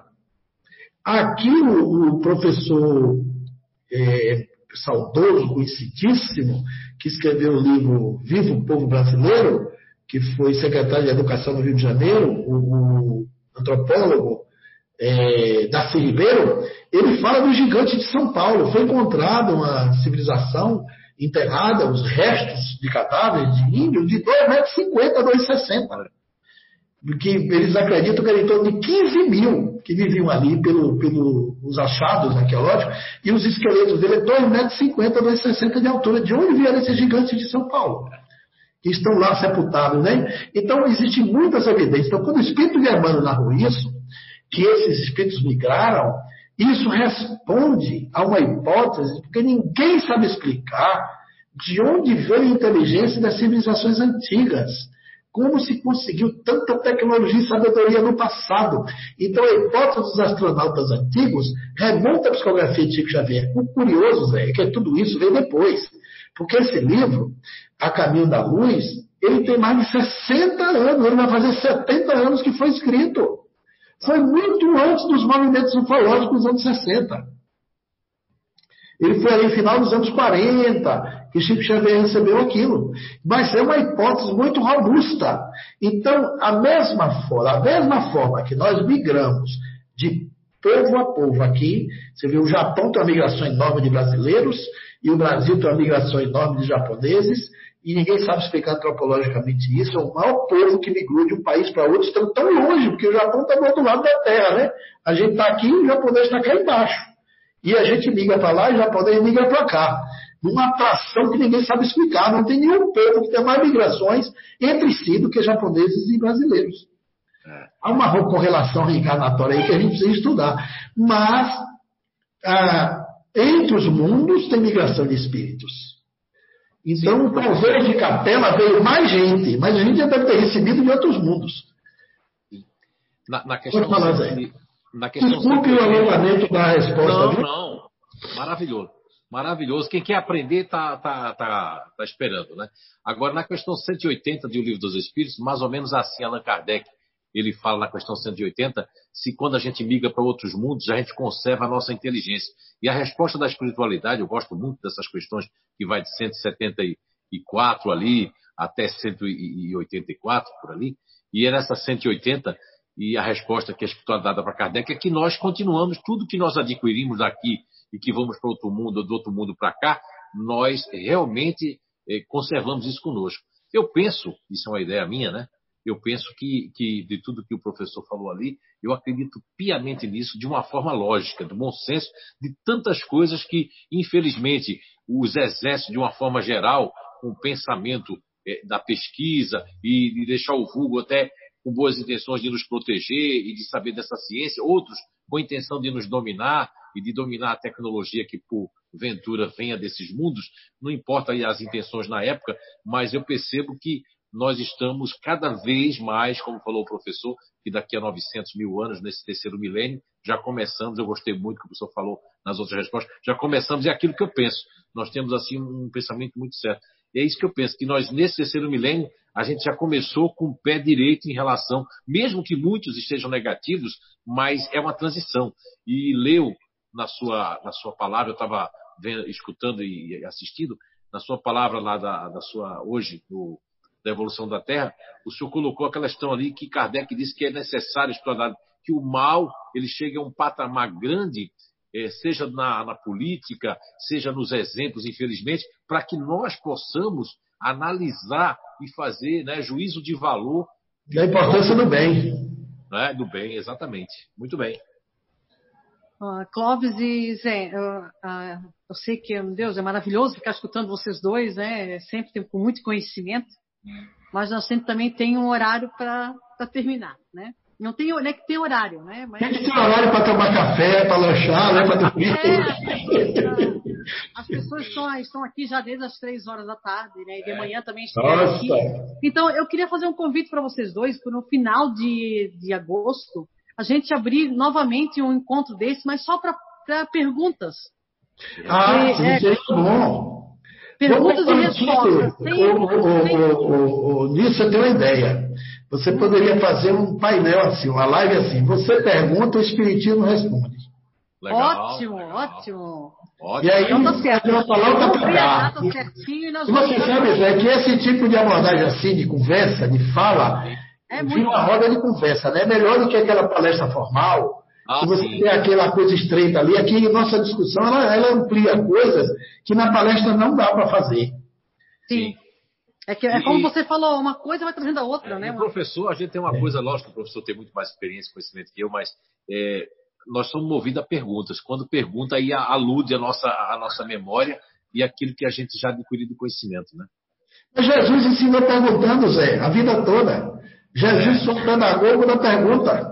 Ele sempre perguntava para poder a pessoa dizer alguma coisa. E tem um, um, no meu livro, que eu criei um personagem chamado Paseante, ele é, ele é conhecido por ser um perguntador, porque todos os grandes mestres perguntavam.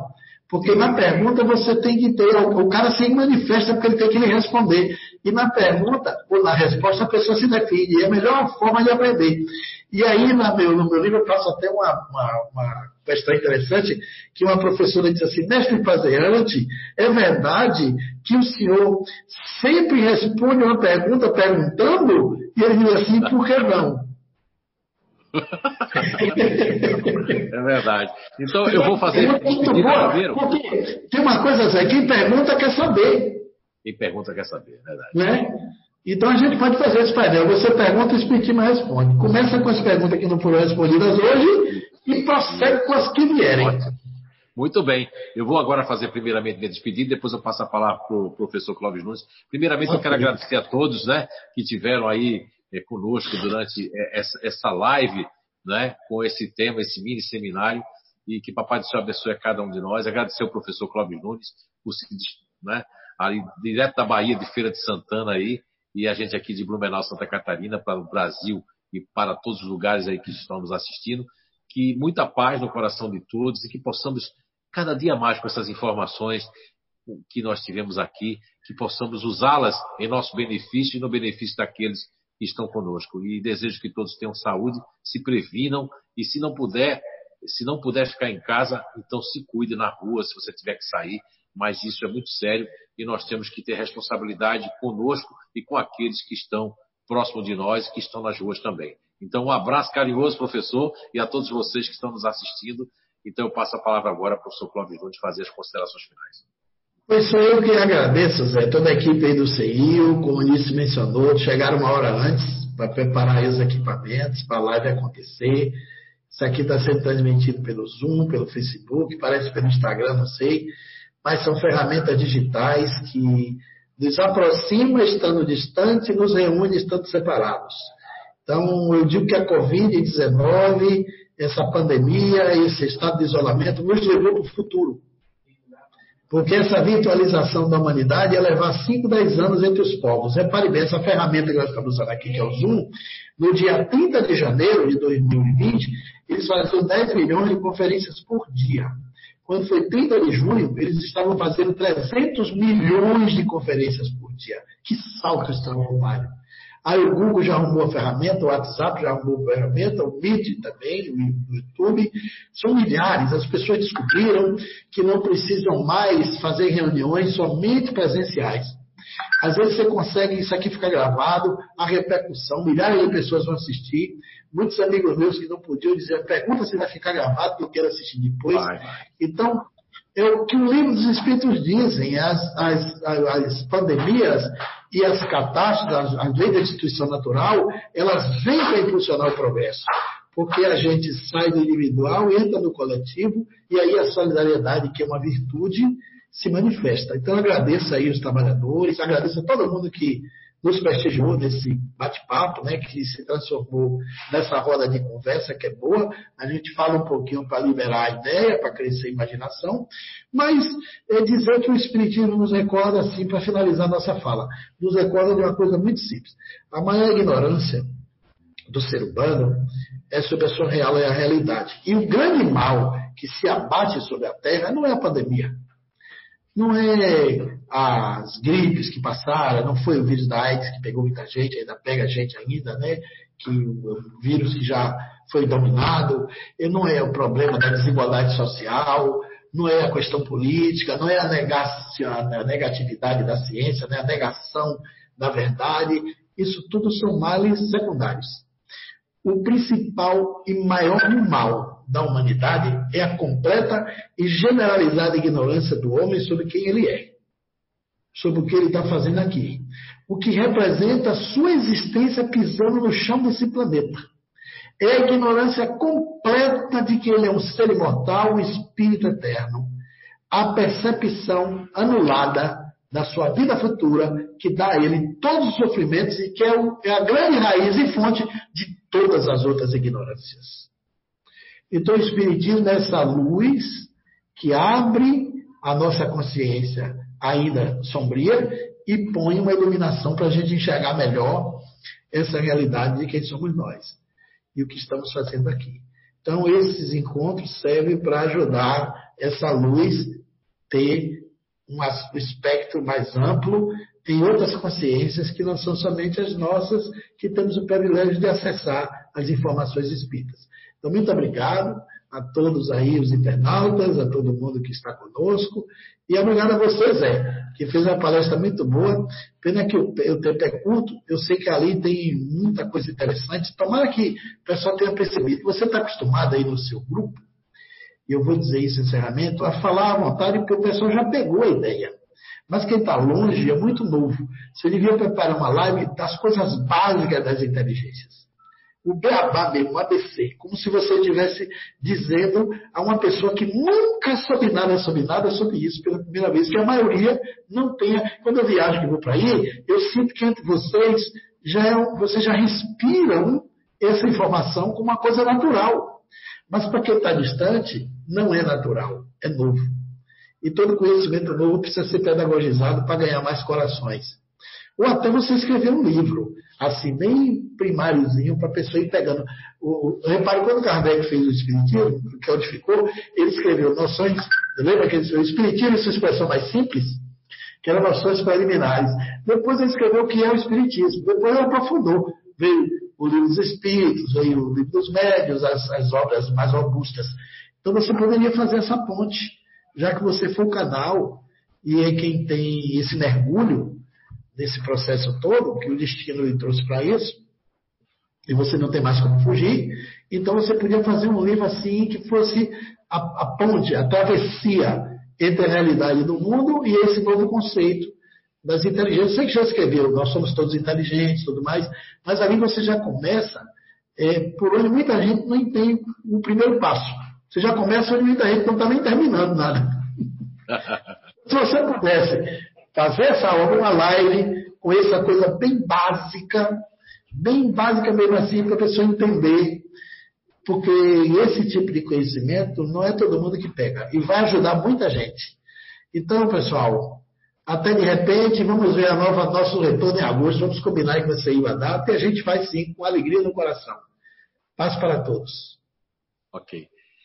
Então, é, só agradecer. Poxa vida, isso é muito importante, professor, porque eu preciso de ajuda nesse sentido. E me, agora me alertou a fazer algo realmente, não só uma live, mas fazer um livrinho do ABC para realmente que as pessoas possam ter conhecimento. Quero agradecer o Eduardo e a Pamela, incansáveis, vieram aqui de manhã, estão aqui incansavelmente aqui na TI, fazendo com que a gente possa ter toda essa tecnologia. Agradecer a Alice, a Gabriele, Lana que estão aqui e a todos os trabalhadores da CEIU. E um abraço carinhoso da sua família aí em Feira de Santana. E que Deus abençoe a todos nós. Muita paz e até a próxima live. Até mais. Um abraço virtual em todo mundo. Um abraço, professor.